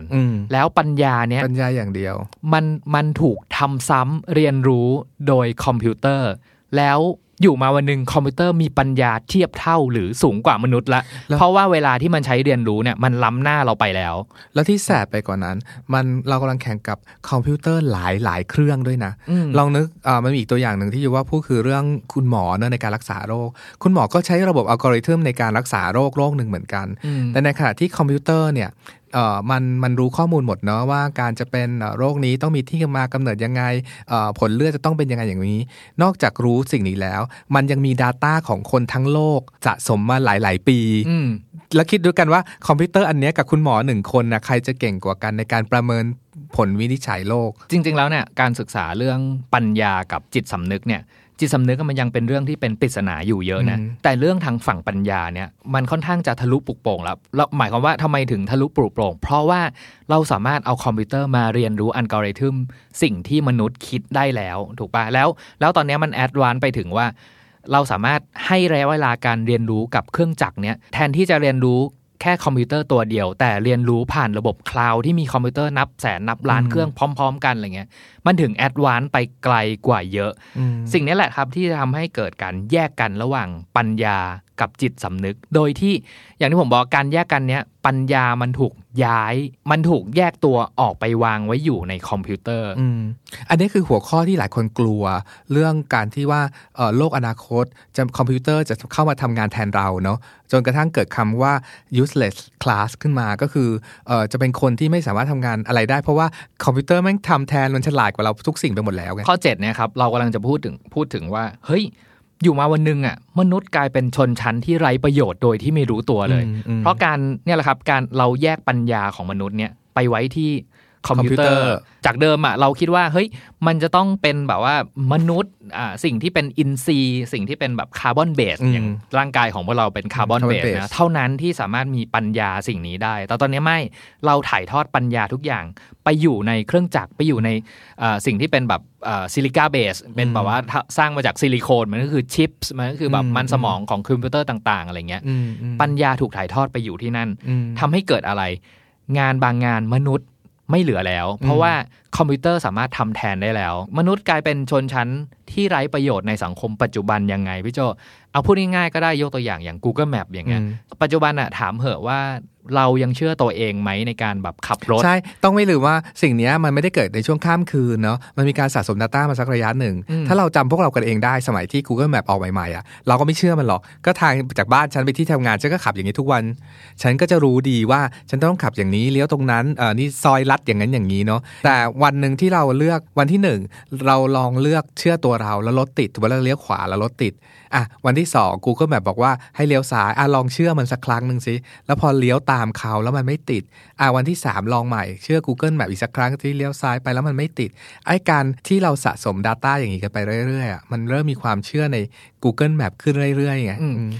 มันมีเคสนึงที่คุณโยวัลยกตัวอย่างขึ้นมาคือการตรวจพบยีนมะเร็งของแองเจลิน่าโจลีใช่ป่ะคือต้องบอกว่าแองเจลิน่าโจลีเนี่ยยังไม่ได้เป็นมะเร็งแค่ไปตรวจ DNA แล้วพบว่ามียีนตัวนึงที่ระบุว่าผู้หญิงที่มียีนตัวนี้เป็นจำนวนเท่านั้นเท่านี้เปอร์เซ็นต์ 87% บอกว่าน่าจะมีโอกาสเป็นมะเร็งเต้านมค่อนข้างสูงเนาะแล้วแองเจลิน่าโจลีก็เลือกที่จะตัดเต้านมทิ้งทั้งที่ยังไม่เป็นมะเร็งทั้งที่ไม่มีปรากฏของโรคขึ้นมาเลยไม่มียังไม่มีอาการของโรคปรากฏเลยยังไม่มีอาการใดๆขึ้นมาทั้งนั้นแต่ว่าสิ่งนั้นแหละครับที่มันกำลังตั้งคำถามว่าเฮ้ยเราเชื่อปัญญาที่เกิดขึ้นในแมชชีนแล้วนะ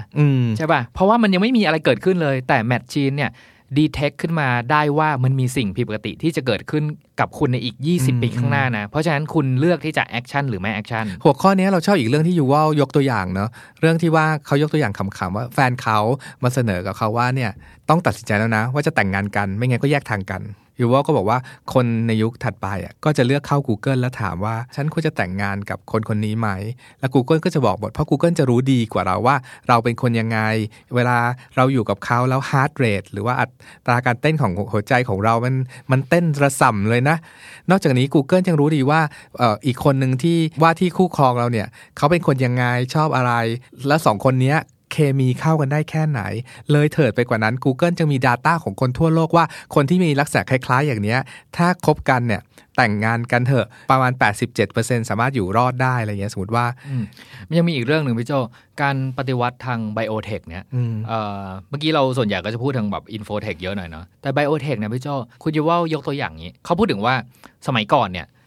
เราอ่านหนังสือเนาะใช่ตั้งแต่มีหนังสือขึ้นมาบนโลกใบนี้เมื่อไหร่ก็แล้วแต่ตั้งแต่ยุคหินเลยก็ได้ที่เกี่ยวกับกระดาษปาปิรุสแล้วก็ถัดมาเป็นยุคสิ่งพิมพ์เนี่ยจนถึงปัจจุบันเนี้ยหรือไม่กี่ปีที่ผ่านมาเนี่ยเราอ่านหนังสือมาตลอดแต่จากวันนี้ไปอ่ะหนังสือจะเริ่มอ่านเราเขายกตัวอย่าง Kindle เลยใช่ป่ะคือปกติคนอ่านหนังสือเนี่ยถ้าเกิดเราเป็นหนังสือเล่มเนาะเราสนใจตรงไหนเราก็หยุดอ่านแบบนานหน่อยเอาปากกาแบบไฮไลท์ไว้หรือเอาที่ข้างหนังสือแบบมาร์กไว้อะไรเงี้ยแต่บน Kindle เนี่ยคือทุกอย่างมันเป็นระบบประมวลผลถูกป่ะเพราะฉะนั้นน่ะ Kindle จะรู้หมดว่าเราหยุดพักสายตาตรงไหนใช่เราหยุดอ่านตรงไหนแล้วเว้นไว้แบบชั่วโมงนึงอะไรเงี้ยนั่นคืออารมณ์เบื่อหรือเปล่าหรือเกิดอะไรขึ้นง่ายๆเลยว่า Kindle นี่เขาเริ่มแล้วจริงๆนะมันของจริงคือเขาเริ่มกันแล้ว Kindle รู้แล้วว่าเราอ่านหน้านี้แบบเร็วหน้านี้แบบช้า อันนี้แบบซิมเปิ้ลง่ายๆทำได้แน่นอนแต่อันถัดไปก็คือเมื่อ Kindle มีกล้องขึ้นมาคราวนี้ Kindle จับภาพหน้าของคนอ่านอยู่ได้ว่าเฮ้ยอ่านถึงคีย์เวิร์ดคำนี้คุณเริ่มรู้สึกโกรธอ่านถึงตรงนี้หน้าคุณเริ่มแดงและยิ้มใช่ป่ะfacial recognition เนี่ยมันจับอารมณ์ความรู้สึกของใบหน้าของผู้ที่อ่านรู้หมดเลยเพราะฉะนั้นเขาจะมีข้อมูลหมดเลยว่าเฮ้ยคนอ่านหนังสือเล่มเนี้ย 1,000 คนทั่วโลกอ่ะพอมาถึงหน้า100ทำไมทุกคนยิ้มหน้าแดงขึ้นมาว่ามันเกิดอะไรขึ้นดังนั้นสตอรี่ตรงนี้มันจะถูกเก็บ data ตรงนี้ไว้แสดงว่าเขาอาจจะมีคีย์เวิร์ดบางคีย์เวิร์ดละที่มันเป็นแบบเหมือนปุ่มกดให้ทุกคนยิ้มขึ้นมาได้ใช่ป่ะคอมพิวเตอร์ผู้จะเป็นนักเขียนในอนาคตเขาจะรู้สิ่งนี้ของเราเลยหรืออ่ะจะเป็นยังไงถ้า Kindle เชื่อมต่อกับนาฬิกา Apple Watch ใช่แค่ Face Recognition เนี่ยมันก็จะเป็นเรื่องจากภายนอกที่ Infotech ยังไม่ทะลวงเข้าไปในร่างกายของมนุษย์แต่ถ้าลองทุกคนลองนึกภาพว่า Kindle แบบที่เราพูดกันอยู่เนี่ยบวกกับ Apple Watchคือบางทีเราพูดว่าบางทีใบหน้าเราเนี่ยก็ยังหลอกแมชชีนได้เนาะแต่ว่าอัตราการเต้นของหัวใจอะหลอกใครไม่ได้ใช่ป่ะเพราะฉะนั้นไอ้ทฤษฎีเดียวกันเมื่อกี้ถ้าเกิดว่าเฮ้ยผู้คนแบบว่า1,000 คนหยุดตรงหน้าเนี้ยแล้วยิ้มอะแต่คราวนี้มันมีข้อมูลว่าอัตราการเต้นของหัวใจของคนพันคนเนี้ยเป็นอย่างไรล่ะเป็นจังหวะการเต้นหัวใจเร็วขึ้นไหมเลือดสูบฉีดแรงขึ้นไหมนะตอนนั้นความดันเป็นยังไงบ้างอะไรเงี้ยคราวนี้เขามีข้อมูลทะลุทะลวงเข้าไปในร่างกายเราด้วยเขาว่ากันว่าเขาไม่ว่าของจริงของเราเลยสมมุติเราอ่านโมบี้ดิกจบใน Kindle น่ะวินาทีที่เราอ่านจบอ่ะเราลืมเรื่องทั้งหมดแบบว่ากี่800หน้านี่ไปเรียบร้อยแล้วแต่หนังสือจะไม่ลืมเราเขามีข้อมูลของเราทุกอย่างเขามีข้อมูลของเราทุกอย่างเก็บไว้ทุกหน้าว่าคุณอะไรไว้บ้างใช่ถูกต้องคือนอกเหนือจากนี้นะเขาพูดถึงตัวอย่างแบบร้านหนังสือก็ได้ร้านหนังสืออนาคตอ่ะคุณอาจจะเดินเข้าไปในร้านน่ะแล้วก็แบบยังไม่ทันจะได้เลือกอะไรเลยนะ แต่ว่าลำโพงในร้านอาจจะแจ้งเตือนคุณมาแล้วแบบเฮ้ยสวัสดีครับคุณจุดรู้ชื่อแล้วฉันรู้จักกันนะผมรู้จักคุณนะเพราะว่าคุณใช้บริการของเรามา3ปีละรู้ว่าคุณอ่านอะไรไปแล้วบ้างแล้วก็คุณอาจจะอยากอ่านหนังสือ3เล่มนี้เพราะว่ามันมีคนอีก1,000 คนที่โปรไฟล์คล้ายๆคุณแล้วเขาชอบหนังสือ3เล่มนี้ด้วยมาถึงตรงเนี้ยพี่โจมนุษย์มาถึงจุดที่จนปัญญาละต้องยอมรับสภาพว่าเฮ้ยคอมพิวเตอร์รู้ดีกว่าเรามีข้อมูลมากกว่าเรามีปัญญาในการเรียนรู้มากกว่าเราใช่ป่ะจะเป็นยังไงถ้าเราฝากปัญญาในการคิดในการตัดสินใจในการเลือกต่างๆเหล่านั้นให้คอมพิวเตอร์การปฏิวัติทางไบโอเทคมันคอนเน็กต์ร่างกายบางส่วนของเราเชื่อมต่อกับคอมพิวเตอร์อันเนี้ยถ้าฟังนะพอสอบหรือวันนี้ปัจจุบันอ่ะหลายคนคงรู้สึกขัดแย้งในใจแหละแต่นี่อยู่ว่าเขากำลัง fast forward ไปในอนาคตอันไกลๆนะมันไม่ได้เกิดขึ้นวันนี้พรุ่งนี้เนาะสิ่งสะสมไว้อะสิ่งที่อยู่ว่าแบบยกตัวอย่างขึ้นมาแล้วเราเห็นภาพชัดเจนเลยพี่โจมันคือภาพในหนัง The Matrix อ่ะใช่ป่ะที่เฮ้ยมนุษย์มันอยู่ในเซลล์ที่เชื่อมต่อกับโครงข่ายคอมพิวเตอร์ใหญ่ๆอีกอันนึงอ่ะแล้วคนนี้มันมาถึงข้อที่8พี่โจศาสนาข้อมูลมีบทบาทที่สำคัญในเรื่องนี้อย่างไรนะข้อ8เรื่องศาสนาข้อมูลเนี่ยครับเขามองว่าเฮ้ยจริงๆแล้วเนี่ยเขาเปลี่ยนวิธีคิดการมอง 70,000 ปีของโฮโมเซเปียนเนี่ยเขามองโฮโมเซเปียน1หน่วยอ่ะเป็นแค่หน่วยประมวลผลเดี่ยวๆ1หน่วยนะพี่โจแล้วพวกเราที่รวมกันเป็นสังคมใหญ่เนี่ยมันคือการรวมกลุ่มของหน่วยประมวลผล1อันรวมตัวกันเป็นกลุ่มก้อนเพื่อให้เกิดการคำนวณประมวลผลอะไรสักอย่างนึงพูดง่ายๆคือมองตัวเราเป็นชิปคอมพิวเตอร์1ชิปหรือเป็นคอมพิวเตอร์1เครื่องก็ได้อ่ะแล้วการที่เราอยู่ในประเทศเนี้ยเรากำลัง process data ชุด1เพื่อให้เกิด output ชุด1ทฤษฎีสังคมและวิวัฒนาการของมนุษย์ 70,000 ปีเนี่ยพี่โจมันตอบด้วยทฤษฎีของศาสนาข้อมูลหรือ dataism นะเพียงแค่ว่าจริงๆแล้วอ่ะข้อ1เนาะมนุษย์เป็นแค่หน่วยประมวลผล1หน่วยนะสังคมของโฮโมเซเปียนที่เกิดขึ้นที่เล่าเรื่องเซเปียนทั้งหมดที่เราพูดมาทั้งหมดนั้นน่ะจริงๆแล้วอ่ะเป็นการรวมกลุ่มเพื่อทำการประมวลผลข้อมูลใหญ่ๆสักชุดหนึ่งนอกจากนั้นแล้วเนี่ยการที่สังคมแต่ละหน่วยของโฮโมเซเปียนเนี่ยเริ่มแลกเปลี่ยนข้อมูลกันเริ่มเดินทางไปมาหาสู่กันสิ่งนั้นน่ะคือการส่งข้อมูลข้ามหน่วยประมวลผลกันใช่ป่ะแลกเปลี่ยนข้อมูลเฮ้ยฝั่งนี้แบบคำนวณข้อมูลแล้วได้เอาท์พุตแบบนี้โยนข้อมูลกลับไปอีกฝั่งหนึ่งแล้วคำนวณใหม่ได้อีกอย่างหนึ่งคอมพิวเตอร์พี่โจคอมพิวเตอร์พี่เนสเชื่อมสายแลนกันละเริ่มมี2เครื่องแล้วที่ประมวลผลต่อข้อมูลนี่คือเน็ตเวิร์กของหน่วยประมวลผลข้อมูลใหญ่ๆที่โยงใยโฮโมเซเปียนทั้งโลกเอาไว้ด้วยกันแล้วจะเกิดอะไรขึ้นถ้าเราไว้วางใจให้คอมพิวเตอร์เนี่ยเอาปัญญาแทนที่มนุษย์จะคิดเองนะครับยกให้ไปเป็นหน้าที่ของคอมพิวเตอร์ให้หมดเลยเหมือนเราค่อยๆเชื่อคอมพิวเตอร์ค่อยๆไว้ใจให้คอมพิวเตอร์หรือในแง่นี้คืออัลกอริทึมกลางที่รวมอยู่เนี่ยหรือหน่วยงานกลางสักอย่างนึงเนี่ยตัดสินใจทุกอย่างในชีวิตแทนเราได้คราวนี้ย้อนกลับไปหนึ่งเรื่องที่เราเล่าถึงแองเจลิน่าโจลี่ไว้เนาะว่าเฮ้ยแองเจลิน่าโจลี่เนี่ยบอกว่าการตรวจ DNA ของตัวเองอ่ะต้องใช้ค่าใช้จ่ายประมาณ 3,000 เหรียญใช่ป่ะก็ไม่ได้หมายความว่าผู้คนทั่วไปทุกคนบนโลกนี้จะสามารถมีสิทธิ์ในการตรวจ DNA แบบโจลี่นะใช่ป่ะเพราะต้องใช้เงินถึง 3,000 เหรียญนะครับแปลว่าศาสนาข้อมูลเนี้ยมันสร้างอภิสิทธิชนขึ้นมาในสังคมแปลว่าเฮ้ยมันมีคนที่มีโอกาสในการเข้าถึงข้อมูลในการรับรู้ข้อมูลในการวิเคราะห์ข้อมูลก่อนคนอื่นๆใช่ป่ะคราวเนี้ยมันก็เลยแบ่งชนชั้นสิแล้วคนที่เข้าไม่ถึงแล้วทำยังไงพวกโฮโมเซเปียนที่เข้าไม่ถึงข้อมูลที่อยู่นอกโครงข่ายที่ไม่มีสิทธิ์เท่ากับชนชั้นนั้นนะมันก็จะกลายเป็นโฮโมเซเปียนที่ไร้ประโยชน์ทำหน้าที่ประมวลผลข้อมูลอย่างเดียวแต่ไม่มีอำนาจควบคุมอะไรเลยแต่ในขณะเดียวกันคนที่มีโอกาสเข้าถึงข้อมูลต่างๆเหล่านั้นหรือแม้กระทั่งคนที่มีอำนาจในการควบคุมข้อมูลอันนี้เรายังพูดถึงแค่ระดับโฮโมเซเปียนอย่างเดียวนะครับก็จะกลายเป็นอภิสิทธิชนแต่จะเป็นยังไงถ้าแม้แต่โฮโมเซเปียนเองก็ไม่มีอำนาจในการเข้าถึงข้อมูลต่างๆเหล่านั้นข้อมูลต่างๆโครงข่ายต่างๆเหล่านี้ถูกขับเคลื่อนด้วยคอมพิวเตอร์ล่ะใช่ป่ะ มันมีอีกเส้นเรื่องนึงที่เล่าคู่ขนานกันมาแล้วเราอาจจะยังไม่ได้พูดถึงทำให้หลายคนอาจจะสงสัยนะว่าเฮ้ยทำไมมนุษย์คนนึงยกการตัดสินใจหรือฟรีวิลของเราให้คอมพิวเตอร์เป็นคนเลือกให้เราว่าเราจะเลือก A หรือเลือก B เนาะแต่ในหนังสือของยูวัลเล่ม Homo Deus จะพูดถึงเรื่องฟรีวิลว่ามันเป็นแค่ตำนานเรื่องหนึ่งเหมือนกันไม่ได้มีอยู่จริงมันคือสิ่งที่เราคิดว่าเราเลือกอย่างอิสระนี่แหละจริงๆไม่ใช่มันเป็นการประมวลผลของไบโอเคมีที่อยู่ในร่างกายเราต่างหากว่าทำไมเราถึงเลือกข้อ A ทำไมเราถึงเลือกข้อ B ดังนั้นมันมาถึงจุดที่ในโลกอนาคตอ่ะคอมพิวเตอร์เขารู้ดีกว่าเราว่ายังไงด้วยสารเคมีชีวะที่อยู่ในร่างกายเราต้องเลือกข้อนี้แน่เลยและข้อนี้จะมีผลดีกับเราก็ค่อยๆยกสิทธิ์ยกอำนาจของเราเนี่ยให้กับคอมพิวเตอร์เป็นคนคิด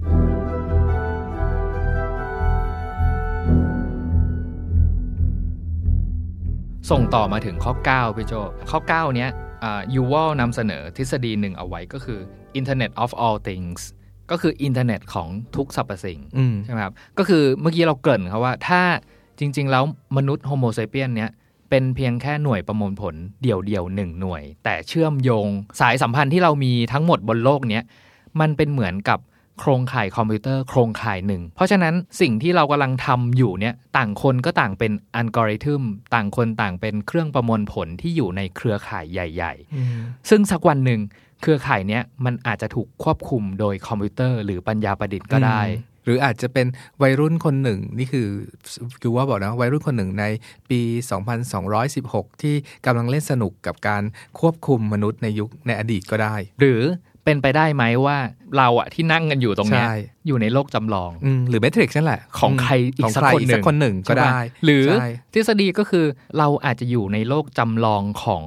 ปัญญาประดิษฐ์อยู่แล้วนะตอนนี้ก็ได้ใช่นี่ไงที่เราพูดตั้งแต่ต้นว่าการอ่านหนังสือเรื่อง Homo Deus อ่ะไปๆมาๆใครฟังมาถึงจุดนี้ก็จะแบบมันเหมือนนิยายวิทยาศาสตร์เกินกว่าจะเป็นข้อมูลทางวิทยาศาสตร์แต่มันมีข้อมูลทางวิทยาศาสตร์ที่ซัพพอร์ตสิ่งที่เราพูดอยู่ในหนังสือเต็มไปหมดเลยแต่พอเอามาพูดอย่างเงี้ยมันเหมือนเป็นนิยายเนาะสุดท้ายในข้อ10เนี่ยยูวัลเขาเอามาขมวดปมด้วยคำถามใหญ่ๆ3คำถามยูวัลเองก็ไม่ได้ฟันธงนะว่าทั้งหมดนี้จะเกิดขึ้นจริงๆแต่เขาตั้งคำถาม3คำถามใหญ่ให้เราคือ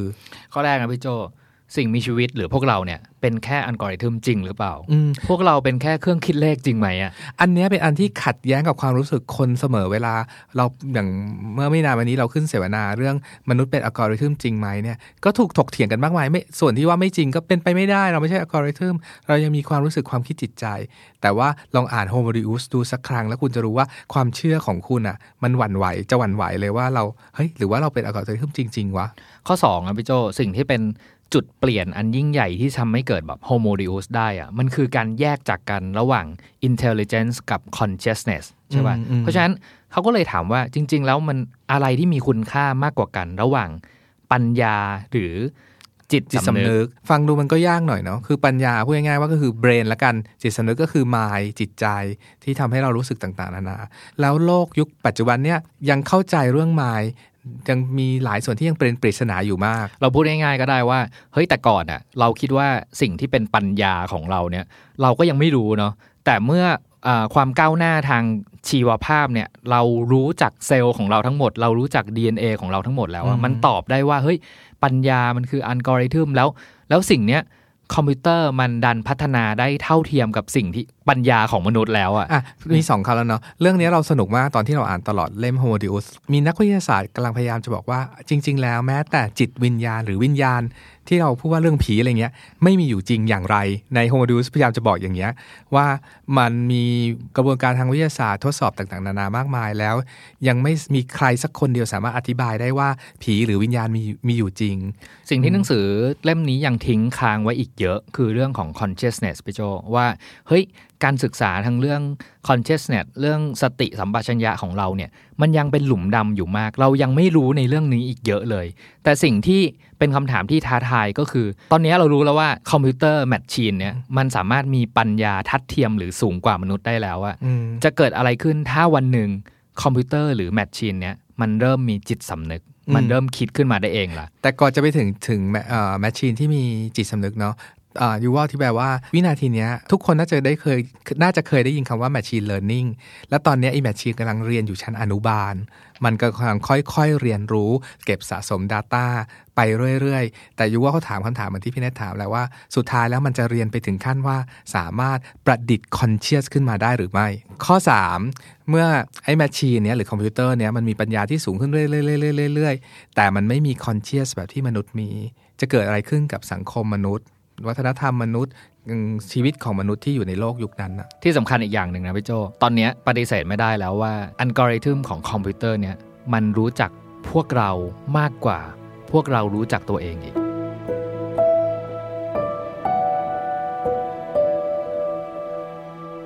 คือวันนี้ใครฟังมาถึงจุดนี้หลายคนไม่สติแตกไปแล้วก็แบบว่าเบลอไปแล้วว่าโลกแม่งเป็นอะไรกันไปวะอะไรเงี้ยเพราะว่ายอมรับเลยว่าพวกเราเองก็เอามาเล่าได้แค่ประมาณ1ใน10หรือ1ใน100ของหนังสือเล่มนี้หรือแม้กระทั่งความเข้าใจเรื่อง intelligence consciousness ก็เป็นอะไรที่เราต้องศึกษาหรือเข้าใจเรื่องนี้อีกเยอะแต่ไม่รู้ไม่ได้แล้ววันนี้คือขอยืนยันว่าโลกได้มีการเปลี่ยนแปลงไปแล้วจริงๆเทคโนโลยีไบโอเทคเขาเติบโตสูงขึ้นมากๆแล้วอินโฟเทคสูงขึ้นมากๆแล้วเมื่อ2คนนี้รวมตัวกันขึ้นมากขึ้นเรื่อยๆเมื่อไหร่มันมีการเปลี่ยนแปลงครั้งใหญ่รอเราแน่นอนพี่โจครับตอนนี้ผมรู้สึกว่าหรือยูวัลมันเป็นปัญญาประดิษฐ์อ๋อใช่ ไม่เรียกว่ามันดีกว่าเอางี้แล้วกันผมอ่านหนังสือเล่มเนี้ย Homo Deus เนี่ยผมลิสต์เอาไว้ว่าผมต้องมีความรู้อะไรบ้างในการอ่านหนังสือเล่มนี้เฮ้ยเราก็เป็นจดดิผมลิสต์ไว้คือข้อ1ผมต้องรู้เรื่องเทพกรณัมเพราะว่ายูวัลเอาเรื่องเทพกรณัมเนี่ยมันคือ storyteller ความเป็น storyteller ของ Homo Sapien เนี่ยสร้างก็อดสร้างเทพสร้างอะไรขึ้นมาเต็มไปหมดเพื่ออธิบายปรากฏการณ์ธรรมชาติอธิบายสิ่งต่างๆที่ยังอธิบายไม่ได้ใช่ป่ะต้องรู้จักประวัติศาสตร์ทางสังคมการเมืองเชื้อชาติประเทศต้องรู้จักหมดเลยอีกข้อนึงต้องรู้จักการเมืองด้วยว่าการเมืองในโลกนี้เรื่องเล่าแบบการเมืองมันมีกี่แบบliberal เสรีนิยมคืออะไร marxist คืออะไรต้องรู้เรื่องเทคโนโลยีต้องรู้เรื่อง biotech ต้องรู้เรื่อง infotechต้องรู้เรื่องวรรณกรรมด้วยพี่โจเพราะว่าแป๊บๆนึงยูวัลก็จะบอกว่าหยอดหนังสือเล่มนั้นเล่มนี้มาเพื่ออธิบายให้เห็นภาพใช่ป่ะไม่ใช่แค่วรรณกรรมนะก็จะมีเรื่องภาพยนตร์เรื่องดนตรีเรื่องข่าวสารแล้วก็เรื่องวงการเทคโนโลยีต่างๆเต็มไปหมดเลยอ่ะมีอีกเรื่องที่อยากเสริมคือเรื่องปรัชญาชีวิตเนาะที่เราล้าเลยหรือเรารู้สึกว่ามันยากจังเลยอะไรเงี้ยแต่ยูวัลเหมือนเขาเข้าใจปรัชญาชีวิตที่นักปรัชญาในอดีตพูดถึงทั้งหมดแล้วเอาประมวลผลปรัชญาเหล่านั้นอะบวกกับความรู้หรือข่าวเทคโนโลยีที่เกิดขึ้นในปัจจุบันมาประมวลผลให้เราเข้าใจได้ผมว่าอย่างหนึ่งที่ยูวัลได้เปรียบในการเป็นนักเล่าเรื่องเซเปียนโซโมดิอุสให้เราฟังเนี่ยคือเขาเป็นนักประวัติศาสตร์ที่มีดีเทลเยอะมากคือพูดง่ายๆอ่ะเราพูดถึงหนังสือ3เล่มเนี้ยโดยการมองเข้าไปในชีวิตของโฮโมเซเปียน 70,000 ปีอ่ะแล้วเอามาเล่าย่อให้เหลืออยู่ในหนังสือ3เล่มรวมกันประมาณ 1,000 กว่าหน้าเนี้ยให้พวกเราเห็นภาพเส้นทาง 70,000 ปีของโฮโมเซเปียนว่าเฮ้ยจากอดีตและปัจจุบันเป็นยังไงและจะกำลังจะมุ่งสู่อะไรในอนาคตด้วยบวกเพิ่มนะคือยูวัลกำลังเอาวิชาประวัติศาสตร์ทฤษฎีวิชาประวัติศาสตร์มาใช้อธิบายอนาคตที่กำลังจะเกิดแค่แนวคิดนี้มันก็ล้ำมากๆแล้วอะแล้วสิ่งที่เราดิสคัสกันอยู่เนี่ยมันคือบิ๊กไอเดียคือหมายถึงว่าแนวความคิดใหม่ๆที่รู้สึกว่าเฮ้ยมันสำคัญแล้วเราต้องเกาะอยู่บนกระแสความคิดนี้ใช่ไหมพี่เนทเป็นมาหลังจากที่อ่าน3เล่มนี้มันเหมือนเราได้ดวงตาเบิกโพลงหรืออะไรสักอย่างด้วยสายตาใหม่อ่ะคือเราชวนเพื่อนๆอ่าน3เล่มนี้จริงๆไม่ใช่แค่ฟังเราจากพอดแคสต์นะรับรองได้คุณได้ผิวๆมากแต่การหนังสือ3เล่มนี้มันเหมือนได้ปัญญาใหม่มาใส่หัวเราอินสตอลใส่หัวเราให้เรามองโลกด้วยสายตาใหม่มากๆว่าเฮ้ยสิ่งนี้ยูวัลเพิ่งพูดไปในหนังสือตรงจุดนั้นจุดนี้อะไรเงี้ยผมว่าสิ่งที่ผมได้ละกันคือมันเหมือน enlight อ่ะคือมันเหมือนตื่นรู้ว่าใช่แล้วฉันพูดอยู่เสมอว่าโลกเปลี่ยนแปลงแล้วท่องไว้โลกเปลี่ยนแปลงแล้วใครที่คิดว่าโลกยังไม่เปลี่ยนยังเป็นอะไรแบบเดิมๆอ่ะเตรียมตัวรอเป็นโฮโมเซเปียนที่กำลังจะตกรุ่นได้เลย Readery Podcast จะอัปเดตหนังสือที่น่าสนใจให้คุณทุกวันศุกร์ถ้าใครมีเล่มไหนอยากแลกเปลี่ยนคอมเมนต์เพิ่มเติมหรือติด #Readery Podcast ได้นะครับเราเชื่อว่ามีหนังสือดีๆอีกมากมายรอให้อ่านอยู่เสมอ